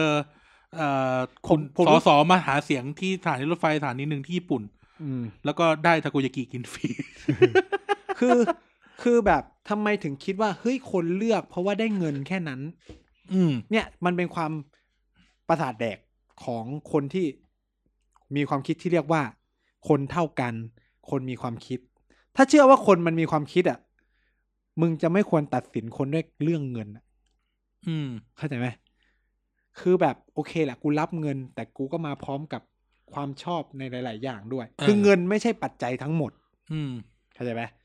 ถึงมึงจ่ายเท่ากันบางอ่ะสมมติอ่ะทุกพักจ่ายสองพันอ่ะแล้วทำไมพักเคียนี่ชนะมึงคำถาม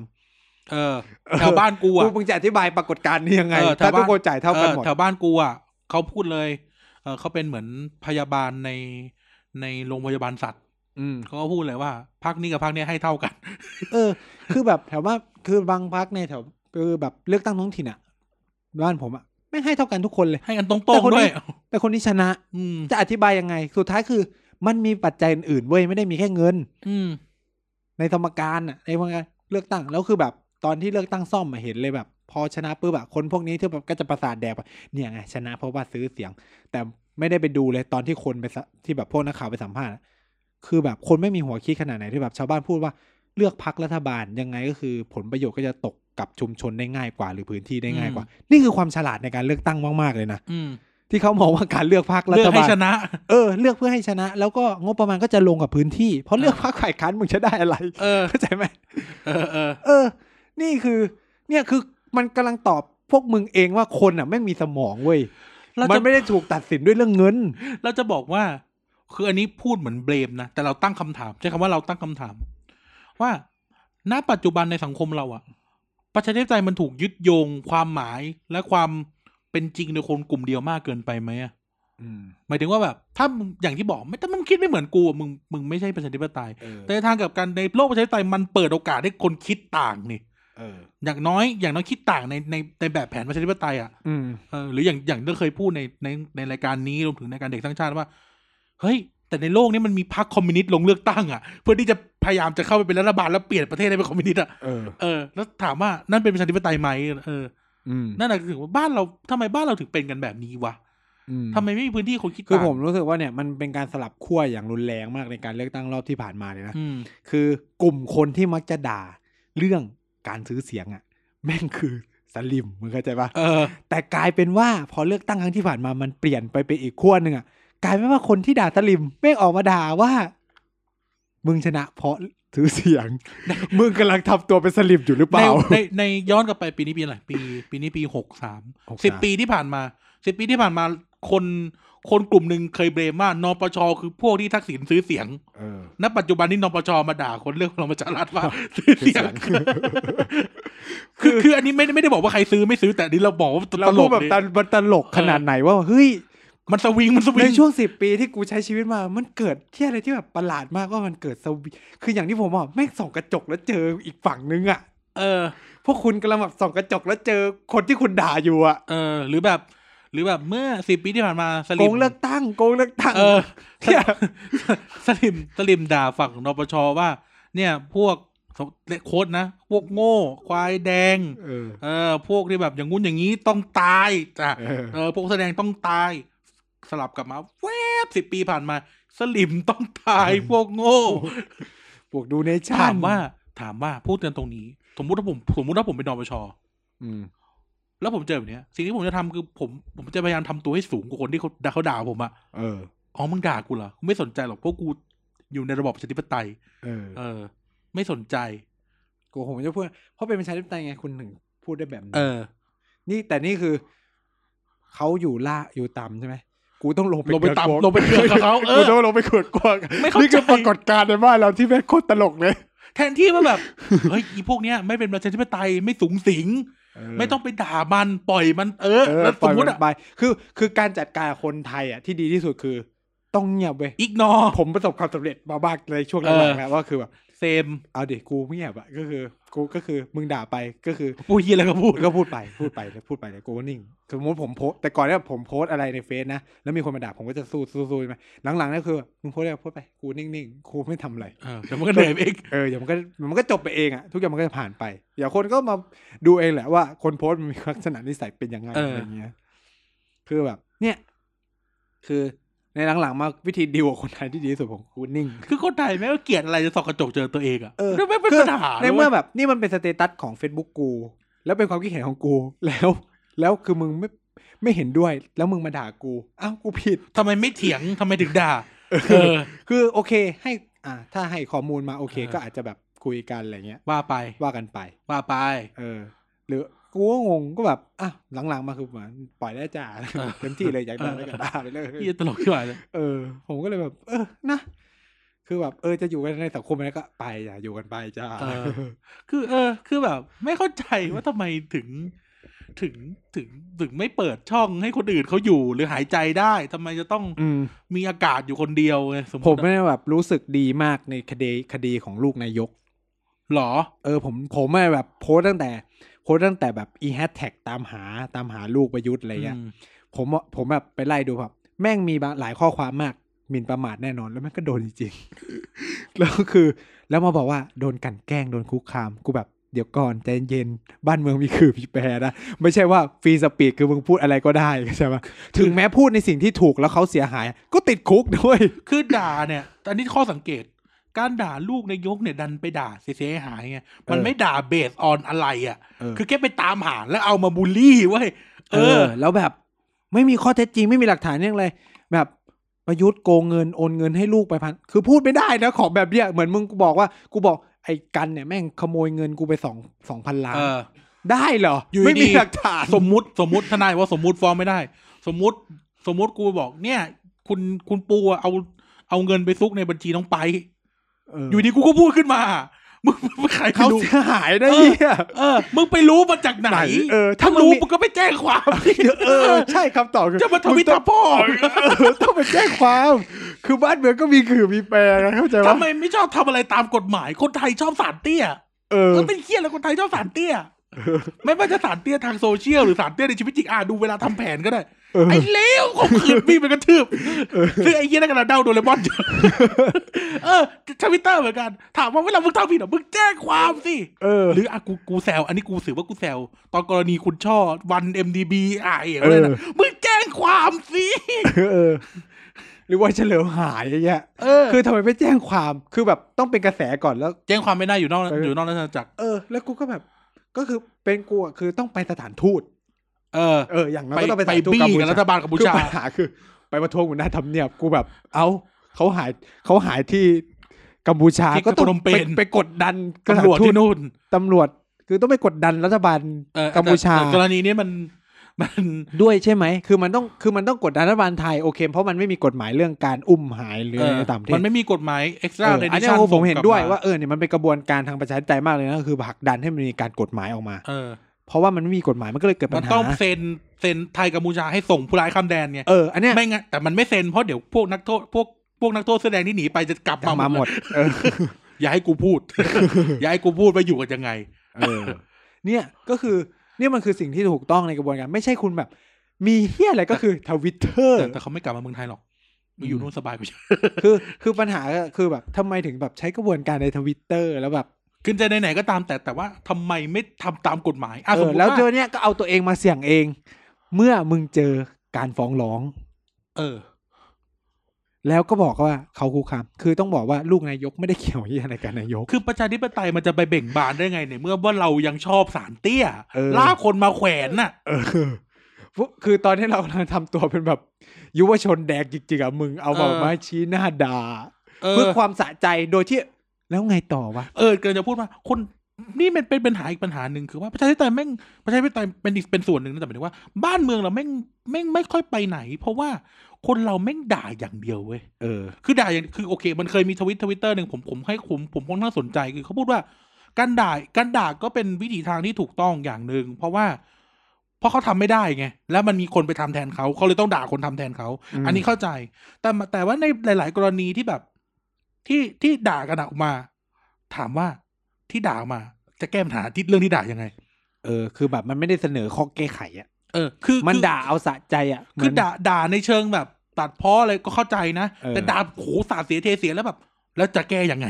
ในเมื่อเราก็รู้ดิว่าเป็นปัญหา แล้วเราก็รู้ว่าอะไรดีกว่า เออ ก็พอพูดมาสิว่าแก้ยังไง เออ เออ นี่ไม่เป็นปัญหาว่าคนบ้านเราแม่งชอบด่าอย่างเดียว เออ แล้วแบบสุดท้ายจะแบบ เวลาถามอะ พูดรู้ แก้ยังไง พูดรู้ออฟรอรู้ออฟรอพอถึงเนี่ยเอาสะใจว่าจ้วงหมัดกันอย่างเดียวไอ้ แก้ เหี้ย ยังไงอ้ำอึ้ง เออจะแก้ไงไม่ เออ เอ้า คุณรู้ก็ไปแก้หาวิธีแก้เองสิ อ่ะอีสัตว์ เอ้าก็มึงเป็นคนพูด กูไม่ได้เป็นคนพูดตอนแรกคือแบบ เออ จะงงกับอะไรที่แบบอย่างเงี้ย แล้วก็จะ โอเคจ้ะ ให้ย้อนไปเมื่อเมื่อเนี่ยในเทปเนี่ยย้อนไปสักยี่สามสิบนาทีที่แล้ว เราพูดเรื่องระบบราชการใช่ไหมเราด่าระบบราชการอยู่นะ แล้วเราก็บอกวิธีแก้นะ เออ ว่าแก้ยังไง เออ อืม ผมก็อย่างที่บอกแหละ แม่งเนี่ยประชาธิปไตยแบบไทยๆก็คืออย่างเนี้ย เออ แล้วคุณจะแบบเอาอะไรวะ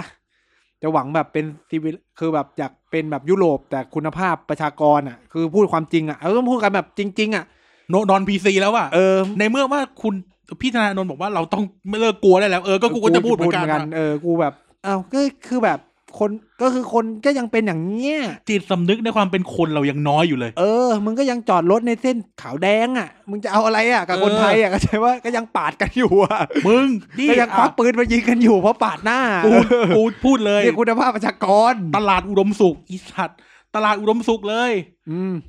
ถนนเนี่ย วิ่งมากำลังจะไปออกกำลังจะไปออกบางนาใช่ไหม อืม วิ่งออกมาเฮียถนนกรุงเทพเนี่ยมันจะมีขาวแดงแล้วมีรั้วเขียวๆใช่ไหม อืม พี่เล่นจอดนั่นเลย จอดตรงรั้วด้วย จอดปิดประตูเลย เออจอดจอดจอดดับเครื่องด้วย แล้วลงแล้วไม่ได้ซื้อของฝั่งรั้วนะเดินข้ามไปซื้อที่ ฝั่ง หนึ่ง เฮี้ยมาก มึงเคยเห็นแบบจอดอยู่กลางตลาดแล้วตะโกนซื้อของไหมอะ เออ คุณภาพเนี่ยคุณภาพประชากรประชาธิปไตยไทย มึงก็ได้แบบนี้แหละแล้วจะเอาอะไรบ้าง คือเราพูดแบบเนี้ยเราพูดแบบเนี้ยเราเหมือนเราเราเหมือนคนที่ต่อต้านสองสี่เจ็ดห้าแต่แต่ว่าที่เราพูดแบบเนี้ยเพราะว่า ความเป็นพลเมืองของเราความเห็นอกเห็นใจเอ่อความ คือ เป็น ผม ประชาธิปไตยแบบจริงๆคอไอเดียของมันอ่ะ เรายังทำกันไม่ คือ ได้ ผม เลย ไม่พูดอย่างเงี้ยอยากเป็นแบบญี่ปุ่นอยากเป็นอังกฤษ มึงทำตัวให้ได้แบบประชากรเขาก่อน แค่นั้นแหละ คือโอเค คุณทำตัวเองได้เว้ย มึงดูสภาพแวดล้อมของตัวเองก่อน คือคือจะบอกว่ายังไงดีคือ คืออย่างที่อย่างที่อย่างที่พูดมันต้องบอกว่า สุดท้ายแล้วอ่ะเราเราอยากได้อย่างหนึ่งแต่เราก็พยายามเตะเตะเรื่องที่เราไม่โอเค อืม ทุกพรมเหมือนกันอ่ะ เออแบบโหแบบเฮ้ยทำไมประเทศไทยเป็นอย่างนี้ว่าอุ้ย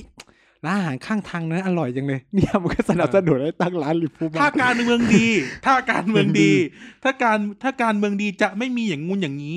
พอกรุงที่กรทเทศกิจจัดระเบียบสตรีทฟู้ดโอ้ยตัดแข้งตัดขาประชาชน ผ่านไปอีกวันหนึ่งโอ้ยถนนกรุงเทพไม่งสกปรกชิบหายเลย มึงเอายังไงเยี่ยมงเอายังไงกูไม่เข้าใจ คือแบบคือแบบเออกูกูงงมากคือเนี่ย มึงบ้าหรือดีไอ้หนุ่ม เราเราอ่ะก็คือจะแบบเป็นกากๆก็ก็มันเป็นอย่างเงี้ยก็อยู่กันก็คือก็ค่อยพัฒนากันไปอะไรอย่างเงี้ย เออ แต่แบบคืออย่างที่บอก อย่าฮิปโปคริต หรืออย่า เออ ปากว่าตาขยิบ เออ ถ้า วัน พูดเรื่องจริงก็พูดเรื่องจริง เออคือแบบเนี่ยแล้วก็ถามว่าพอพูดอย่างเงี้ยก็แบบพีซีแบบนู่นนี่นั่น เออ ก็ไอ้ห่ามันก็เรื่องจริงเปล่าวะ เออ ประชากรอ่ะ เออ โอเคแหละ เยาวชนปลดแอคอีกมุมนึงอ่ะมันมันมันมันมันเนี่ยมึง นี่ก็คือประชากรอีกกลุ่มหนึ่งที่เราก็ยังมีอยู่บนประเทศไทยอยู่เหมือนกันนะเว้ย เออ คือ คือแบบ เนี่ย มันไม่ได้แบบทุกอย่างไม่ได้สวยหรู ไปทั้งหมดนะ ถูกไหม เออ คือ อยากคือแบบกว่าเขาจะไปถึงจุดนั้นอ่ะโอ้โหดูดูคุณดูคุณภาพประชากรของเขาก่อน เออมีอีกอย่างหนึ่งมีอีกอย่างหนึ่งที่ที่ที่ที่เห็นแล้วเห็นแล้วเกลียดใช้คำว่ารังเกียจ อืม คือการพูดว่าถ้าเราจะได้ประชาธิปไตยอย่างแท้จริง เราจะต้องฆ่ากันให้มันจบจบๆคำพูดนี้ผมรังเกียจมากเพราะอะไรรู้ไหมบนโลกใบเนี้ย มีการฆ่ากันจริง และได้ประชาธิปไตยจริง แต่การฆ่ากันแล้วไม่ได้ประชาธิปไตยอะมีเยอะกว่ามาก ๆคำถามคือ แล้วคุณจะเอาชีวิตใครไปไปเสีย เออ ชีวิตคุณไหม เออ เออ หรือชีวิตใคร เออ ถามแค่นี้ อยากเป็นวีรบุรุษหรือเปล่า เออถามแค่นี้ว่าเวลาคนที่ชอบพูดวัฒกรรมแบบเนี้ยคุณจะเอาชีวิตใครไปเสีย เออ ตัวคุณจะยอมตายไหม อืม อันนี้อ่ะโอเค มันมีคนที่เขาอุดมการณ์จริง ๆ ก็มี แต่ แต่ถ้าจะพูดอย่างนี้อย่าพูดเล่น เอ อ เออ เพราะว่าในโลกใบนี้ การปฏิวัติเอ่อพระเจ้าซาร์ทุกคนโอ้ยพระเจ้าซาร์กดกี่ประชาชนคุณได้เลยคุณได้เลนิน ซึ่งฆ่า ได้ คน ส อีก ตาลิน เออซึ่ง เล ฆ่า นินยัง ค ไม่ น เท่าไหร่สตาลินนี่คือฆ่าชิบหาย เอ ไป อก ว่า ฆ่าชิบหายใบป่วงใช่ไหมหรือมีประเทศอื่นๆอีกมากมาย เออ พม่า เออ เออว่ากัน ได้ได้พลเนวิน เออ ดังนั้นแล้วเนี่ย อย่า อย่าหารกล้าพูดคำนี้ นี่ถือว่าเป็นการเรียกสติเลยนะ ออ อ อ ย่าหารกล้าพูดคำนี้ว่า เราจะต้องเอาชีวิตเข้าแลกเพราะว่าคำถามคือชีวิตใคร เออ แล้วไม่รู้ด้วยแม่งจะได้อะไรกลับมา เออ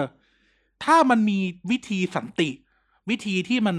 เป็นไปตามคันลองอ่ะ เออ ก็ทำแต่อย่าแบบพูดวัฒกรรมแบบนี้เล่นๆ เพ เพราะ ราะชีวิตคนมันมีค่า คือแบบพวกเนี้ยก็จะเป็นอารมณ์แบบสุดโต่งอ่ะ คือปัญหาของความสุดโต่งคือ เนี่ย คุณอยากพลิกไง มันก็จะหักเอา เอ นะ อตายก็แห่ศพไงสัตว์ เออ คือ คือมันแบบบางเรื่องคือแบบ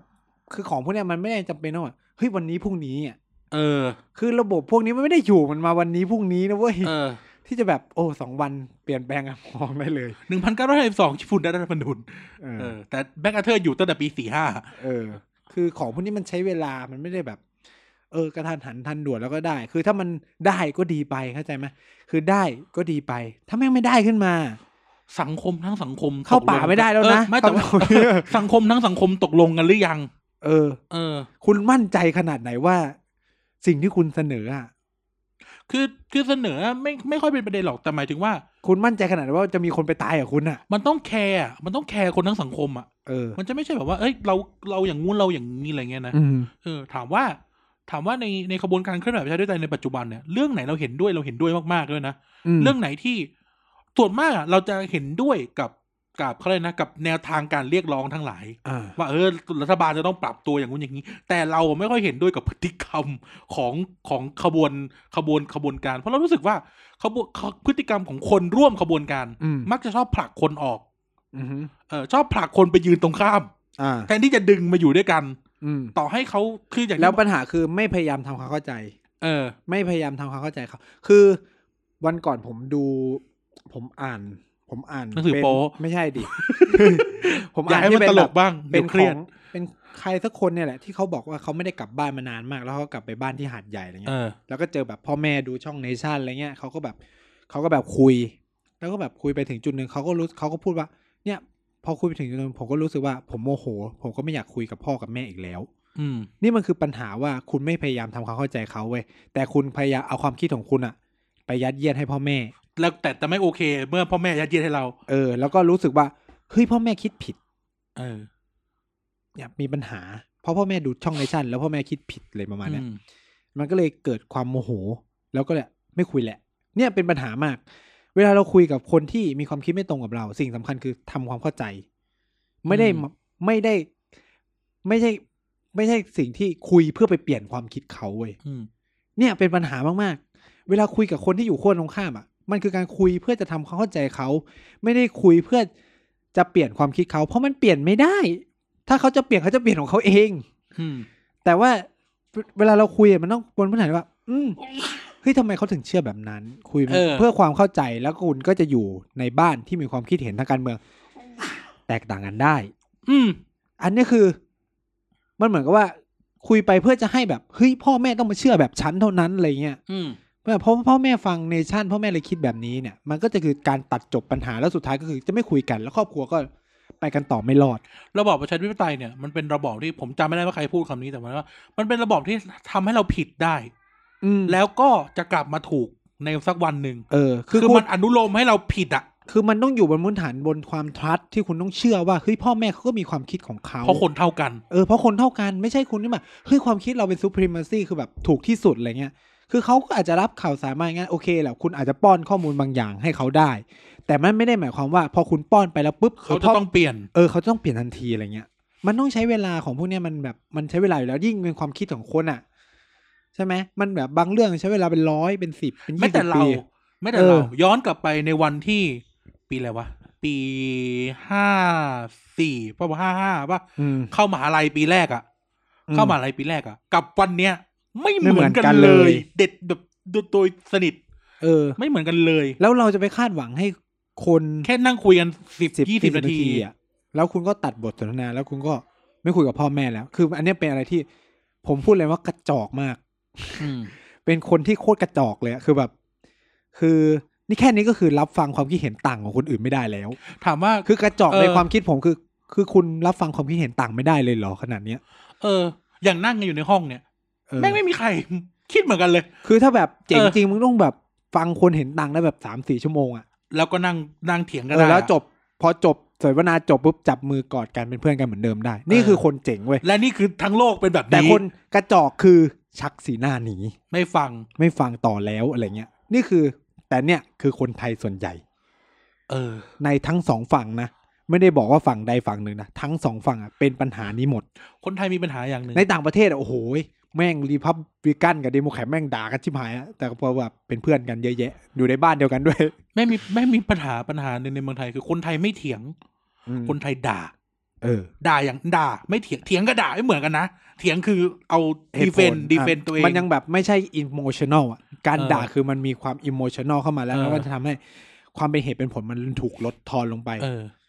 แล้วเราจะเห็นคือการมีอิ o มชัน a ลมันดูไม่ยากมากเลย ตาและหน้ามันออกทันที อย่างอย่างในในอย่างในนกฟ้าหรือในทวิตเตอร์เนี่ยเราเห็นเลย เวลามีใครพูดอะไรที่โอกเรารู้แหละแม่งผิดอ่ะ เออ มันจะไม่มีแบบเข้าไปเพื่ออธิบาย น้อยน้อยใช้คำว่าน้อย มันจะมีคุณพี่โง่ปะคะ เออ เออคือแบบไอ้เหี้ยกูคุยกันดีๆดิ เออ เออ พอมันเริ่มอย่างเงี้ย ก็จบแล้วนะบทสนทนาก็จบแล้ว ใครจะชอบคนที่มาด่าตัวเอง เอออย่างตัวเองยังไม่ชอบเลยด่าเยาวชนโง่ เออ เออใช่ปะ อืม ก็เหมือนกันอ่ะ ก็ไปด่าคนแก่ว่าโง่ มันก็ คนแก่ก็ไม่โอเค ก็ ป่ะ เซก็ วะ มาเซม เขา อ่ะ เขาก็รู้สึกว่าเขาก็ฉลาดระดับหนึงทุกคนก็ไม่ได้อยากโง่นะคุณเนี่ยเออใครจะไปยอมรับว่ากูโง่ ก็จะคิดคอนเซ็ปต์ง่ายๆแค่นี้แหละ คือเนี่ย ประชาธิปไตยอ่ะมันเริ่มง่ายๆ แค่จุดตรงนี้เลย ถ้าแบบเปลี่ยนตรงนี้ของความคิดคนไม่ได้ ทุกอย่างก็คือผมว่ามันไปต่อไม่ได้ คือคนน่ะ อืม ชอบไปมองแบบโครงสร้างระดับใหญ่มากเลยนะแต่ว่าแบบเรื่องระดับเล็ก ๆ พวกเนี้ยไม่ใส่ใจ คือทุกคนชอบ ผม มองว่าทุกอย่างเป็นมหาภาค แต่ว่าก่อนที่จะเกิดมหาภาคเนี่ย จุลภาค มัน มัน สำคัญ มันต้องเอาจุลภาคมารวมกัน เออ ถ้าครัวเรือนไม่เข้มแข็งแม่งประเทศชาติมันจะเข้มแข็งไหม เออ คิดง่ายๆแค่นั้นแหละ ใช่ ทุกวันนี้ที่แบบบอกว่าโอ้โหสังคมอ่อนแอนะคุณมาดูปัญหาสังคม แบบครอบครัวง่าย ๆ เลย พ่อแม่ก็ไม่ค่อยคุยกันกับลูกใช่ไหม เออ ทุกวันนี้คือทำงานหาเช้ากินข้ามกลับมาไม่มีโอกาสมีเวลาให้ให้กับลูกกับหลาน ก็ถ้าการเมืองดีมันจะเป็นแบบนี้ไง เออ เหรอวะ เหรอวะ ช่วย ไม่ใช่ ผาย ไม่ใช่ อ เพราะช่วงการเมืองดีเหรอมันเลยเกิดปัญหาแบบนี้ขึ้นมา พายมือไปที่โตเกียว นั่นก็การเมืองดีเนาะแต่ปัญหาสังคม คนไม่คุยกันเลย เออ เออได้เฮียนะคนไม่คุยกัน อ เล แบ ย บเฮียกูได้สุดดูคลิปแบบหลับจนแบบ หัวออกมานอกประตูแล้วแบบประตูปิด มึงอย่าว่าอย่างนั้นเลยนะตอนมึงไป เอ อะ อกูแบบ ที่กูชี้ให้ดูอะ กูสะที่กูสะกิดอะสะกิดให้เขามานั่งเพราะสงสารเขาอะเพราะเขาหลับตอนแล้วล่ะ แล้วแม่งหลับแล้ว แล้ว แล้ว หั เป็น น พี่คนหนึ่งที่แม่งหน้าโหดๆอ่ะ เออ แล้วไปซบเขาอ่ะแล้วพี่ก็ทำหน้าไม่จูกอ่ะ เออ เออที่ยามาโนเตะไอ้ที่สายสายสายยามาโนเตะอะ คือแบบคนไม่ขนาดนั้นเลยอะ เออแต่คนไม่คุยกันนะ เออ ขนาดอย่างนั้นยังไม่คุยกันเลยอ่ะ เออ ไม่คุยกันด้วยกูแบบเราแบบโอ้โห นั่นคือสังคมที่ไม่เสือกเรื่องชาวบ้านไง ออ ก็เลยไม่คุยกัน เออนี่ก็สังคมที่จะที่ประเทศ แต่นี่คือสังคมเสือกเรื่องชาวบ้านไง เออ ก็เลยพยายามจะคุยกับทุกคน เออก็เจริญแล้วนะนะเขาก็เจริญแล้วเหมือนกันเขาก็แบบเนี้ย ประชาธิปไตยเขาเข้มแข็งนะ เออ ไม่เคยมีรัฐประหารเลยเพราะเขาไม่มีทหาร เออแล้วถ้าแบบอยากเอาอเมริกาพูดที่อะไรฟ้องกันแหลกลานเลยนะ เออเออประเทศนี้นั่นก็ฟ้องกันจริงจัง เอ นะ อแบบฟ้องแบบอ่ะมึงด่าไอ้เหี้ยไอ้สารก็ขึ้นศาลขึ้นศาลอย่างเดียว เออ คือแบบทนายคือรวยอ่ะเพราะว่าเขาซัดเอาเงินกันอย่างเดียรว อสูตรอ่ะเอ เอ อ อทุกอันนี้คือประเทศประชาธิปไตยที่เขาอยู่กันบนกฎหมายอ่ะคือ เออ มึงจะมาด่ากันแบบ สามารถดูซีรีส์เรื่อคำงว่า สูตรได้อ่ะ โหแค่นี้เองหยวนหยวนๆไม่มี เออ สังคมอเมริกาไม่มีหยวนหยวนๆไอ้เหี้ยฟ้องกันแหลกลานขึ้นโรงขึ้นศาล ด่ากันไปด่ากันมาสพอโกรธกันดีเอ็มพี่ข้าหนูขอโทษ ให้ภัยหนูเถอะค่ะ อืม ไม่ได้ ให้หนูกราบเท้าก็ได้ เออไม่ได้ แมทไม่ทนแล้วค่ะ ในสังคมประชาธิปไตยเนี่ยก็ก็คือถ้าจะเอาแบบสังคมแบบนั้นก็คือ ต้องเอาคุณภาพมันได้แบบนั้นให้หมด มึงจะมาแบบหยวนหยวนหยวนหยวนๆกันไม่ได้ คือผมจะแบบงงกับการที่แบบเฮ้ยถูกฟ้องร้องหมิ่นประมาทแล้วก็แบบเฮ้ยมันเป็นการคุกคามไม่ใช่ เฮียมึงกับคุกขามเขาก่อน เออ แม่งเขาจะฟ้องมึงทำไม เออมันไม่ได้ โลจิกอี คื สาน อคือแบบ คือถ้าไม่ผิดก็ก็สู้คดีเข้าใจปะไม่ผิดก็สู้คดีกันไปคือบ้านเมืองก็มีขื่อมีแปรก็สู้กันไปเข้า ก็ ใจปะ เขาก็มี คือทำไมต้องเรียกร้องให้เกิดสารเตี้ยว่าโอ้โหนายก เอาคนไป กลั่กแขล้ง วน เอาคนไปสู้อ่ะ ใช้จำปริมาณคนไปสู้ผมก็แบบเออก็สู้คดีกันไปสิวะอะไรเงี้ย คือนี่มันไม่ใช่สารรัฐธรรมนูญใช่ไหมมันคือประเด็นของสารแบบสารบ้านเมืองปกติอ่ะใช่ไหม สารยา เออสารอาญาชั้นต้น ชั้นอุทธรณ์ชั้นฎีกาก็ยังมีทั้ง อืม สามคันก็แข่งกันไปสิ เออ เออ อะไรวะบ้านเมืองเนี้ย เออ เนี่ยนั่งกันอยู่เฉยๆเนี่ยจะฟ้องกันเรื่องอะไร เออก็สมมติถ้ามันไม่ได้ด่าเขาก่อน คือจะ เออ คือถ้าไม่มีหลักให้เป็นคือแบบ คือแบบผมงงมากคือแบบที่เป็นผู้หญิงอะที่เขาแบบเนี่ยหนูยังไม่ได้อะไรเลยแค่ตั้งคำถามโอ้โหกูไปดู โอ้โห กูไปดูสเตตัสที่แบบนี่คือด่าแล้วนะ ไอ้เฮีย คือแบบใช้คำว่าอีเฮียแบบพวกลูกนรกเกียรู้ลูกกูแบบ เออ โอ้โห นี่คือตั้งคำถามเหรอลู ก ตั้งคำถามแล้วเหรอครับหนึ่ง เฟียนนักก็เจอที่ศาลจ้ะ เออ คือแบบเนี่ยสังคมประชาธิปไตยมันก็ต้องเจอกันแบบนี้ ใช่ เพราะว่าสังคมประชาธิปไตยไม่อนุโลมในการคุกคามมนุษย์คนอื่น คือคุณใช้สิทธิเสรีภาพได้นะ ตราบเท่าที่กฎหมายบอก หรือแต่ว่าสิทธิเสรีภาพมึงอะต้องไม่ไปลดรอนสิทธิเสรีภาพคนอื่นด้วย ผมสงสัยสงสัยส่วนตัวเลยว่า เราเข้าใจเรื่องนี้กันปะวะ คือเวลาพูดเรื่องสิทธิอะกูจะแบบเอ้อ มันไม่จบอะเรื่องนี้มัน คือแบ ไม่ บ จบอะ ฟรีดอมออสปีดไม่ได้หมายความว่าพูดทียอะไรก็ได้นะ เออ คือไม่เข้าใจในการ คือ ที่จะคุกคาม พี่ดอม ชาวบ้าน เอ อะ ว่า โอเคแหละรัฐธรรมนูญบอกว่า ทุกคนมีสิทธิเสรีภาพในการแสดงความคิดเห็นนะแต่บนพื้นฐานของรัฐธรรมนูญนะก็จะมีต่อเลย บนพื้นฐานของกฎหมายนะ เออ เขาจะมีต่อนะทุกคนแบบมันเหมือนแคปตัดอะเสรีภาพแบบทุก เหมือนเวลา สิทธิสำหรับการ ค พู น ด ชอบพูดอ่ะมหาวิทยาลัยธรรมศาสตร์มีเสรีภาพทุกตารางนิ้ว เท่าที่รัฐธรรมนูญบอก เออ มันต้องต่อด้วยอันนี้ด้วย เออ มันเป็นเฟกนิว มันเป็นคำโกหกคำโต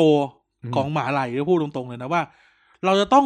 แล้วมันไม่ได้ออกมาจากมหาลัยนะอิเสรีภาพทุกตารางนิ้วอะมันคือกุหลาบสายประดิษฐ์เป็นคนเขียนหรือเปะ เออ คือเราต้องทำความเข้าใจว่า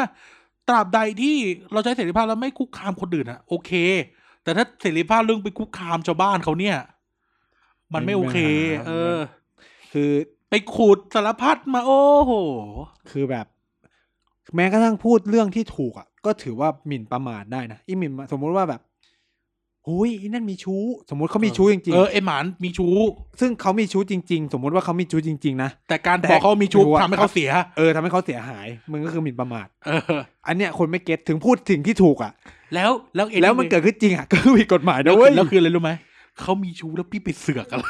เออ แล้วทำให้เขาเสียหน้าเงี้ยคือ แล้วยิ่งพูดกับสามคนขึ้นไปจบ เตรียมเกม เนี่ย พวกไม่ได้กฎหมายไง กูได้ดาวบวกนะวิชากฎหมาย เออเราต้องเรียนกฎหมายนะครับ เออ คือเนี่ยปัญหาคือบ้านเมืองเรามันไม่อยู่บนกฎหมาย เออ สมมติแบบโหแค่มันใส่หมวกกันน็อกเองจ่าแค่นี้ก็จับ เอามึง แก้ปัญหานี้ให้ได้ก่อนเถอะ เออ คือแบบ เอาก็ไม่ใส่หมวกกันน็อกก็ผิดกฎหมายโปะ เออ เนี่ยสังคมแบบหยวนหยวนๆนะมึง เออ เอออย่าเรื่องตำรวจเขาเรามาเข้ามาเล่านะ เออ แต่เอานั่นแหละคือจะบอกว่าสุดท้ายแล้วอ่ะประชาธิปไตยในบ้านเราอ่ะ มันมันมีปัญหาเว้ยเพราะว่าเราในฐานะผู้ที่ใช้ประชาธิปไตยนั่นแหละที่มีปัญหา เออ เราที่เป็นตัวปัจเจกบุคคลบุคคล ประชาธิปไตย ธรรมด อ่ะมันไม่ได้ลอยมาจากฟ้า เออ มันเกิดมาจากคนทั้งหมดอ่ะ เออมอก็คือเราทำแบบไหนก็ได้ประชาธิปไตยแบบนั้นแหละ คือดูแค่สภาพตัวเองแล้วกัน ว่าแบบเอาตัวเองเป็นใหญ่ไหม ถ้ารู้สึกว่าตัวเองเอาตัวเองเป็นใหญ่เนี่ยแหละ ก็คือประชาธิปไตยแบบไทย ๆ ที่แบบ มันจะมีดิกเตอร์ชิพสักคนหนึ่งออกมาตลอดเวลา บ้านเมืองมันกระท่อนกระแท่นเพราะพวกเราอ่ะใช้ชีวิตกันอย่างกระท่อนกระแท่น เออ เพราะเราเขาเรียกนะ เราเราเองอ่ะ ยังคุกคามคนอื่น ยังไม่แคร์คนเห็นต่าง ยังยังยังอะไรยกนะ ยังรับความไม่เหมือนไม่ได้ อืมคือผมอะมักเวลาคนถามว่าเฮ้ยแบบอยากเห็นสังคมไทยให้ไปดูให้ให้ดูอะไร ผมจะพูดว่าให้ไปดูหนังตลก เออ นั่นคือสังคมไทยที่แท้จริง ชอบบูลลี่ เออ เป็นเผด็จการ เออ คือหนังคือหนังตลกทั้งหมดสะท้อนความเป็นไทยที่สุดเลยนะ อืม เออ แล้วคุณก็แบบอยากแก้การบูลลี่ คุณในขณะที่คุณหัวเราะในการเอ่อใช้มุกตลกที่ในชิงร้อยชิงล้าน เกี่ยวกับตุ๊กกี้ ทุกมุก เออ แต่คุณแบบไม่ชอบการบูลลี่ เออ ใช่ไหม เออ คุณยังโอเคกับบริษัทฮาได้ เฮ้ยวุฒิธาไม่มีบูลลี่ เหรอ เออวุฒิธาไม่มี พี่ บูล เบิร์ด ลี่ สายควันนี่ยังไม่ไปบูลลี่ เขาทำ ลย ตัวเองเขาเล่นบุกแต่เขาเองไง เออมันก็คือการบูลลี่ไง เขาบูลลี่ตัวเองไม่นับ เออก็ถือการบูลลี่อย่า เขา งหนึ่ง เขาตายไปแล้วอย่าไปยุ่ ใน ง ข เขา ณะ เลย ที่คนอื่นตามตามๆกัน เออ แต่เราก็ไม่ได้รู้สึกอะไร การที่เราไม่รู้สึกอะไรนั่นแหละ มันคือส่งการส่งต่อที่แบบ ให้การบูลลี่มันต่อไป คือผมอะไม่ได้อะไร คือผมไม่ได้คือพูดไงอะมันเหมือนว่าสังคมไทยมันทำเรื่องบูลลี่ให้กลายเป็นเรื่องตลกอะ normalize มันไปแล้ว เออ มันจนแบบไอ้นี่ไปแล้ว แต่มันก็จะมี คือจะพูดแบบนั้นไม่ได้ มันก็จะมีบางคนที่เขาคิดนะนะ เออ ซึ่งแล้วแต่แจ็คพอตของแต่ละคน ผมก็จะพูดอย่างนี้ เออ ไม่รู้ว่าใครจะคิดอ่ะ เออแล้วแต่แจ็คพอตของแต่ละคนโอเค มึงบูลลี่กู กูไม่ได้รู้สึกอะไร ก็จะไม่เรียกว่าเป็นการบูลลี่ แต่ถ้าคุณแบบไปทำกับคนอื่นที่แบบไอ้เนี่ย แล้วเขาคิดขึ้นมา เออ อันเนี้ยมันก็ต้อง ม แบบ ก็เป็นปัญหา มันก็เป็นปัญหา ของไอ้นี่เหมือนกันในระบอบ อืม แบบนี้เหมือนกัน อือฮึ คำถามสั้นๆ เล็กๆ ก่อนที่เราจะสรุปเรื่อง การเลือกเผด็จการเป็นประชาธิปไตยไหม การเลือกเผด็จการเป็นประชาธิปไตยไหมไหม เออ บนโครงสร้างแบบไหน ไม่รู้อ่ะเขาก็ผมผมเพราะว่าที่พูดว่าไม่รู้เพราะอะไรรู้ไหมเพราะคนที่สร้างวัฒกรรมว่าการเลือกเผด็จการไม่ใช่ประชาธิปไตยอะผมไม่เข้าใจว่าเขาสร้างมาจากฐานแบบไหนไงผมอาจจะโง่ก็ได้แต่แต่ผมผมแค่ไม่เข้าใจ การเลือกเผด็จการไม่ใช่ประชาธิปไตย ก็ในเมื่อเข้ามาจากการเลือกตั้งอ่ะจะให้ทำไงอะ ไม่มันจะมีคนที่แบบ อยากได้สมมุติว่ามีคนอยากได้รัฐบาลเผด็จการ คือถ้าเราจะมองแบบนั้นคือผมก็จะมองว่า การได้รัฐบาลเผด็จการมามันทำให้ไปละเมิดสิทธิของคนส่วนน้อยที่ไม่ได้เลือก อืม อ่าผมก็จะมองอย่างนี้มันก็เลยไม่เป็นประชาธิปไตย อืม เพราะประชาธิปไตยคือ การที่คุณเคารพ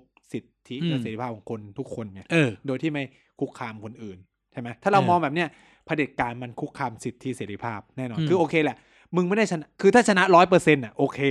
อืม เข้าใจว่าถ้าชนะร้อยเปอร์เซ็นต์ก็หมายความ อืม ว่า ทุกคนยอมรับแล้วล่ะ ที่จะ เออ ให้เผด็จการคุกคาม เออ เสรีภาพของ ตัวเองมึงเข้าใจปะทุกคน เออย อมรับแล้วที่ให้เผด็จการคุกคามเสรีภาพแต่ถ้ามันเป็นแบบเจ็ดสิบสามสิบยังไงคุณก็ไม่สามารถไปคุกคามสามสิบเปอร์เซ็นต์นั้นได้ เออ เข้าใจไหมสามสิบเปอร์เซ็นต์นั้นเขาก็มีสิทธิเสรีภาพของเขา เออ อืม นะการเลือกเผด็จการไม่ได้เป็นไม่ได้เอาคำว่าเป็นประชาธิปไตยถูกไหม ยกเว้นหนึ่งร้อยเปอร์เซ็นต์ ยกยกเว้นทุกคนแม่งสมัครสมานสามัคคี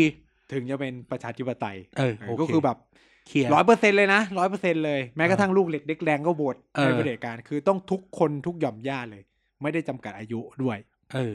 เออเนี่ยคือก็เป็นประชาธิปไตยแต่ถ้าแบบแม้กระทั่ง 90 10%ก็ไม่ถือเป็นประชาธิปไตยหรือแม้กระทั่ง เยอะมาก 99 1%ก็ไม่เป็นประชาธิปไตย ใช่ เพราะคนฟังเนี่ยด่าเรามาตลอดแล้วโหอีพวกสลิมอีพวกต่อต้านประชาธิปไตยแล้วก็เราก็ค่อยมาตบว่า แต่ถ้า แต่เราไม่สนใจเราไม่ชอบเผด็จการ อืม แต่ถ้าเขาเริ่มต้นด้วยการแบบ ผมจะเข้ามาปฏิวัตินู่นนี่นั่นก็อีกเรื่องหนึ่ง นะ เพราะว่าถ้าเขาชนะแล้วก็คือเขาชนะ กูก็ทำอะไรไม่ได้เว้ย เออมันจะไม่เหมือนกับการมาเลือกตั้งนะเพราะอันนี้มันอยู่ในโครงสร้างแบบเลือกตั้งแบบประชาธิปไตยไง เออ แต่ถ้าแบบโอเคแบบเป็นแบบคอมมิวนิสต์หรืออะไรเงี้ยก็คือมึงก็คือมึงก็ต้องอยู่แบบ เออ แต่ นั้น คำถามคือคนเลือกลุงตู่ถือว่าชอบเชียร์เผด็จการไหมในการเลือกตั้งที่ผ่านมาแต่โดยส่วนตัวผมผมไม่ได้มองแบบนั้น ผมไม่ได้มองไม่ได้บังคับให้เลือก อืม การเลือกตั้งที่ผ่านมาเป็นการเลือกตั้งเผด็จการไหมผมไม่มองว่าเป็นการเลือกตั้งแบบเผด็จการ อืม ไม่คือโครงสร้างไอ้ยไม่โอเคแหละการเลือกนายกหรืออะไรอาจจะไม่เป็นธรรมเนี่ยมันอาจจะไม่เป็นประชาธิปไตยหนึ่งร้อยเปอร์เซ็น อืม แต่ว่าการเลือกตั้งที่ผ่านมาผมรู้สึกว่ามันก็เป็นการเลือกตั้งที่ถูกต้องอะ อืม อืม อืม ก็คือ หรือไม่กระทั่งการเลือกลุงตู่เป็นเผด็จการไม่เพราะเขาก็จะกลับมาอยู่เขาอยู่ในโครงสร้างแบบประชาธิปไตยแล้ว อืม เพราะว่าถ้าไม่นั้นก็ไม่มีเลือกตั้งแล้วอ่ะมึง อืม ถ้าเป็นเผด็จการก็ไม่มีเลือกตั้ง อืมอืม ถูกไหมแต่เราเราคือคืออย่างที่บอกผมไม่ได้จัดว่าแบบ คืออย่าไปบอกว่าเฮ้ยคนเลือกพลังประชารัฐคือแบบแม่งเลือกเผด็จการ อันเนี้ยเป็นปัญหาใหญ่มาก อืม หรือแบบเลือกอนาคตใหม่ล้มเจ้าอ่ะแม่งคือคอนเซปต์เดียวกันอ่ะอย่าไป อืม จัดอะไรแบบนั้นเว้ย อืม มันมีแบบหลายปัจจัยที่ทำให้คนเลือกพักนี้ คือเลือกพักเลือกคนเลือกนายกใช่ไหม เออ สามอัน คุณจะบอกเอากูเลือกคนสองอันนี่กูไม่แคร์ก็ได้ ใช่ เพราะบางทีคนก็แบบแคร์กับเรื่องแค่เฉพาะหน้านี่ ไม่ได้จำเป็นต้องไปแคร์เรื่องว่าเออพัก เอออ อะไรมีอุดมการณ์แบบไหน คนเลือก หรือ เพื่อไทยจงรักภักดี เยอะแยะ ว่าเออ ไม่เกี่ยว ไม่ได้จำเป็น เออ ขนาดนั้น การ เออ การเลือกตั้งกากบาทแค่ขีดสองขีดอะไม่ได้สามารถ represent ความเป็นเขาหรือ หรือ หรือแนวคิดทางการเมืองของเขาได้ทั้งหมดนะ เออหรือการเลือกพักใดพักหนึ่งไม่ได้หมายความว่าคุณจะมีความเขาเรียกว่า คุณจะสามารถบอกว่าเฮ้ยคุณยิ่งใหญ่สูงส่งกว่าใคร อืม ยังไงก็คือคนถ้าก็หนึ่งก็เท่ากับหนึ่งอ่ะ ถ้าเราเชื่อในระบบประชาธิปไตย เออ คน คนก็ เลือกอะไรก็ต้องเท่ากัน ก็เท่ากัน อืม ไม่เกี่ยวว่าแบบเฮ้ยเขาจะเลือกพลังประชารัฐเลือกเพื่อไทยประชาธิปัตย์อนาคตใหม่ ไม่ได้บอกว่าเฮ้ยเลือกฝั่งนี้ก็โอเคแหละวัฒกรรมเรื่องแบบฝั่งประชาธิปไตยฝั่งเผด็จการอะไรเงี้ยไม่เกี่ยวคือ มันถูกสร้างขึ้นมาเพื่อต่อสู้กันแหละ เออ แต่สุดท้ายคอยเดียวของประชาธิปไตยคือเราทุกคนเท่ากัน เออ และไม่มีใครควรถูกคุกคามด้วยความเห็นต่างทางการเมือง เออ คืออันไหนทำคือแบบเลือกพักนี้ไม่ได้หมายความว่าจะจงรักกับพักนี้ตลอด เออ ถูกไหมคืออย่างที่ผมบอกกูผมเลือกสสจากพลังประชารัฐแต่ผมไม่ได้ชอบลุงตู่อะ สอสออะแม่งยังมาจากพรรคอื่นได้เลย เออเขาก็ดูดดูดกันมา ก็ก็คุณก็ต้องยอมรับก็ในเมื่อว่าแบบเออเขาเขาสสคนนี้เลือกที่จะอยู่พักนี้ เออ แล้วคุณดันชอบเขาอ่ะ แล้วก็อยากจะเลือกเขาอ่ะ ให้ทำยังไงเข้าใจไหมกูไม่สามารถไปบอกสสเฮ้ยท่านสสไปอยู่พักนี้นะอะไรอย่า นะ งงี้ นะนะ คือ ปลี่ ถ้าย พรร งั้นน่ะ หย เขาก็แพ้ไปแล้วใช่ไหมถ้าแบบเราอยากจะเลือกอย่างนั้นก็ได้มันก็ ก็ เป็น แล้วแต่ไง ก็แล้วแต่เขตไปมันก็แบบก็คือมันก็แล้วแต่คนในพื้นที่นั้นๆ ก็คือเขาเป็น representative ไง ว่าทุกคนมีสิทธิ์มีเสียงเท่ากัน ก็ เออ ใช้แล้วก็ไม่ไม่ได้หมายความว่าเราไปมีอำนาจหรืออิที่พลเหนือเสียงของคนอื่น เออหรือแบบผมเลือกพักนี้ผมแบบแต่ผมชอบแบบสสรังสีมาพักทำเออพักประชา ประชาธิ ธิ ปั ปั ต ต ย์ ย์ได้ไหมผมชอบคนนี้ของพักเพื่อไทยได้ไหม เออ กูชอบทุกพักอะชอบของคนของแต่ละพักนู่นนี่นั่นอะไรเงี้ย เออ ก็ชื่นชมนิยม คือถ้า ยิน เขา ดี ถ้าเขามาลงบ้านผมแล้วอยู่พักนั้น ผมก็จะเลือกว่าผมชอบ เออ ขาอะไรเงี้ยได้ไหมอะ เออ เออ หรือผมชอบนายกจากพักนั้นอะไรเงี้ย แต่แบบสสบ้านผมมันไม่โอเคอะผมก็ไม่เลือกอะ เออ เออถ้ามันมีบัตรให้เลือกนายกกับมีบัตรให้เลือก เพราะ พรรค เลือก แย ไปเนี่ย ก็มาสร้างความเดือดร้อนให้บ้านกู เออ มึงไม่ได้มาเดือดร้อนกับกูดิ เอ เอ อ อ ถูกไหม เออ นั่นแหละ นี่ก็เลย เราผมก็เลยคิดว่าเนี่ย มัน ถ้าประเทศไทยจะเป็นประชาธิปไตยให้ได้จริง ๆอ่ะมันก็ต้องคือต้องเคารพกันให้ได้มากกว่านี้ อืม คือทุกวันนี้มันเหมือนไม่เคารพกันอะไม่เคารพในการตัดสินใจของกันเลย คือมันอยู่ ไม่เคารพในความเป็นคนในแหละ เออแล้วก็แบบมันอยู่บนพื้นฐานที่ว่า ตัวเองมันดีกว่าคนอื่น ระดับ เออ หนึ่งอะไรประมาณเนี้ย ขอโทษนะคะฉันตาสว่างแล้วค่ะ แต่ถ้าพูด ว่า คนเท่ากันหนึ่งบวกหนึ่งคนเท่ากัน คนเท่ากันแต่แบบ เนี่ย มันจะมีคำว่าตาสว่างขึ้น มันจะไม่ต้องไม่มีคอนเซปต์คำว่าตาสว่าง ใช่ ถ้าเชื่อว่าคนเท่ากัน จะไม่มีคอนเซปต์ว่าด่าเพราะซื้อเสียง พวกนี้ก็แบบถูกจูงจมูก ใครจะเชื่ออะไรก็ได้ อืม ตราบใดที่ไม่ผิดกฎหมาย เออ เออใครจะเชื่ออะไรจะชอบอะไรจะแสดงความคิดเห็นอย่างไรก็ได้ ถ้าแสดงความ ไผิกฎหย คิดเห็นชื่นชมเผด็จการผิดไหม นั่นน่ะดิ เออคำถามผมอะ แค่ชอบเฉยๆนะไม่ได้หมายความว่า เออ ไม่ได้แบบคำถามโคถ้าผมนะ ที่อยู่ในโลกในอินเดียไม่ผิด ในญี่ปุ่นก็ไม่ผิด คือบอกเลยว่ากูชอบประเทศเผด็จการ ในญี่ปุ่นมีประท้วง มีประท้วงที่ที่หน้าตลาดอเมโยโกะอุเอโนะตรงสถานีรถไฟอุเอโนะมีรถมาเขียนป้าย ข้าพเจ้าขอเรียกร้องให้ถวายคืนอำนาจให้พระจักรพรรดิ เออคืออันเนี้ยผมคิดว่าถ้าแบบเนี้ยไม่ผิด คือคือผมงงกับฝ่ายประชาธิปไตยที่บอกเฮ้ยแบบพวกเรียกร้องเผด็จการอะผิดนะแบบล้มนี่ก็คือล้มนะคือแบบอ้าวแล้วทำไมมึงไม่ประสาทแดกกับพวกสมาทานคอมมิวนิสต์ ใช่ ซึ่งอยู่ ไว้ไว้ ซึ่งซึ่งเยอะมาก ไว้เวอร์ซ่า แบบแม่งใส่หมวกดาวแดงมาเลยโหเราจะต้องเป็นคอมมูนแบบ คอมมิวนิสต์ไม่เท่ากับประชาธิปไตยนะครับ เออคอมมิวนิสต์ก็ล้มประชาธิปไตยนะครับ เออ เออคอมมิวนิสต์ไม่เท่ากับประชาธิปไตยนะครับ เออเออ ไม่ใช่ละกา คือถ้าใช้ตรกกะเดียวนั้นก็ต้องใช้ตรกกะเดียวกับ เท่ากัน เท่ากันหมด เออถ้าไม่อ่านงานราชาชาตินิยมไม่ได้ แต่อ่านงานเหมาได้ เออ นี่ไง นี่คือความนี่คือความฮิปโปคริต อืม เออ หรือจะต้องเล่าเรื่องอุ้ยอย่าเล่าเลย เดี๋ยวเป็นการไปใส่ร้ายเขา เออ มีเรื่องจะเล่าอยู่แต่ช่างมัน คือ เถะ อย่างที่ผมบอกอะการแสดงความคิดเห็นไม่ใช่สิ่งที่ผิด เออ ถ้ามึงจะไม่ได้กระทำ แล้วไม่ได้คุกคามคนอื่น เออ อย่างที่ญี่ปุ่นเนี่ยแม่งมีมีการขบวนการเรียกร้องเลยนะว่า เอาญี่ปุ่นกลับไปเป็นจักรวรรดิอีกครั้งหนึ่ง มันคือการโอบรับทุกคนน่ะ เออ ประชาธิปไตยมันคือการโอบรับทุก ให้ทุกคนอยู่ด้วยกันได้ เออ คือ และ มัน แต่ว่า ถามว่ารัฐบาลจะไปทำจริงไหมมันก็ไม่ทำหรอก ไม่แล้วก็ให้ทุกคนน่ะ ที่มีสิทธิ์ออกเสียงอ่ะ ตัดสินใจและตัดสินชะตาชีวิตของตัวเอง เออ แล้วก็แบบ อ่ะสมมุติว่ามีคนแบบเสนอคืนพระราชอำนาจมันก็ต้องมีอีกฝั่งหนึ่งออกมาแสดงความเห็นว่าทำไมการเสนอคืน ทำไม่ได้ ทำไม่ได้ มีปัญหาอย่างไรเนี่ยก็คุยกัน มันก็ต้องมีอีกฝ่ายหนึ่งที่แบบ เราจะเป็นคอมมูนเลย เออ คือเนี่ยมันเป็นปัญหาว่าเราไม่มีพื้นที่อย่างที่บอก เราไม่มีพื้นที่สำหรับการสนทนา เออ เออ มันไม่มีพื้นที่ที่แบบ คนจากคนจากคนเป็นชอบชอบราชาชาตินิยม เออ หนึ่งคน คนเชียร์คอมมิวนิสต์หนึ่งคน เออ คนเชียร์ประชาธิปไตยแบบซ้ายหนึ่งคน คนเชียร์ประชาธิปไตยแบบขวาหนึ่งคนมีสี่คนเนี้ยมานั่งคุยกัน เออ แล้ว แล้ว เท่ากันอ่ะ เออแล้วก็แบบนั่งแลกเปลี่ยนกันอย่างชันมิตร ไม่ อะ ได้ไม่ได้แบบดูถูกกันแบบมันไม่ได้อยู่บนฐานที่ว่าแบบเฮ้ยประชาธิปไตยดีที่สุดอ่ะ เออ แม่งจะแบบ คือปัญหาตอนนี้คือแบบประชาธิปไตยดีที่สุดแล้วก็ดูถูกว่าฟาสซิสต์ไม่ดีฟาสซิสต์ที่อ่ะคอมมิวนิสต์ที่อ่ะรอยัลลิสต์ไม่ดี เออ นี่ยคือไม่ใช่ แต่ละคอนเซปต์มันก็จะมีคุณค่าของเขา ทุกคนมันต้องเท่ากันไง ในการ เออ ตกเถียง แต่ว่าสุดท้ายแล้วเอาคำมันจะต้องเบสอยู่บน เออคือ ฐานประชาธิปไตยนะ ก็คืออย่างที่ผมบอกก็คือโอเค คือระบอบประชาธิปไตยมันไม่ใช่ระบอบการปกครองที่ดีที่สุด เออ แต่ว่ามันก็คือระบอบที่มันโอเคอ่ะใช่ไหมที่มันทำให้โอบรับทุกความ เออ เห็นได้ มันเป็นระบอบที่ทำให้เราทุกคนอ่ะ ผิดได้มากที่สุด เออ ถ้าเราถ้าเรามีความเชื่อที่ผิดวันหนึ่งเราจะเปลี่ยนได้ อืม ถ้าเราเลือกคนผิดมาบริหารประเทศสี่ปีเราจะเปลี่ยนได้ห้า อืม ปีเราจะเปลี่ยนได้ หรือเราแบบมีความคิดเห็นขัดแย้งกับแนวคิดประชาธิปไตยเราก็อยู่ในระบบประชาธิปไตย เพราะว่า ได้ มันเปิดให้เราผิดที่จะ ได้ ต่าง ได้ เออ มันเปิดโอกาสให้เราต่างนะ มันทำให้ประชาธิปไตยมันเลยดีกว่าระบอบอื่นๆ เพราะว่าถ้าคุณ เออ เป็นเผด็จการก็คือคุณก็จะไม่มี ไม่เหมือนไม่ได้ เออ คิดต่างจากประชาธิปไตยไม่ได้ เออ หรือคุณอยู่ในระบบคอมมิวนิสต์คุณก็จะคิดต่างจากคอมมิวนิสต์ไม่ได้ เออ แต่ประชาธิปไตยมันเปิดโอกาสให้คุณเป็นคอมมิวนิสต์ก็ได้ เออ หรือคุณจะเป็นหาเหวแล้วก็เป็นไปเถอะ เออ เออ เออนี่ ดัง มั นั้น นเออดังนั้นแล้วอย่าต้อง อย่าไปทำคำว่า ลายมัน ขอร้องว่า อย่าปนเปื้อนประชาธิปไตยของเราเลย เออ นี่พูดถึงทุกคนเลยนะ อย่าปนเปื้อนประชาธิปไตยของเราเลย ด้วยการยึดโยงตัวเองเป็นหลัก เออ เออ เราทุกคนไม่ได้มีใครที่มีความคิดเป็นใหญ่กว่าใคร อืม ทุกคนและความคิดใดๆก็เท่ากัน แม้กระทั่งคน คืออย่างที่บอก แม้กระทั่งคนที่จะเป็นคอมมิวนิสต์หรือคนที่แบบ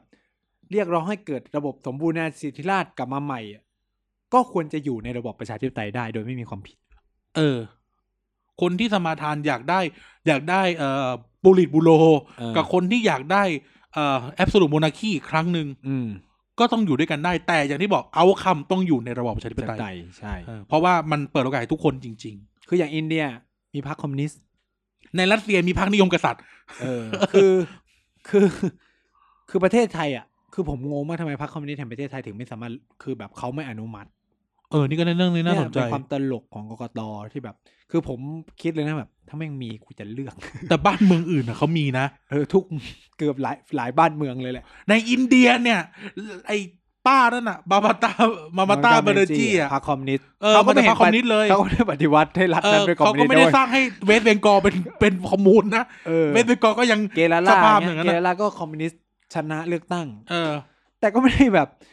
เขาก็ไม่ได้เป็นกลับไปเป็นไปเป็น เออ เผด็จการนะเขาแต่ว่าไม่เป็น เออ ไม่ได้แบบเป็นก็คือยังอยู่ ไม่ได้ ใน มี ระบ ส อบ ตาลินไปอีกคนนึงอ่ะ เออก็คืออยู่ในระบอบประชาธิปไตยอ่ะแต่แค่ วิธีคิด คิดเป็นคอม วิ มิว ธี นิสต์ ดำเนินการ การนโยบายหรืออะไรเงี้ ย ยเป็นคอมมิวนิสต์หมดเลย เออ อืมก็แบบเรียกกันคอมราดคอมราดอะไรอย่างเงี้ยเออ เออ คอมราดหมดอะไรอย่างนี้ เออ ก็คือมันก็เป็นอุดมการณ์ความคิดแบบ อีป้ามามาตาเนี่ยกูแค้นแม่งทำแท็กซี่หยุดวิ่งกูไปทำงานไม่ได้ตอนนั้น สไตร์สไต ส ร์ ไตล์เหี้ยสไตล์ที่อินเดียสไตล์เหี้ยมากขับแท็กซี่ขับนะ ขับขับมาบอกว่ากูสไตล์ พอเราโบกกลับมาจอดแล้วบอกสไตร์ today is strike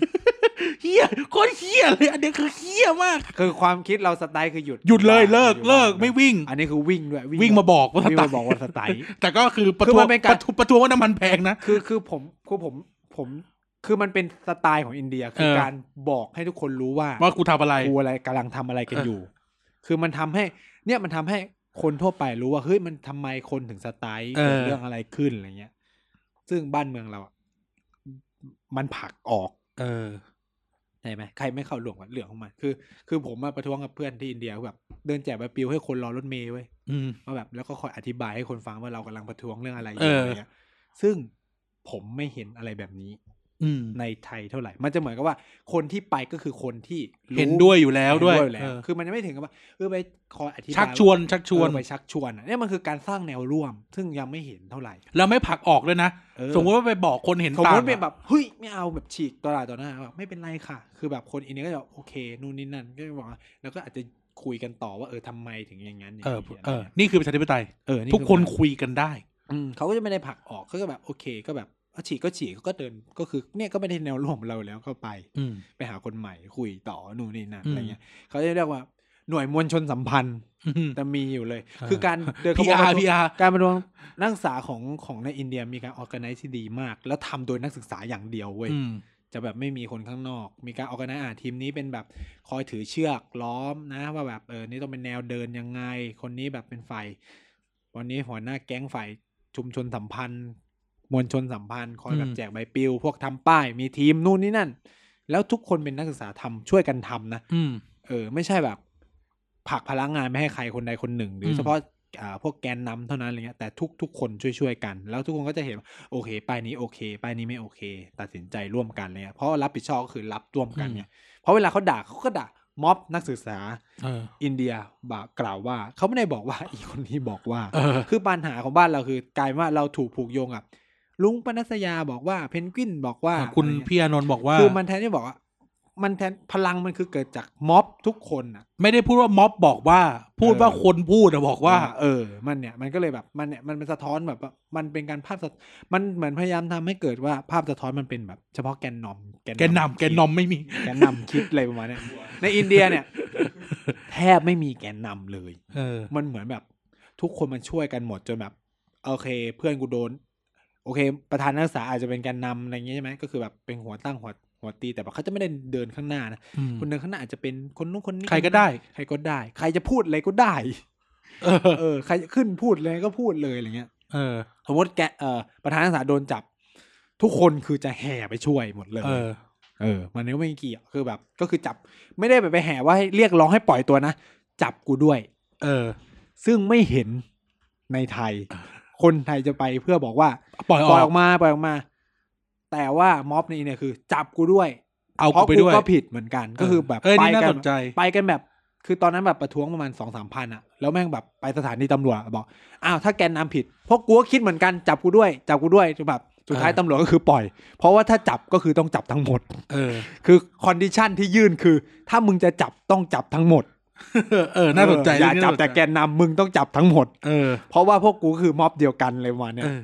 สุดท้ายตำรวจก็ต้องปล่อย เออเออ แล้วก็บอกว่า เนี่ธีนี้น่าส แล้ว นใจ ก็คือไม่มีคดีเลย เพราะว่าถ้ามึงใส่คดีก็คือมึงก็ต้องใส่ทั้งหมด เพราะทุกคนมาให้มึงจับ แต่อันเนี้ยของไทยคือพอมึงไปเรียกร้องให้ปล่อยตัว คดีไม่หายไปนะเว้ย เออ คดีของเพนกวินคดีลุงคดีของพวกแกน เทียนนท์ นำปวดแอบ เออ เออ ไม่ได้หายไปนะเว้ย เออ แต่ถ้ามึงไปบอกอะกูก็คิดเหมือนกันจับกูด้วย เออ เออ ก็คือถ้ามึงจะจับก็ต้องจับทั้งหมดอ่ะ เออเอ ไอ้ อ ห้าหกหมื่นวันนั้นอ่ะก็คือจับให้หมดสิ เออ เออ น่าสนใจมู เนี่ย เป็นนี้ คื น่า อ ส ผม นใจ อันนี้คือผมอ่ะเปิดเลยนะคือเนี่ยนี่คือการสู้แบบอินเดียเว้ยแล้วแบบอารยะขัดขืนมากๆ คือทำให้สุดท้ายตำรวจไม่กล้าตั้งข้อหา เออ ตั้งไม่ได้เพราะว่ามึงตั้ง ก็ต้อง มึ ตั้ง ง ห ต้อ ม ง ด ตั้งหมดสามสี่พันคนอ่ะจับเข้าคุกทีเหี้ย ซึ่งคอนเซปต์นี้เนรูมหาธรรมการทีใช้ เออ ก็คือคนแม่งก็แบบกูก็ทำเกลือกันหมดอ่ะมึงก็จับให้หมดสิ เออ สุดท้ายคือคุกแตกจับไม่ได้ คนแบบ หมดปัญญา ไปท จะจับอ่ะ ำเออหมดปัญญาจะจับอะทำจนหมดปัญญานี่คือการสู้แบบอารยะขัดขืนแบบอินเดีย เออ เลย ซึ่งไม่เห็นไม่เห็นคือผมรู้สึกว่าเนี่ยการไปบอกให้ปล่อยตัว ไม่ได้แก้ปัญหาอะไรเลย คดียังอยู่เว้ยมึงต้องไปแบบจับกูด้วยจับกูด้วยจับกูด้วยจับกูด้วยทุกคนต้องแบบจับกูด้วยทั้งหมดอะเนี่ยสู้กันแบบประชาธิปไตย โอเค เอาถ้าคุณบอกผิดกฎหมายข้อเนี้ยเอาอย่างเช่น เอ่อใช้แบบชุมนุมในที่สาธารณะใช่ไหมไปชุมนุมในที่ห้ามของว่าทำไมเฉพาะแกนนำถึงผิดอ่ะในเมื่อทุกคนก็คือไปอยู่ในที่ชุมนุมที่ห่วงห้ามหมดเลยถูกปะ อืมใช่ เออ นี่แหละ อันนี้กูเปิดทางเลยนะเนี่ย เออ ชี้ช่องแล้วนะ ชี้ช่องเออ เออ ใครหาว่าเราไม่เข้าข้างนะ เออ นี่ชี้ช่องนะช่องชี้ช่องทางการต่อสู้แล้วนะ เออ เออ นี่แหละคือโลกประชาธิปไตยที่ เอ ผม อ เห็น ใจถึงถึงๆหน่อย นั่นแหละ ไป นะ พอ ยาวมากเทปเนี้ยเหมือนอั้น สี่ชั่วโมงไหมเนี่ย ไม่ เหี้ย ถึงไม่ถึงเหมือนอั้นอ่ะทิ้งท้ายหน่อย ว่าสุดท้ายแล้ว อยากเห็นประชาธิปไตยไทยเป็นยังไงเอาเดี๋ยวผมก่อนก็ได้ คือสุดท้ายแล้วประชาธิปไตยในบ้านเรามันพัฒนาการมันยาวนาน มีข้อถกเถียงเต็มไปหมด แต่สิ่งหนึ่งที่เห็นก็คือว่า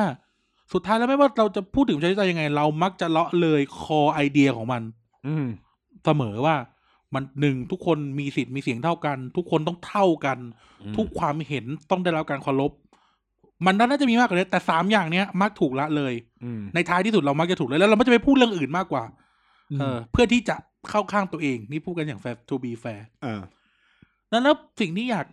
และสิ่งที่อยากพูดทิ้งท้าย แล้วก็พูดเหมือนพูดในทุกรายการน่ะ ที่ทำไม่ว่าจะเป็นรายการช่องนี้หรือรายการช่องอื่นว่า อยากเห็นบ้านเมืองเป็นประชาธิปไตย จริง ๆ ที่ทุกคนเคารพทุกคน พูดในสิ่งที่ควรพูด และ อืม ไม่เบียดบังความความความคิดหรือเสรีภาพคนอื่น อืม ทุกคนต้องมีสิทธิพูดตามระบอบระเบียบของกฎหมาย อ่า ไม่มีใครควรจะถูกทิ้งไว้ข้างหลัง และไม่มีใครควรจะต่ำกว่าใคร อืม ไม่ว่าในทางใด ๆ ก็ตามแต่ ทุกอย่าง อืม ไม่มีใครควรจะต่างของใคร คุณจะเป็นอะไรก็ได้ ตราบใดที่กฎหมายไม่ได้บอกว่าห้าม อืม และก็ทุกคนควรจะอยู่ด้วยกันให้ได้ อ่า เออ วันหนึ่ง วันหนึ่งไนท์อาจจะคิดไม่เหมือนเราอย่างสุดโต่ง เราก็ยังจะรู้สึกว่า นี่ถ้าเราอยู่ในโลกประชาธิปไตยไนท์ก็ต้องอยู่กับเราได้ อืม อืม และเราก็ต้องอยู่กับไนท์ได้ด้วย อืมฮึ เออ เราต้องเคารพเลยจะเป็นคนอื่นก็ได้ เราต้องเคารพทุกคน อ่าฮะ ไม่มีไม่จะและและจะไม่มีใครที่จะแบบถูกมองหรือถูกเหยียดว่า แย่กว่าคนอื่น อ่า โง่กว่าคนอื่นตามคนอื่นเพราะนี่คือระบบประชาธิปไตยที่คนเท่ากัน อืมฮึ อืม อืมสำหรับผมอะ่ะ ผมไม่ได้แคร์นะ ว่าระบบการปกครองจะแบบเป็นประชาธิปไตยหรือไม่อะไรก็ตาม แต่ผมอยากเห็นแบบบ้านเมืองที่แบบเฮ้ยคำว่าแบบพาราดอนภาพอะ่ะ คือมันความเป็น อืม พี่เป็นน้องเป็นเป็นสังคมที่แบบ เป็นสังคมที่แบบเฮ้ยคิดง่ายๆก็คือแบบ มันอยู่กันได้โดยที่แบบ ไม่ลุกขึ้นมาฆ่ากันก็พออะ คือไม่ว่าจะเป็นการปกครองแบบไหนนะ คือผมแค่คิดแค่เนี้ยว่าแบบ โอเคจะเป็นประชาธิปไตยหรืออะไรก็แล้วแต่ด้วยความที่แบบเราก็ไปอยู่ในสังคมแบบคอมมิวนิสต์หรืออะไรอย่างงี้หรืออะไรเงี้ยก็ตามนะหนึ่งก็คือแบบไม่ได้แบบดีฮิวแมนไนซ์ อืม ไม่ลดทอนคุณค่าความเป็นคนของใคร อืม คือไม่เกี่ยวนะว่าการปกครอง คือคอมมิวนิสต์อินแฟกแล้วอะแม่งโคตรอุดโคตรดีเลยนะ ในอุดมคืออย่างจีนเนี่ยไม่จัดเป็นคอมมิวนิสต์นะ จีนคือโซเชียลิสต์แบบหนึ่ง คือคอมมิวนิสต์จริงๆแม่งต้องไม่มีรัฐบาลเลยนะ คอมมูนคือทุกคนมันร่วมกันตัดสินใจที่ดินมันเป็นของสาธารณะหรืออะไรเงี้ย คือ คืออย่างผมอะผมจะรู้สึกว่าเออแบบขอแค่ไม่ดี human night การรับฟังการอะไรเงี้ย เนี่ยมันก็คือเป็นคอนเซปต์คือจะบอกว่าเป็นประชาคือเอาจริงๆคอมมิวนิสต์แม่งมีความเป็นประชาธิปไตยสูงกว่าด้วยนะ ถ้าแบบไปศึกษาแบบจริง ๆ จังๆอะ คอมมิวนิสต์แบบคอมมิวนิสต์อ่ะ เออ ไม่ใช่คอมมิวนิสต์แบบเลดิน หรือคอมมิวนิสต์แบบเหมาคอมมิวนิสต์โป คอม โพ มิว ส นิส อะ ต์คอมมิวนิสต์เดี๋ยวคอมมิวนิสต์จริงๆอะ เออคอมมิวนิสต์เวียดนามเนี่ยไม่ใช่นะ เออคือคอมมิวนิสต์ที่อยู่ทุกวันนี้ไม่ใช่คอมมิวนิสต์ ไม่ใช่คอมมิวนิสต์ที่ออกมาจากเขามาร์ก เออ คือคอมมิวนิสต์จริงๆคือแบบ การตัดสินใจคือมันจะไม่มีชนชั้นเลย มันอุดมคติมากเลยไหมคือคนมันเท่ากันหมด เท่าแบ จ บ น เท่าอ่ะ สั่งใครไม่ได้อ่ะ เออจนไม่มีใครเป็นผู้นำ อืม เลยอ่ะ คืออินแต่ว่ามันทำ มันคือ ไ สังคมยูโทเปีย เออมันคือสังคมยูโทเปียที่แบบเออกูอยากได้แบบนั้นเลย อืม คือ ถ้าแบบถามว่าประชาธิปไตยที่อยากได้ก็อยากจะเห็นเป็นแบบนั้น อืม ที่แบบโอเคแบบทุกคนมันแล้วที่ผมอยากได้คือประชาธิปไตยที่แบบเฮ้ยในเมื่อเทคโนโลยีมันก้าวหน้าขนาดนี้แล้วก็เป็นประชาธิปไตยทางตรงได้แล้วเหอะ อืม จะมาแบบมี representative อีกทำไม ถ้าคุณ เออ เชื่อว่าคนมันแบบมีความรู้เท่ากันทุกอย่างไอ้นี่อะในเมื่อ ทำไมต้องเลือกดีคนดีคนเก่งเข้าสภา เออ ในเมื่อแบบ เอ้ยไม่จำเป็นต้องมี representative แล้วนี่แล้วเลือกรัฐมนตรีอะไรก็โหวตเลย ใครอยากเสนอตัวเองขึ้นเป็นรัฐมนตรีอะไรก็โหวต เออ เลือกเลย เดี๋ยวกูเสนอเลย เออ หรือใครอยากเป็นนายกก็เอาเลย เออ ลงแข่งเลย เดี๋ยวกูแข่งเลยแล้ว แล้ ทั้ ว งตี ค่ ก อ ระ ยๆ ท แบ รบวงซ่องเที่ยว แล้วก็ค่อยแบบโหวตอ่ะโหวตมือก็ค่อยตัดตัดตัดไปจนเหลือแบบแคนดิเดตไม่กี่คน เอออ อะไรอย่างเงี้ยเนี่ยมันก็คือมันควรจะเป็นแบบนี้ได้แล้ว อืม นี่คือประชาธิปไตยที่ผมอยากเห็น ยิ่งแบบโลกในปัจจุบันด้วยนะ อืม ที่แบบเทคโนโลยีมันไปไกลมากแล้วอือฮึ อืม ฮะ อ่ะโอเค วันนี้ก็ซัดกันมายาวนานมาก เต็มที่เต็มคราบมากนะครับ เหมือนอั้น เหมือนอั้นนะครับ เหมือนอั้น ก็อ่ะก็ยังไงก็ฝากติดตาม เอ่อเรียกทีนด้วยนะครับ เรียกทีน อ่า ก็ เอ่อเป็นรายการอย่างนี้แหละ ก็เหมือนเป็นรายการที่ที่มาคุยกันมาคุยกันถึงประเด็นต่างๆ แบบ แบบอะไรที่ถูกเราก็จะเน้นให้มันถูกอะไรที่อะไรที่ไม่ใช่เราก็พยายามจะแก้มัน เออ ให้มันให้มันเข้าที่เข้าทาง ถือว่าเป็นการเรียกสติทั้งทั้งตัวเองด้วยแหละ เออ เออ คือคือที่เราพูดไปอ่ะไม่ได้บอกว่าเฮ้ย เรา ทุก ถูก คนถกเถียงกับเราไม่ได้นะ ม คือถกเถียงได้หมดเลยคือเว้ยอันเนี้ยแบบไม่เห็นด้วยเลยกับพกก็ได้หมด คุย อ คุยกับเรา คุยกันเราคุยได้หมดคือเราก็แบบ สร้างบทสนทนานั่นแหละ เออคือแบบเอออันนี้ผิดจริง เออก็ก็ผิดก็คือก็รู้จะยอมรับว่าผิดะไร เอ เงี้ อย ไม่ได้แบบว่า เออ ทุกคนฟังเราแล้วจะแบบเฮ้ยที่แม่งพูดแม่งถูกหมดเลยว่ะคือผมไม่ได้คือเราจัดรายการนี้ไม่ได้ต้องการแบบนั้น ใช่เราต้องการพื้นที่การสนทนาพื้นที่การถกเถียงอะ เออ ว่าแบบเออมันเปิดอกคุยกันได้ในเรื่องพวกนั้นพวกนี้ อืม บะบนพื้นฐานของกฎหมายนะคือบางเรื่องอ่ะมาถามเราคือแบบกูก็พูดไม่ได้นะเพราะมันผิดกฎหมายไง หรือไม่รู้อ่ะบางทีก็ไม่รู้ เอ เล อย บางทีก็แบบ ไม่มีข้อมูลพอที่จะไปพูดเรื่องนั้นอ่ะ อืม เออคืออันไหนที่แบบไม่รู้ก็คือไม่รู้เว้ย อืม ถ้าอันไหนรู้จะเล่า เออ คือ คืออย่างเราจัดรายการเนี้ยเรียกทีมมันก็คือหนึ่งในการ endorse อะไรไปคือเราออกมาพูดมา voice เสียงของเรานั่นแหละ อืม ว่าเราเห็นกับเรื่องต่างๆอย่างไรนะครับ อือฮึ อ่ะยังไงก็ตามแต่ก็ฝากฝาก TPD ไปด้วยนะครับ ใช่ เรียกทีนออกทุกวันอังคารเนาะ ใช่ อ่าอ่า TPD นะครับ Thailand Protocol Database นะครับ มีรายการให้ท่านฟังเต็มไปหมดเลย อืม นะครับ ตั้งแต่วันจันทร์ Mac for the Future ล่าสุดเขากินตลาดกูแล้วเอาอินเดียไปแล้ว เออ เออโควิดอินเดียนะฮะ เฮ้ยผมมาเล่าเรื่องจีนแล้ว เล่าเรื่องอินเดียแล้ว ใช่ เดี๋ยวคุณเลิกทำรายการอินเดียเลย วันอังคารเจอเรียกทีนส์นะครับ อ่า วัน วันพุธพัก วันพฤหัสเจอผมเกียรติกายก็สิบ เออ มาเมาส์เมาส์กันเมาส์เมาส์ วันศุกร์พัก วันศุกร์พัก วันเสาร์พูดทั้งโลกของคุณไนท์ อ่าฮะ แล้วก็วันอาทิตย์เว้นอาทิตย์นะครับ ก็เป็นเด็กสังชาติ อืม เออเดี๋ยวชิ้นหน้ามึงโดนกู อ่าฮะ ได้มึงได้เล่นเกม ไม่เข้า ดียวบ ไม่เข้า ไอสัตว์ ไม่เข้าม มานี่เดี๋ยวนี้เลย นะครับ ก็ ออนไลน์ไป ก็ฝากด้วยนะครับ แล้วมีอะไรคุยกับเรียกทีนก็แฮชแท็กเรียกทีน Teens ก็คือเรียก เรียก ภาษาไทย ภาษาไทย ทีน Teens เอ่อ T W E N S นะครับ เออ เรียกทีนคุยกับเราได้ มาคุยกับเรามาถกเถียงกับเรา อ่า สนุกพวกเราชอบเถียงคน ชอบ คือเราชอบฟังฟังคนอื่นอะเราอยากฟัง คือผมไม่ได้ชอบคุยแล้วก็แบบเอออยากรู้ว่าออ เขาคิดยังไง เออ คือผมไม่ได้จะแบบไปหักล้างอะไรนะ คือแบบอ่ะเราก็จะมีข้อมูลของเราให้ แต่แบบไม่ได้บอกว่าเออคุณต้องมาเชื่อกับเราอะไรอย่างเงี้ย เราอาจจะได้อะไรใหม่ๆ จากคนที่มาคุยกับเราด้วยนั่นคือ เ ข้อดี ข้อดี นะ ใช่หลาย ๆ อย่าง อืม ก็มาจาก คือความรู้ใหม่ ๆ มันเกิด คือแบบสิ่งง่าย ๆ ที่เราถูกสอนในคณะรัฐศาสตร์คืออย่าทำตัวเป็นน้ำเต็มแก้ว ใช่ ให้ชมตัวมันแก้วรั่ว เออก็คือแบบรับเข้ามาปล่อยออกไป เออ ได้นะก็รับ อืม ความรู้ใหม่ ๆ ตลอดเวลานะครับ สิ่ง อยาก ที่เราถูกสอนในคณะรัฐศาสตร์คือว่า จงสร้างการเมืองที่ดี สร้างระบบราชการที่ดี แต่ ตั้ง จบจบ ตั้ง ไป คำถามแล้ว เออ พูดคุย จบไปก็พี่ครับ น้องครับเฮ้ย พี่สิงห์แดงรุ่นไหนครับ เออ พี่ครับผมอยากย้ายเข้ากรุงเทพ ครับ ทุย นะครับ นะครับ ก็ไอ้พวกที่เย้ยวเย้ยวๆอยู่ก็อย่ากกลืนน้ำลายตัวเอง นะครับ เออ ขอฝากถึงตรงนี้เลยนะครับ ว่า ไอ้พวกเพื่อนฝูงที่เย้ยวเย้ยวๆกันอยู่แล้วก็แบบ คือผม ไล่ด่าจคนรู้สึก นะ ว่า เออ ถ้าทำไม่ได้ ผมก็จะไม่พูด เออ อยากจะเรียกร้องประชาธิปไตย คือผมยังรู้สึกว่า ระบบอุปถัมภ์มันยัง แล้วหนูถามนี่แหละขัดขาจะได้ไตที่สุดแล้ว ใช่ อันนี้ อืม คือผมเป็นพวกต่อต้านระบบอุปถัมภ์นะครับ ผมก็เล อื ย ม ไม่เข้าระบบราชการ ใช่ เหรอ ใช่กูไม่เข้าระบบราชกา เอ ร ออ่ะแอนิเมชันมันเถอะ ติดนะครับ ผมไม่เข้า ยิงยิง ยิง ไม่ใช่ กูอยากไปเที่ยวจ้ะ อ่ะอ่ะอ่ะไปยังไงก็คุยกับเรียกทีมนะครับ หรือแฮชแท็ก TBD ก็ได้ ได้ นะครับ ใน Twitter เอ่อ at TBD page ใช่ รวมถึงเอ่อใน Facebook เอ่อ Thailand Political Database หรือ TPD tbdpage.co เว็บไซต์ เว็บไซต์ นะครับ ค เข้าไปฟังรายการได้เหมือนกัน อือฮึ อ่ะ ยังไงวันนี้กันกับไนท์ถ้าไม่ตายจากกันเสียก่อนก็จะพบทุกท่านใหม่นะครับ ส ทุก วัส วั ดี น ครั อั บ งคารสวัสดีครับ